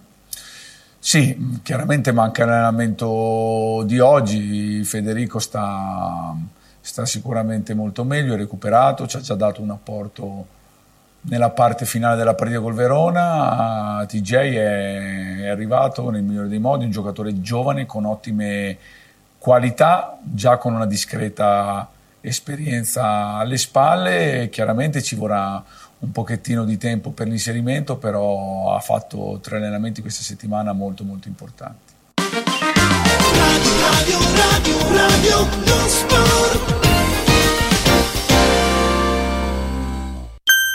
I colori e i simboli che ci fanno battere il cuore, le emozioni che ci uniscono, la storia di una grande squadra questo in un oggetto unico ed esclusivo, un'edizione limitata e numerata. È arrivato 1928, l'occhiale ufficiale del Frosinone Calcio che celebra l'anno di fondazione della squadra. Uno degli esclusivi 1928 pezzi può essere tuo. Scopri come su www.occhialiincantiere.it o nello store di Frosinone. Vediamoci da Occhiali in Cantiere. Villa Mafalda, il punto di riferimento a Roma per la tua salute. A Villa Mafalda, l'esperienza medica incontra l'alta tecnologia. Una proposta completa di prestazioni eseguite in totale comfort e sicurezza. Esami diagnostici con le strumentazioni più all'avanguardia. Chirurgia endoscopica e robotica per interventi meno invasivi e una guarigione più rapida. Assistenza medica 24 ore su 24 tutto l'anno, compreso i festivi. Villa Mafalda è in via Monte delle Gioie 5 a Roma. Villa Mafalda falda.com. Convenzionata con le maggiori compagnie assicurative. Una speciale convenzione è riservata agli ascoltatori Radio Radio. Voglio raccontarti una storia. Erano gli anni 60. C'era una bottega a Roma in cui si facevano i materassi a mano. Ogni volta che ci passavo mi fermavo a guardarli lavorare e pensa, oggi su uno dei loro materassi ci sei seduta sopra. Ruega Materassi Tradizione e Innovazione per il tuo comfort. Materassi selezionati dei migliori marchi e decine di letti personalizzabili perfetti per ogni esigenza e stile. Scopri i nostri 5 negozi e come contattarci su ruegamaterassi.com. Posso saltare un po'? Coraggio e innovazione. Questi gli ingredienti alla base del successo della Quadrifoglio Immobiliare. Una realtà unica per know-how e varietà di proposte che assiste e accompagna il cliente in tutte le fasi della compravendita fino al rogito notarile. Un network di agenzie che copre Roma, Ostia e Viterbo, dove ad accogliervi ci saranno i nostri collaboratori cresciuti e formati dal mondo quadrifoglio. Quadrifoglio Immobiliare, da 30 anni con voi. Una soluzione per tutti. La soluzione fortunata. Guarda, anche qui una ravioleria dumpling bar. Ormai le trovi in tutta Italia. Entriamo, il pranzo è servito. Mmm, sono buonissimi, di qualità e pluripremiati. Eh sì, grazie al franchising 2.0 del Dumpling Bar, anch'io ho potuto aprire la mia ravioleria. È facile, completamente gratuito, include formazione dello chef Gianni Catani, rinnovo di menù periodico, scelta e addestramento del personale, pubblicità. Ho chiamato il numero 344 06 58 913 e il mio sogno si è realizzato. Chiama anche tu o vai su dumplingbar.it. I grandi cambiamenti nascono spesso da piccole cose, senza fare rumore. Volvo presenta la nuova EX30, il SUV 100% elettrico più piccolo e innovativo mai prodotto da Volvo. Tutta la grande sicurezza di Volvo in un piccolo prezzo a partire da 35.900 euro. Le cose piccole cambieranno il mondo. Nuova Volvo EX30 il 20 e 21 gennaio negli showroom Volvo. Prezzo di listino IVA inclusa riferito a Volvo EX30 Single Motorcore Model Year 24. Volvo a Roma è Car Room. Volvo Carrum. Cause it's the little things that mean. Lascia fuori il mondo dalla tua casa. Freddo, caldo, sporco, restano in strada. Modoal, Modoal. È bello godersi la casa con te. Modoal, infissi sciuco che durano nel tempo. A Roma e Passo Corese. Il tuo preventivo su modoal.it. Inizia subito a perdere peso con A17, il programma di semidigiuno sostenuto che ha ricevuto il più alto indice di gradimento per la qualità del prodotto e i risultati ottenuti. In soli 28 giorni, riduzione del giro vita e del grasso localizzato, controllo dell'appetito, mantenimento del tono muscolare e fino al 31 gennaio ricevi in omaggio Lipo, il nuovo integratore che stimola il metabolismo riducendo stress, zuccheri e grassi nel sangue. A17 più Lipo, in esclusiva su radioradioshop.it a soli 144 euro il valido aiuto per tornare in forma. Radio, radio, radio, lo sport. Radio Radio Lo Sport, giornata intensa nella quale andiamo a ricapitolare i principali risultati. Il Chelsea vince contro il Fulham di misura in Premier League, si riprende un pochino nonostante sia a 9, ben 9 punti dalla zona Champions, veramente un anno disastroso per i Blues e mentre è finita 0-0 la partita tra Genoa e Torino, 2-1 tra Napoli e Salernitana, ve l'abbiamo eh, raccontato in diretta il clamoroso gol di Rachmani al 96esimo. Dunque vanno un po' a cambiare le cose in classifica e vanno a cambiare eh, nel senso che mettono pressione alle romane. Noi passiamo eh, dalle milanesi, dagli, dai tecnici delle milanesi che abbiamo ascoltato poco fa, a chi le sfiderà perché eh, c'è un Raffaele Palladino pronto e determinato, ma che an- c'è anche un José Mourinho che comunque viene da una stracittadina persa e che ci ha fatto parlare tanto eh, nel- nelle precedenti ore di Radio Radio Lo Sport. Ovviamente troverete tutto nella nostra sezione podcast non appena è finita, sarà finita la puntata. Dopo di noi arriva Giada Di Miceli, per ora per Ale- da Alessio De Paulis è tutto, restate qua. Ciao Raffaele, calendario asimmetrico però stesso avversario alla prima di andata e alla prima di ritorno. L'avete sempre interpretate bene questo tipo di partite, non è mai stato un Monza svuotato contro le squadre di vertice, però eh, ti chiedo, il girone d'andata vi ha insegnato a leggerle ancora meglio, partite così e poi ti chiedo se magari vuoi eh, etichettarla, vista la classifica del Monza, come prova di maturità quella di domani. Buongiorno a tutti, sì, eh, direi che è una grande prova di maturità contro una squadra molto forte, una squadra anche più forte della passata stagione. Eh, il miglior attacco e la miglior difesa, la prima in classifica, quindi quale partita insomma, migliore per eh, fare un grande test, una grande prova eh, di maturità, come dicevi. Quindi sappiamo che abbiamo fatto un girone d'andata contro le grandi squadre Secondo me in qualche occasione ci è girata anche male, tipo contro la Juventus, anche contro la Roma potevamo fare dei punti, però siamo consapevoli di domani di affrontare una squadra forte, voglio una squadra ambiziosa domani, voglio una squadra leggera, sfrontata, voglio ragazzi che vadano in campo con grande personalità e mi piacerebbe vedere insomma, un Monza bello di slancio, ecco.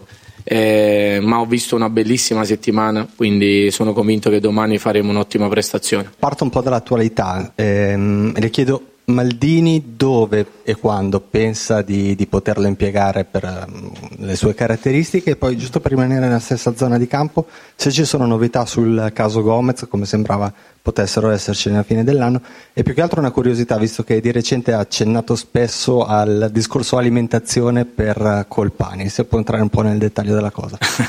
No alimentazione non è compito mio è del nutrizionista è molto bravo Andrea, Andrea Valigi, quindi sappiamo che i ragazzi sono tutti sotto controllo sotto questo punto di vista e stiamo facendo un grande lavoro perché ci sono grandi miglioramenti anche di, di Colpani.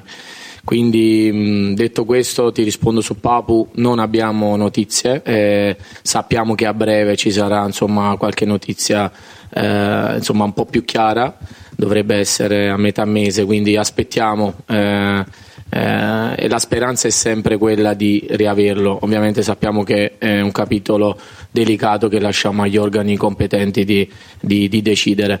Per quanto riguarda Daniel, eh, è un giocatore molto interessante, io lo seguo già dalla primavera del Milan, poi l'ho seguito a Spezia, ha grande talento, eh, il talento ovviamente va allenato e va coltivato e, e, lui ovviamente viene da una grande famiglia di, eh, calcistica, quindi di, da una grande dinastia di, di, calciatori e ovviamente sappiamo che ci può dare una grande mano nel ruolo da trequartista di sinistra, io lo vedo in quella posizione, è un giocatore che ci può dare una grande mano, me lo auguro, adesso lo vediamo nei prossimi giorni ovviamente anche in che condizione fisica è perché comunque le prime giornate di campionato è stato fuori, però si è presentato bene, nell'allenamento di ieri ho visto anche già buone cose, però siamo felici di averlo insomma, in squadra. Perché il Monza può superarlo, questo esame di maturità? Mm, e poi cosa chiedere di più rispetto a quello che avete fatto nel giorno d'andata? Forse solo appunto superare l'esame di maturità.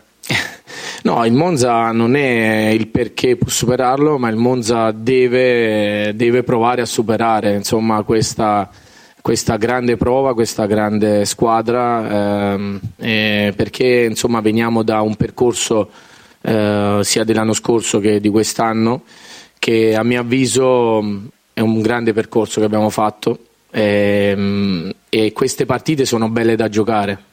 Sono belle da giocare, i ragazzi lo sanno, si esaltano quando giocano contro le grandi squadre, hanno davvero voglia di competizione. Questo è un gruppo che eh, ama la competizione, ama eh, confrontarsi con i grandi giocatori e domani abbiamo eh, di fronte una grandissima squadra, piena zeppa di campioni, con un bravissimo allenatore, una squadra che eh, sette mesi fa ha fatto la finale di Champions League, quindi ci sono tutte le carte ehm, in tavola per poter fare insomma, una bella prestazione, me lo auguro e cercheremo di dare il massimo. Quando si è reduci da due trasferte in cui si sono fatti quattro punti, immagino che il morale sarà a mille. Ti chiedo se eh, il morale è a mille anche per quello che per me è il giocatore più importante e rappresentativo del Monza, che tu conosci molto bene, che è Matteo Pessina, che di solito non sbaglia mai, ma in queste due trasferte qualche errorino l'ha fatto. Grazie. Ma no, Matteo più insomma eh, viene tra virgolette criticato e più si carica, quindi eh, a me fa piacere quando insomma, viene un po' punzecchiato, soprattutto da voi. Per quanto mi riguarda, Matteo ha sempre giocato, ha sempre fatto bene. È un ragazzo straordinario, dà tutto per la squadra, per questa maglia, è un grande capitano, è un grande esempio anche in squadra, quindi eh, davvero io sono felice di allenarlo, per me è un privilegio, ma come lui, ma anche altri perché abbiamo in squadra davvero un gruppo straordinario.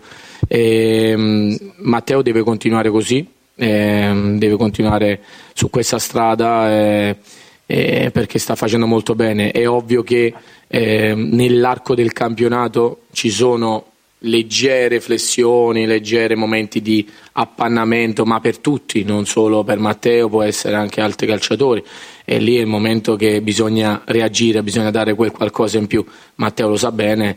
E, e insomma, noi siamo tranquilli e siamo carichi per domani e siamo pronti per fare insomma, una grande prestazione anche sotto il profilo ehm, di corsa, di intensità e di aggressività. Riallacciandoci proprio a queste ultime parole, con quali armi si prova a giocare alla pari con l'Inter?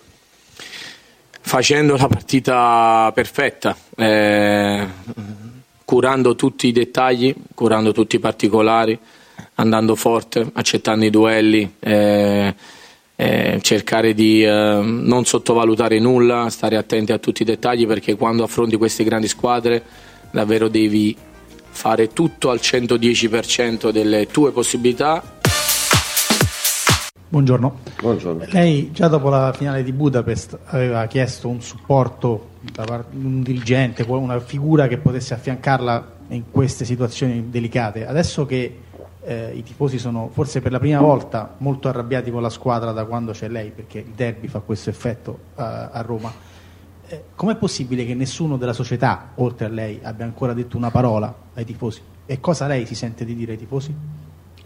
Guarda, io sono anche io sono anche alla società.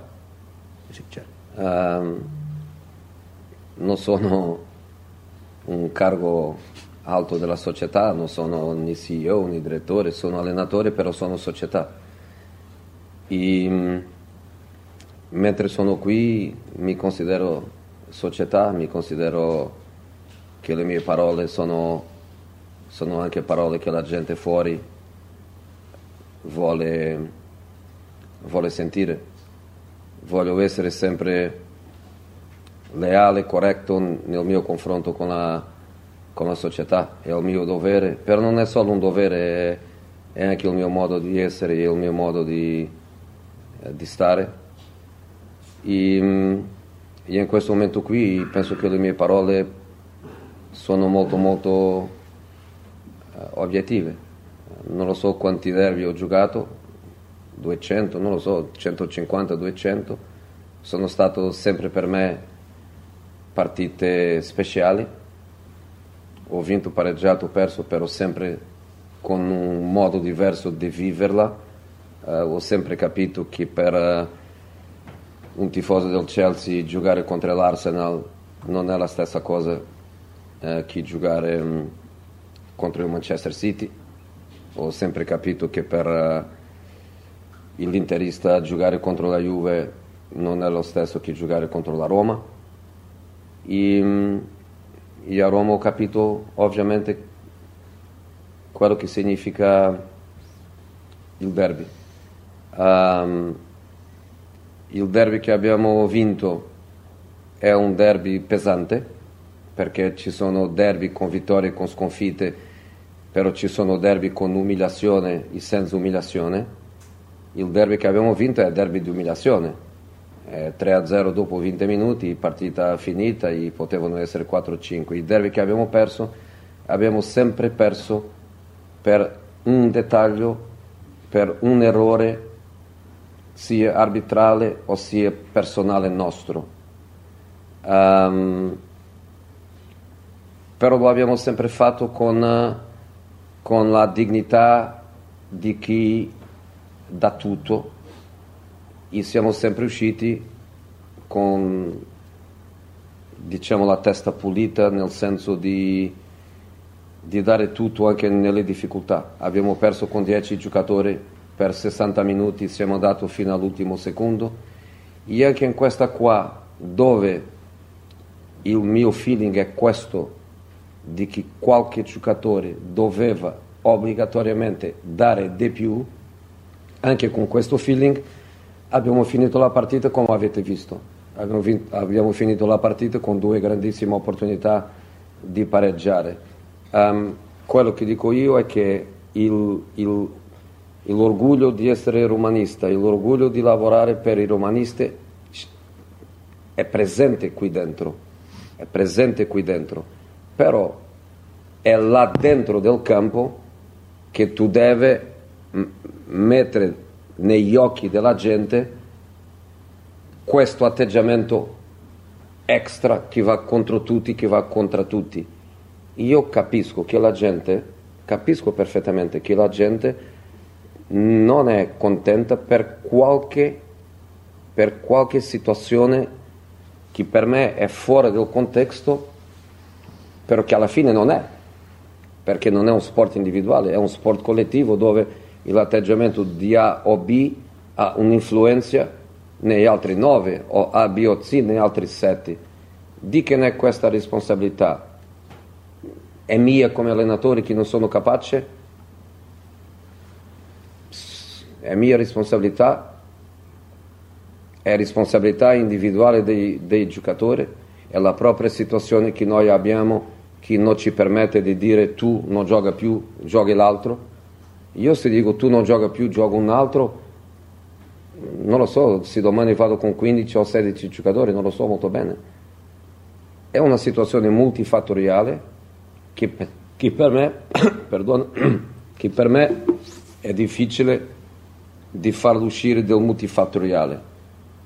Per me è così, I, I sempre nella correttezza nei, nei confronti, qui dentro, qui dentro, io quando parlo qui dentro parlo sempre pensando che rimane qui dentro, qualche volta esce, qualche volta esce e non è vero quello che esce, qualche volta esce e è vero, però io quando parlo, parlo sempre a pensare che sto parlando internamente con i, con i giocatori, con il staff.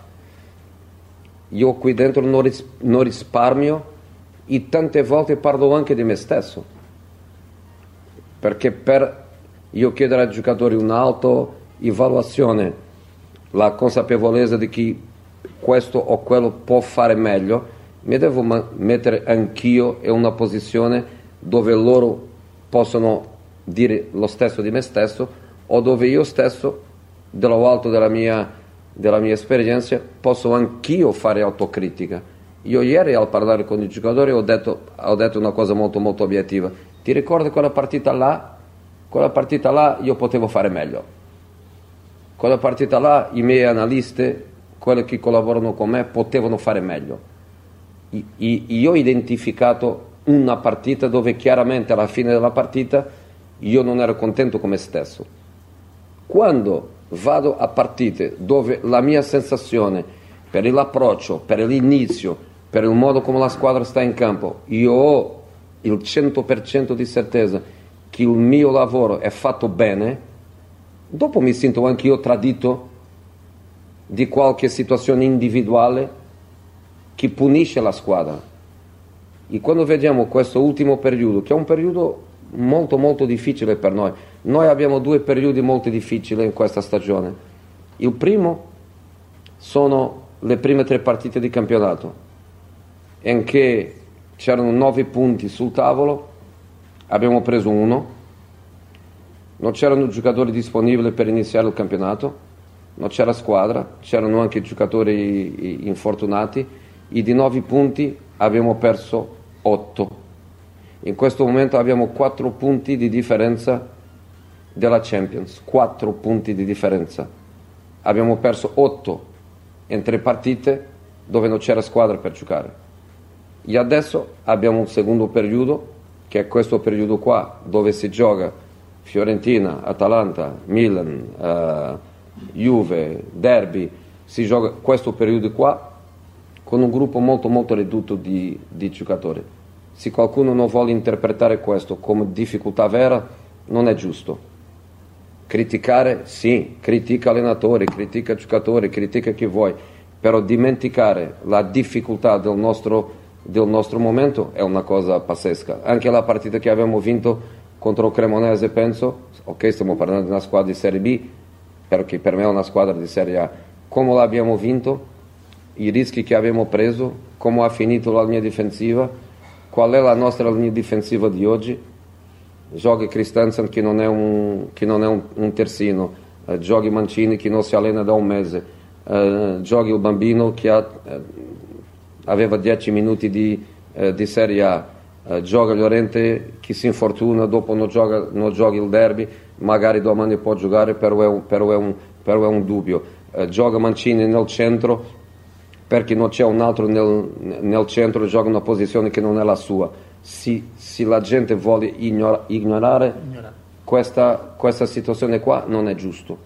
E è qui che io devo difendere il nostro gruppo, incluso la gente che non sta con un, livello individuale di performance aspettabile, è qui che io devo arrivare e difendere il nostro gruppo e dire è un gruppo di gente seria, è un gruppo di gente che, che lavora, è un gruppo di gente che soffre anche quando il risultato non è quel risultato aspe- aspettato.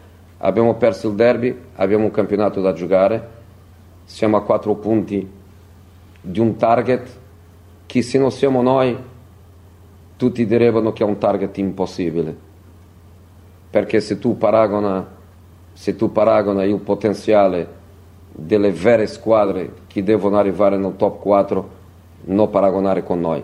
Però siamo noi, siamo noi, è la Roma, sono i tifosi più incredibili che ho mai visto nella vita, è un allenatore che basta il suo nome per la gente pensare che si chiama José Harry Mourinho Potter, non José Mourinho Felix, alza subito, alza subito mm, il livello di esigenza e il livello di, di aspettativa, però la verità è che noi stiamo ancora lottando per qualcosa che è molto molto difficile, però che nessuno dirà a noi che non possiamo lottare. E questa partita contro il Milan, che, che, è, la, che la prossima, saremo là, saremo là a dare la faccia come sempre, mi dispiace ovviamente che, no, che non sono in, uh, in, panchina, sarò in tribuna, um, sarò in tribuna in un, in un, non un stadio, però in un,